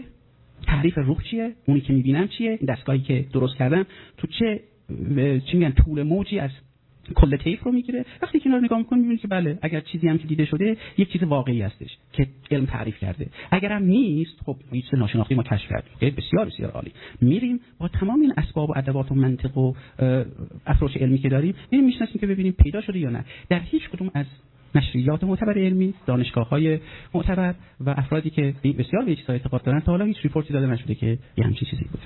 سوال من اینه که راجع به آفرینش و اینکه تکامل آفرینش، در تکامل فکر نمی‌کنم کسی در اون شکی داشته باشه الان با توجه به علم ثابت کرده، خود من شک ندارم بهش، ولی یه سوال دارم که خودم نمیتونم جواب بدم، می‌خواستم ازش شما رو بپرسم. اون مولکول اولیه که به وجود اومده حالا با احتمالات یه جوری درست شده و به وجود اومده، قبول کنیم اونو که سر اون حرف دارم ولی حالا قبول کنیم، اون باید خاصیتی داشته باشه، یعنی چند خاصیت دیگه هم باید همزمان باشه. یکی خاصیت این که محیط خارج خودش رو بتونه بشناسه و اطلاعاتی از اون محیط جمع بکنه. اگه نتونه این کارو بکنه تغییرم نمیتونه بکنه، بر اساس اون اطلاعاتی که جمع میکنه تغییرات بعدی رو باید انجام بده. پس یه فهمی باید داشته باشه. درست نیست که کامپیوتر برای کامپیوتر سوپر کامپیوتر داشته باشه این اطلاعات جمع کنه به سلول بعدی که بعدش میاد منتقل بکنه، سالها بگذره تا بتونه از تغییرات کمی به تغییرات کیفی برسه. بنابراین این سوال پیش میاد که این فهم از کجا میاد، این جمع آوری اطلاعات از کجا میاد که بر اساس اونا تغییرات صورت بگیره. خیلی ممنون از سوالتون. اول از همه من بگم که با یه گزاره شما موافق نیستم و اینکه گفتین هیچ کس نیست که در تکامل یاد یگانه شک داشته باشه. پس این همه اوانجلیستا و چیز اینا رو کاش که همه مثل شما فکر می‌کردن مشکلات خیلی کم می‌شد. لازم نبود راجع به گرند کانیون همین نوتبوکی رو بیرون بدن.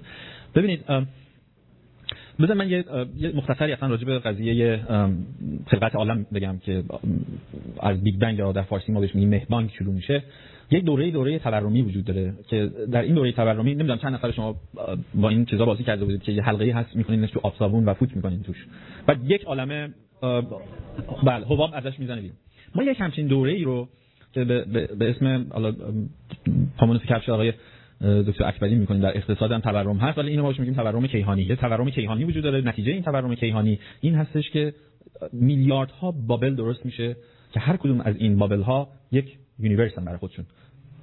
It happens که ما هم جزء یکی از این داخل یکی از این بابل ها قرار داریم که اونم رشد کرده و به اندازه امروزش رسیده و این تمام بر اساس قوانین فیزیک کوانتومی است. پس ما حدود صد میلیارد حباب داریم. من فکر می‌کنم شاید خیلی واضح نگفتم وقتی که اون مثال سکه رو براتون داشتم می‌زدم. گفتم که احتمال اینکه یه سکه‌ای بر لبه سکم ندارم که این لبه باریکش نشون بدم. من امیدوار بودم یه ذره از این چهل دلار به صورت سکه باشه. خب حالا این دایمه یه ذره کوچیکه، ولی ببینید احتمال این مثلا برای اینکه دقیقاً به این شکل، چون معمولاً یا به این صورت فرود ناشیره یا خطه پنجاه درصد اون احتمال داره پنجاه درصد، ولی احتمال این که این برای این لبه باریکش قرار بگیره مثلا یک صد میلیونیومه. خب بنابراین تقریبا میشه گفتش که نزدیک به صفر، ولی صفر نیست، نزدیک به صفر ولی صفر نیست. و حرف من این بود که شما اگه ما بتونیم وسیله‌ای رو طراحی بکنیم که نزدیک صد میلیون بار این سکه رو بندازه، اون موقع صد میلیون بار ضرب داره این احتمال که حدود صد میلیونیومه یک عدد نزدیک به یک میشه و اون موقع احتمالش هست که این به این شکل قرار بگیره. در مورد عالم هم همینجوره. همه این چیزایی که شما میگین به نظر خیلی عجیب میاد، مگه میشه همین چیزا؟ ولی شما به هیچ وجه فاکتور زمانی رو اینجا در نظر نمیگیرید. این چهارده ما اصلا میگیم ارقام نجومی به این دلیل هستش. چهارده میلیارد سال عمر دنیاست. خورشید ما و منظومه شمسی ما پنج میلیارد سال ازش میذاره. پنج میلیارد سال جوک نیست. میدونید ما هممون با این همه غرور و خودمحوریگی داریم همش شصت هفتاد سال عمر میکنیم که اصلا صفر در مقابل میلیارد. پنج میلیارد سال از عمر عالم گذشته، از عمر منظومه شمسی گذشته و احتمال اینکه بشه مواد عالی به وجود بیان با توجه به اینکه یکی از اون صد میلیارد حباب عالم هایی که وجود داشته در زمان مناسب سنتز کربن شکل بگیره که بتونه موجوداتی رو بر اساس چرخه کربن ایجاد بکنه، اون موقع می‌بینید که اگر اون احتمال رو در نظر بگیرید که بسیار بسیار ظریفه و کمه، ضرب در تعداد این بابل‌های حباب‌های خلأ بکنید میلیاردها هست، اون موقع رقمش رقم قابل ملاحظه‌ای به وجود میاد. و الان حباب‌های دیگه‌ای هم وجود داره در یک پیکچر بزرگتر، که اونها ممکنه که زندگی بر اساس مثلا چرخه نیتروژن باشه، بر اساس چرخه کربن نباشه. موجودات دیگه‌ای شکل گرفتن توش که کاملا متفاوت با ما هستن. به قول یک اختر فیزیکدان بسیار معروف انگلیسی، ممکنه که در اون دنیاها ابرهای هوشمند به وجود داشته وجود داشته باشه که این ابرها مثلا از انرژی رادیواکتیو مصرف کنن. بنابراین همه اینها رو مشکل زمان حل میکنن. اگر ما بدونیم که احتمال پایینه، کاملا با شما موافقم، به نظر عجیب میاد. توضیحات اینا خیلی مشکله تا اینکه من بگم که خدای ما رو از بهش بیرون کرد اومدیم اینجا. میدونید اون خیلی راحت تره تا اینکه ما بخوایم تمام مباحث زیست شناختی، فیزیکی، شیمی، ببینید ما تا یه مدتی فیزیک داریم، بعد شیمی میاد، بعد بیولوژی میاد، زیست شناسی میاد. در وهله اول مشکل ترین علم میاد که روانشناسی، ما تقریبا اطلاعات زیادی ازش نداریم. من البته همونطور که با توضیحی خدمتتون عرض کردم، بحث دوستان اینه. ببینید بحث علمینه که ما بر اساس تئوری احتمالات این موضوع رو میتونیم توضیح بدیم یا نه. البته دکتر فرمودن میگن احتمالش هست. به هیچ وجه اگر شما از طریق تئوری علمی یا احتمالات موضوع رو ثابت کنید، وجود خدا یا خلقت یا خالق رو رد و نفی نمی‌کنید. برای که اون می‌تونه جهان رو این گونه درست. بنابراین چیزی که میگن نفی اون نیست. حرف این است که شما میگید این کار غیر ممکنه، بحث فیزیک و ریاضی اینه که این کار بر اساس احتمالات ممکنه. البته می‌بینید بحثا در این زمینه باز برمیگرده به اون اطلاعاتی که شما در این زمینه ارائه می‌کنید. نتیجتاً تمنا میکنم، چون چند بار گفتم از این بابت متاسفم، مسئله اثبات و رد در علم راجع به خدا نیست. برای که در تحلیل نهایی شما میخواید، اگر بخوایم یه بحث فلسفی بکنیم، شما میخواید وجود رو با عدم بحث کنید. شما باید از عدم به وجود برسید، در نتیجه باید از نظر علمی این دو تا رو بشناسید. عدم اصلا چیزی نیست که شما بشناسید، مثلا در حوزه علم باشه. پس بنابراین ما از وجود و خلقت داریم آغاز میکنیم. نتیجتا بحث قبل از خلقت یا قبل از وجود که مسئله موجوده که مباحث فلسفی اصلا یه قصه دیگه است. و دوستان خوب و عزیز منم با وجودی که جهت و نظری میتونن داشته باشن که برداشت های خودشونه، هرگز این گفته نیامده که ما به این دلایل ثابت کنیم خدا نیست. الان تو صحبت آخر آقای دکتر نگیری چه بود؟ اون چیزی که ما معنی مثلش خدا گذاشتیم زیر سوال. یعنی روزی که شما میگید روز اول خدا زمین رو خلق کرد، روز دوم آسمان، یه سوالی هست که آقا داستان زمین و روز اول روز دوم برمیگرده به زمین و حرکت خورشید. حالا که هنوز خورشید روز چهارم داره فرض کنید خلق میشه، ماجرای زمین از کجاست؟ حتی فرض کنید وقتی آدم و حوا هستن، حالا بگذاریم از اون داستان‌ها، به این زمینا دو تا بچه میان حابیل و قابیل، قابیل میزنه حابیل رو میکشه. پدرش دنبالش میکنه که بزنتش کنه، برادرش کشتی فرار میکنه میره، بعد میره با دختری از قبیله دیگه ازدواج میکنه. قبیله از کجا پیدا شد؟ یعنی شما نگاه کنید، اشکال در این استدلال است که تو خودش مسئله داره. شما وقتی که فرض کنید از حضرت ابراهیم شروع کنید تا زمان حضرت موسی که شما مثلا در دوازده نسل میگید، جمعیت میتونه شش هزار نفر باشه. شما یه دفعه جمعیت دو میلیونی نمیتونید درست کنید که شش هزار تا فقط مرد جنگی دارید. و شما نمیتونید در مقابل چنین شرایطی بشه دو میلیون جمعیت. اصلا ما شهر پنجاه هزار نفری نداریم که شما شهر دو میلیونی دارید. یعنی ببینید حرف این است که اون گفتگوهای بعدی است که مسئله به وجود آورده. و اگر شما برگردید بگید که من به وجود خدایی باور دارم و هیچ چی دربارش ندارم، عارفی را گفتند چرا لا اله الا الله نگویی تا برهی؟ گفت هستم که در لا بمیرم و به الا نرسم، پس الله ما را بس. یعنی باید گفت خدا، ولی که میگم لا اله بمیرم بعد تو گفتی لا اله بیرون جهنم، در حالی که با گفتن لا اله الا الله شما نجات پیدا می‌کنید. بنابراین تفکیک رو تمنا می‌کنم به توجه کنید، نه کسانی که در دنیای علم هستن اثبات کردن خدا نیست، نه در دوستانی که در جهان غیر علمی هستن ثابت کردن خدا هست. اصلا این بحث بحث مورد استفاده اثبات و رد نیست. یکی از مسائل مهم در فلسفه اینه که اصلا سوال درستی طرح بشه. سوال اثبات خدا یا رد خدا اصلا سوال درستی نیست. یعنی اصلا پرسش غلطه. و چون پرسش غلطه، معلومه که هر پاسخی هم احتمالاً غلط خواهد بود. من سوالم از آقای دکتر حیدرزاده هستش. یه مطلبی من یادمه تو مجله دانشمند دیده بودم، بعد جدیدنم دوباره این مطلب رو توی یکی از سایت‌ها دیدم که یه نمیدونم دقیقاً محلش کجا بود، اما جلوی یکی از این رصدخونه‌ها بودش که یه شکل خیلی خاصی توی مزارع ایجاد شده بود، شکل هندسی، بعد به صورتی که مثلا این گندمزاره خم شده بودن و یه اشکال خیلی خاصی تو اون مزرعه ایجاد شده بود. بعد تو اون سایت گفته بودش که این به اصطلاح علائمی هستش که از یه به اصطلاح عالم دیگه حالا فرستاده شده داره صحبت میکنه، ولی من می‌خواستم بدونم مثلا این واقعا پشت این قضیه چی بوده که این اتفاق افتاد. و ممنونم. یکی از شبه علم هاست که اتفاقا کانال دیسکاوری یا هیستوری چنل یک فیلم بسیار خوبی در این مورد داشت، ولی هیستوری چنل بود که این رو نشون میداد که چطوری افراد دارن درست میکنن. یعنی یک چیز کاملا ساخته بشر هست و یه عده میخوان این کار رو بکنن و موفق هم میشن که بیان بیمار زمین‌های کشاورزی رو تخریب بکنن. هیچ نشانه‌ای وجود نداره که باز همون داستان مشقا پرنده است که از اونجا هفت هزار سال نوری را بیفته بیاد گندمای ما رو خراب بکنه یا ذرتای ما رو بکنه و برگرده بره بالا و یا با این ساین چی میخواد به ما بگه، چه ارتباطی برقرار کنه. یک این فرم بندی منطقی در این وجود نداره. ولی چیزی که من خودم شخصا در این مورد کار نکردم و اسنادش رو نگاه نکردم. یادمه که یک مقاله در مجله دانشمند چاپ کردیم در این مورد، ولی استناد من به همون فیلم هیستوری چنل هستش که دقیقاً نشون میداد که اینها رو یه سری آدم‌های ابناکشیز میان درست میکنن که مسئله درست بکنن باشه و این یک چیز خیلی فراگیری نیست. شما میگید حدود هزار و نهصد و سی بود که یه آلمانی داستانی درست کرد، کتاب نوشت به اسم عرابه خدایان چایرسوفکا و اومد در دنیا عجایب و غرایب رو نشون داد که گفت به هیچ وجه از نظر علمی از اهرام ثلاثه مصر گرفته شده تا یافتن یه مقدار عکس در غارهایی و یا در کشور پرو نزدیک لیما جایی هست که کاملا نشون میده اینا جایی بوده برای نشستن هواپیماهایی که آدم‌ها سایر کرات اومدن و یا سنگ‌هایی رو نشون داد که اینا یه جوری روی هم گذاشته شده که حتی جر و ثقیل‌های امروز هم این کارو نمیتونن بکنن. وقتی که دنباله این موضوع گرفتن که حالا مطلبی که شما اشاره کردید جزء اونها هست، دو تا چیز رو دیدن. یکی این که بسیار از اونها دروغ بود، یعنی مثلا فرض کنید ظرفی که پیدا کردن یا نقشه‌ای که پیدا کردن مال سه هزار سال قبل چیزا نمیشد، دیدن اینا رفتن پول دادن تا یکی پیدا کردن آدم که صد دلار داده رفت این آدم اون رو تو غار نوشته، یعنی پیدا کرد. دوم بسیار از اینا رو ثابت کردن که کاملا با تکنیک سه هزار پنج هزار سال قبل قابل درست شدن، یعنی چگونه میشه این سنگ‌ها حتی با پانزده نفر آدم ظرف سه روز روی هم گذاشت، همونطور که برای اهرام مصر و تمام این چیزهای عجیب و غریبی که میگفتن انسان نمیتونه انجام بده، وسایل کارات اومدن نشون داد. مطلبی هم که شما میفرمایید داستانش این بود که یه آدم به پای خودشون یک چوبی می‌بستند و این چوب یک چیزی داشت، یک تنابی داشت که وقتی اینا حرکت می‌کردن و میچرخیدن اون دایره‌های کاملا مرتب منظم که از بالا نشون پیدا کرد و اینا تا یک شب ظرف چهار ساعت تونستن هم کاری که اونا می‌کردن تو مزرعه پهلوی بکنن.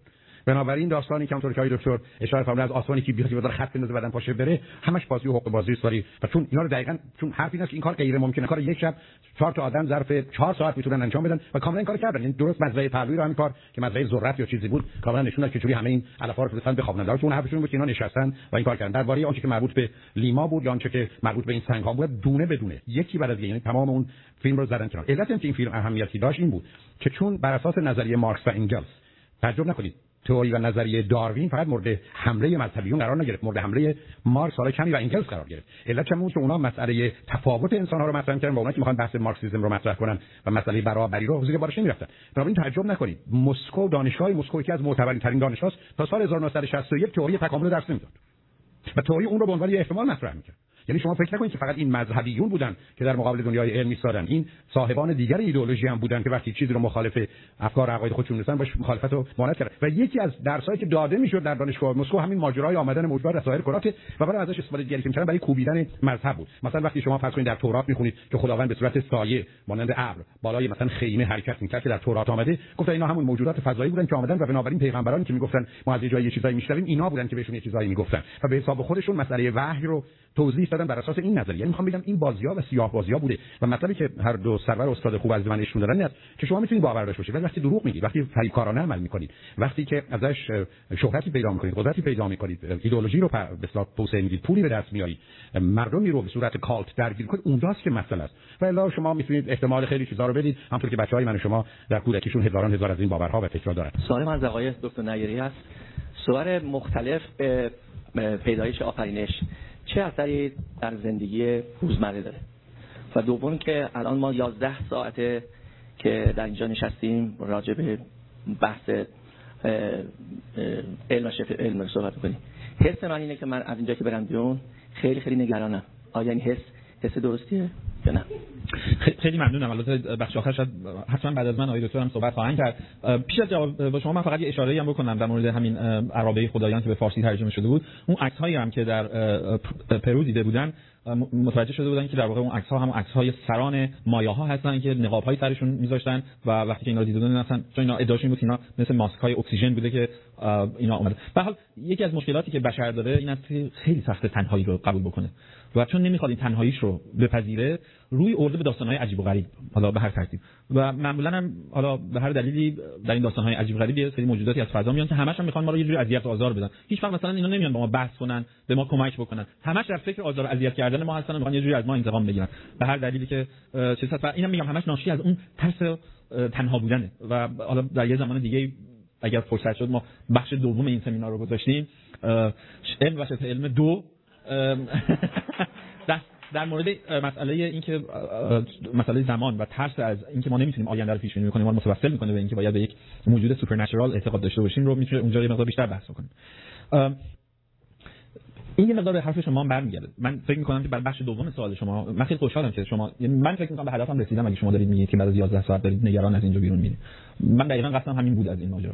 برای برای این هستش که ببینید خیلی وقت آدم میخواد علمی فکر بکنه، خیلی سخته. باور داشتن خیلی راحته. و برای همین هم مثلا من رو در بیرون از این جلسه گفتم، اینشتین گفت من بار دیگه به دنیا بیام دوست دارم برم نانوا بشم.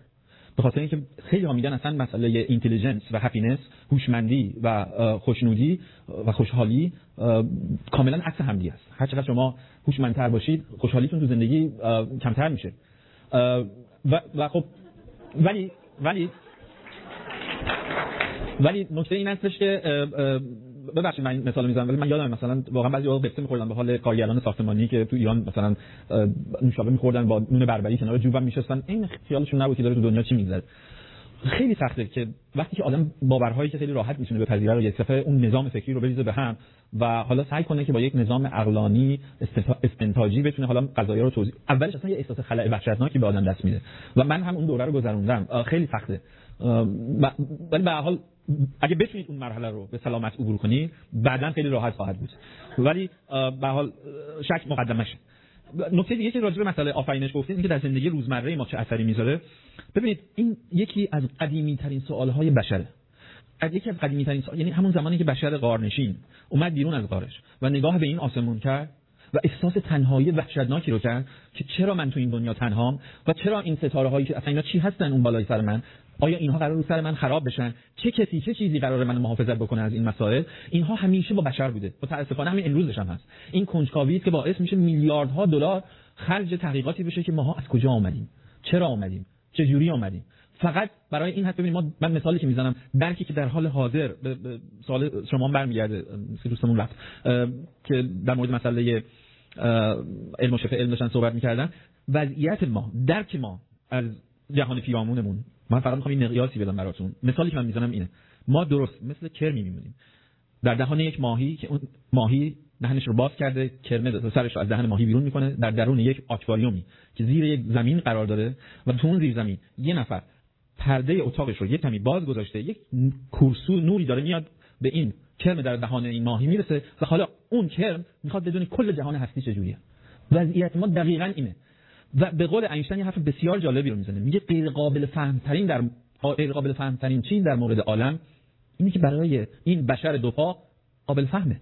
این یه چیز خیلی خیلی سختیه، یعنی اصلا بدیهی نیست که چطور میتونه بشر به چیزهایی برسه که درست همون حکایت کرم درون اون دهن ماهی رو داره. این اصلا بدیهی نیست، اصلا بدیهی نیست. و جز این که ما بتونیم یه جوری خودمون رو از لحاظ فکری ارضا بکنیم، نه نه من پولدارتر میشم، نه فقیرتر میشم، نه احتمالاً وضعیت دموکراسی در دنیا تغییر میکنه، هیچ کدوم از اینها نخواهد بود. ولی به طولانی ترین کوست بشری میخوان جواب بدیم. ببینید روزی که من شما جدا میشیم از در علمی، روزی که جدا میشیم و تنها میشیم مضطرب میشیم. روزی که من از باورها و اعتقاداتم که کمی جدا میکنه مضطرب میشم. بنابراین بسیار عادی و طبیعی است. و ضمناً نه تنها استراب میاد، به خودش حتی شرم و خجالت میاد. دقیقاً نگاه کنیم داستان آدم و حوا. خود خدا در بهشت به آدم گفت تو آزادی ولی از اون گیاه و درخت نخور. حوا به آدمو گول زد و رفتن از اون گیاه یا درخت خوردن. اما گیاه و درخت چی بود؟ گیاه و درخت دانایی بود. بنابراین مسئله اصلی آزادی و آگاهی. اما بعدش چی شد؟ بعدش بلاس فهمیدن که عریانن و نگران شدن، یعنی هم خجالت کشیدن هم احساس اضطراب و نگرانی کردن. و به همین بود که از برگ مو همونطور که میدونید برای خودشون سه صورت درست کردن و خودشو پوشوندن. ماجرای دانایی همونطور که اشاره فرمودند با خودش دو چیز داره، یا اضطراب و نگرانی یا هیجان. من یکی از عادتهای بدی که داشتم یا خوب نمیدونم، وقتی مطلبی رو تو کتابی میخوندم که برام جالب بود غالبا کتابو ول میدادم، یعنی مثل کسی دستش سوخته. و هیجان اون برخی از اوقات منو تا صبح بیدار نگه می‌داشت. خاطرم هست یکی دو هفته با دوستانی درباره عدالت، موقعی جوان بودم، شاید واقعا حتی نوزده یا بیست سالم نداشتم، با یه عده از دوستان بحثی درباره مسئله این که آیا در جهان عدالت برقرار یا نه صحبت می‌کردیم. به یک کتابی که من بهش توجه به هر حال نظری داشتم رسیدم که این جمله آمده بود که طبیعت به قانون ظلم حرکت می‌کند. من این کتاب رو رها کردم، هنوز اون منظره و حال یادمه. شما در مقابل هر مسئله‌ای در دنیا دو حال رو پیدا می‌کنید، یکی اون چیزی که اسمش استراب یا نگرانی یا ترس fear و anxiety، یکی excitement. بنابراین روزی که مسئله ترس و اضطراب معناش این است که من از اون تغییر، از اون جابجایی راضی نیستم. شما می‌دونید انسان موجودی است که سه تا ترس طبیعی داره، ترس از زیر پا خالی شدن، ترس از صدای بلند ناگهانی و ترس از چیز تازه. بنابراین که بچه‌ها مخصوصا بین هشت تا ده ماهگی stranger anxiety دارن، اضطراب غریبه دارن. و به همین دلیل بسیاری از ما بزرگسالا شرایط بد شناخته شده رو به شرایط خوب ناشناخته ترجیح میدیم.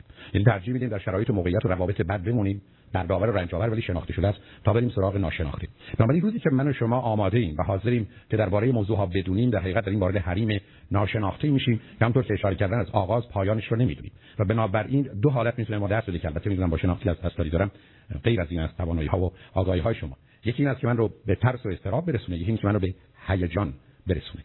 و بسیاری از اوقات این هیجانه برای آدم هوشمندی که مایل به دانستن و از طریق دانایی میخواد به توانایی و خودکفایی برسه که بتونه برای خودش و دیگران مفید باشه. بنابراین با توجه به کوششی که شما فرمودید که به مراتب، من از جانب هر دو استاد عزیز این اجازه رو میخوام که به مراتب از کار ما سخت‌تر مشکل‌تر بود. اصلا نشستنی در حد ده یازده ساعت، اون هم به صورتی کاملا ندانسته و ناشناخته، با اینکه چه مطالبی مطرح می‌شد و اگر عنوان‌هاش رو می‌دونستید ده ها برابر کار سخت‌تر مشکل‌تر بود. من جز که بسیار سپاسگزار توجهتون، محبتتون، تشریف فرماییتون و صبر و حوصله‌تون هستم. از دو استاد خوب عزیز هم بسیار سپاسگزار هستم که این فرصت و امکان رو به وجود آوردن که ما شک کنیم، زیرا شک هست که مقدمه یقین و مقدمه رشد.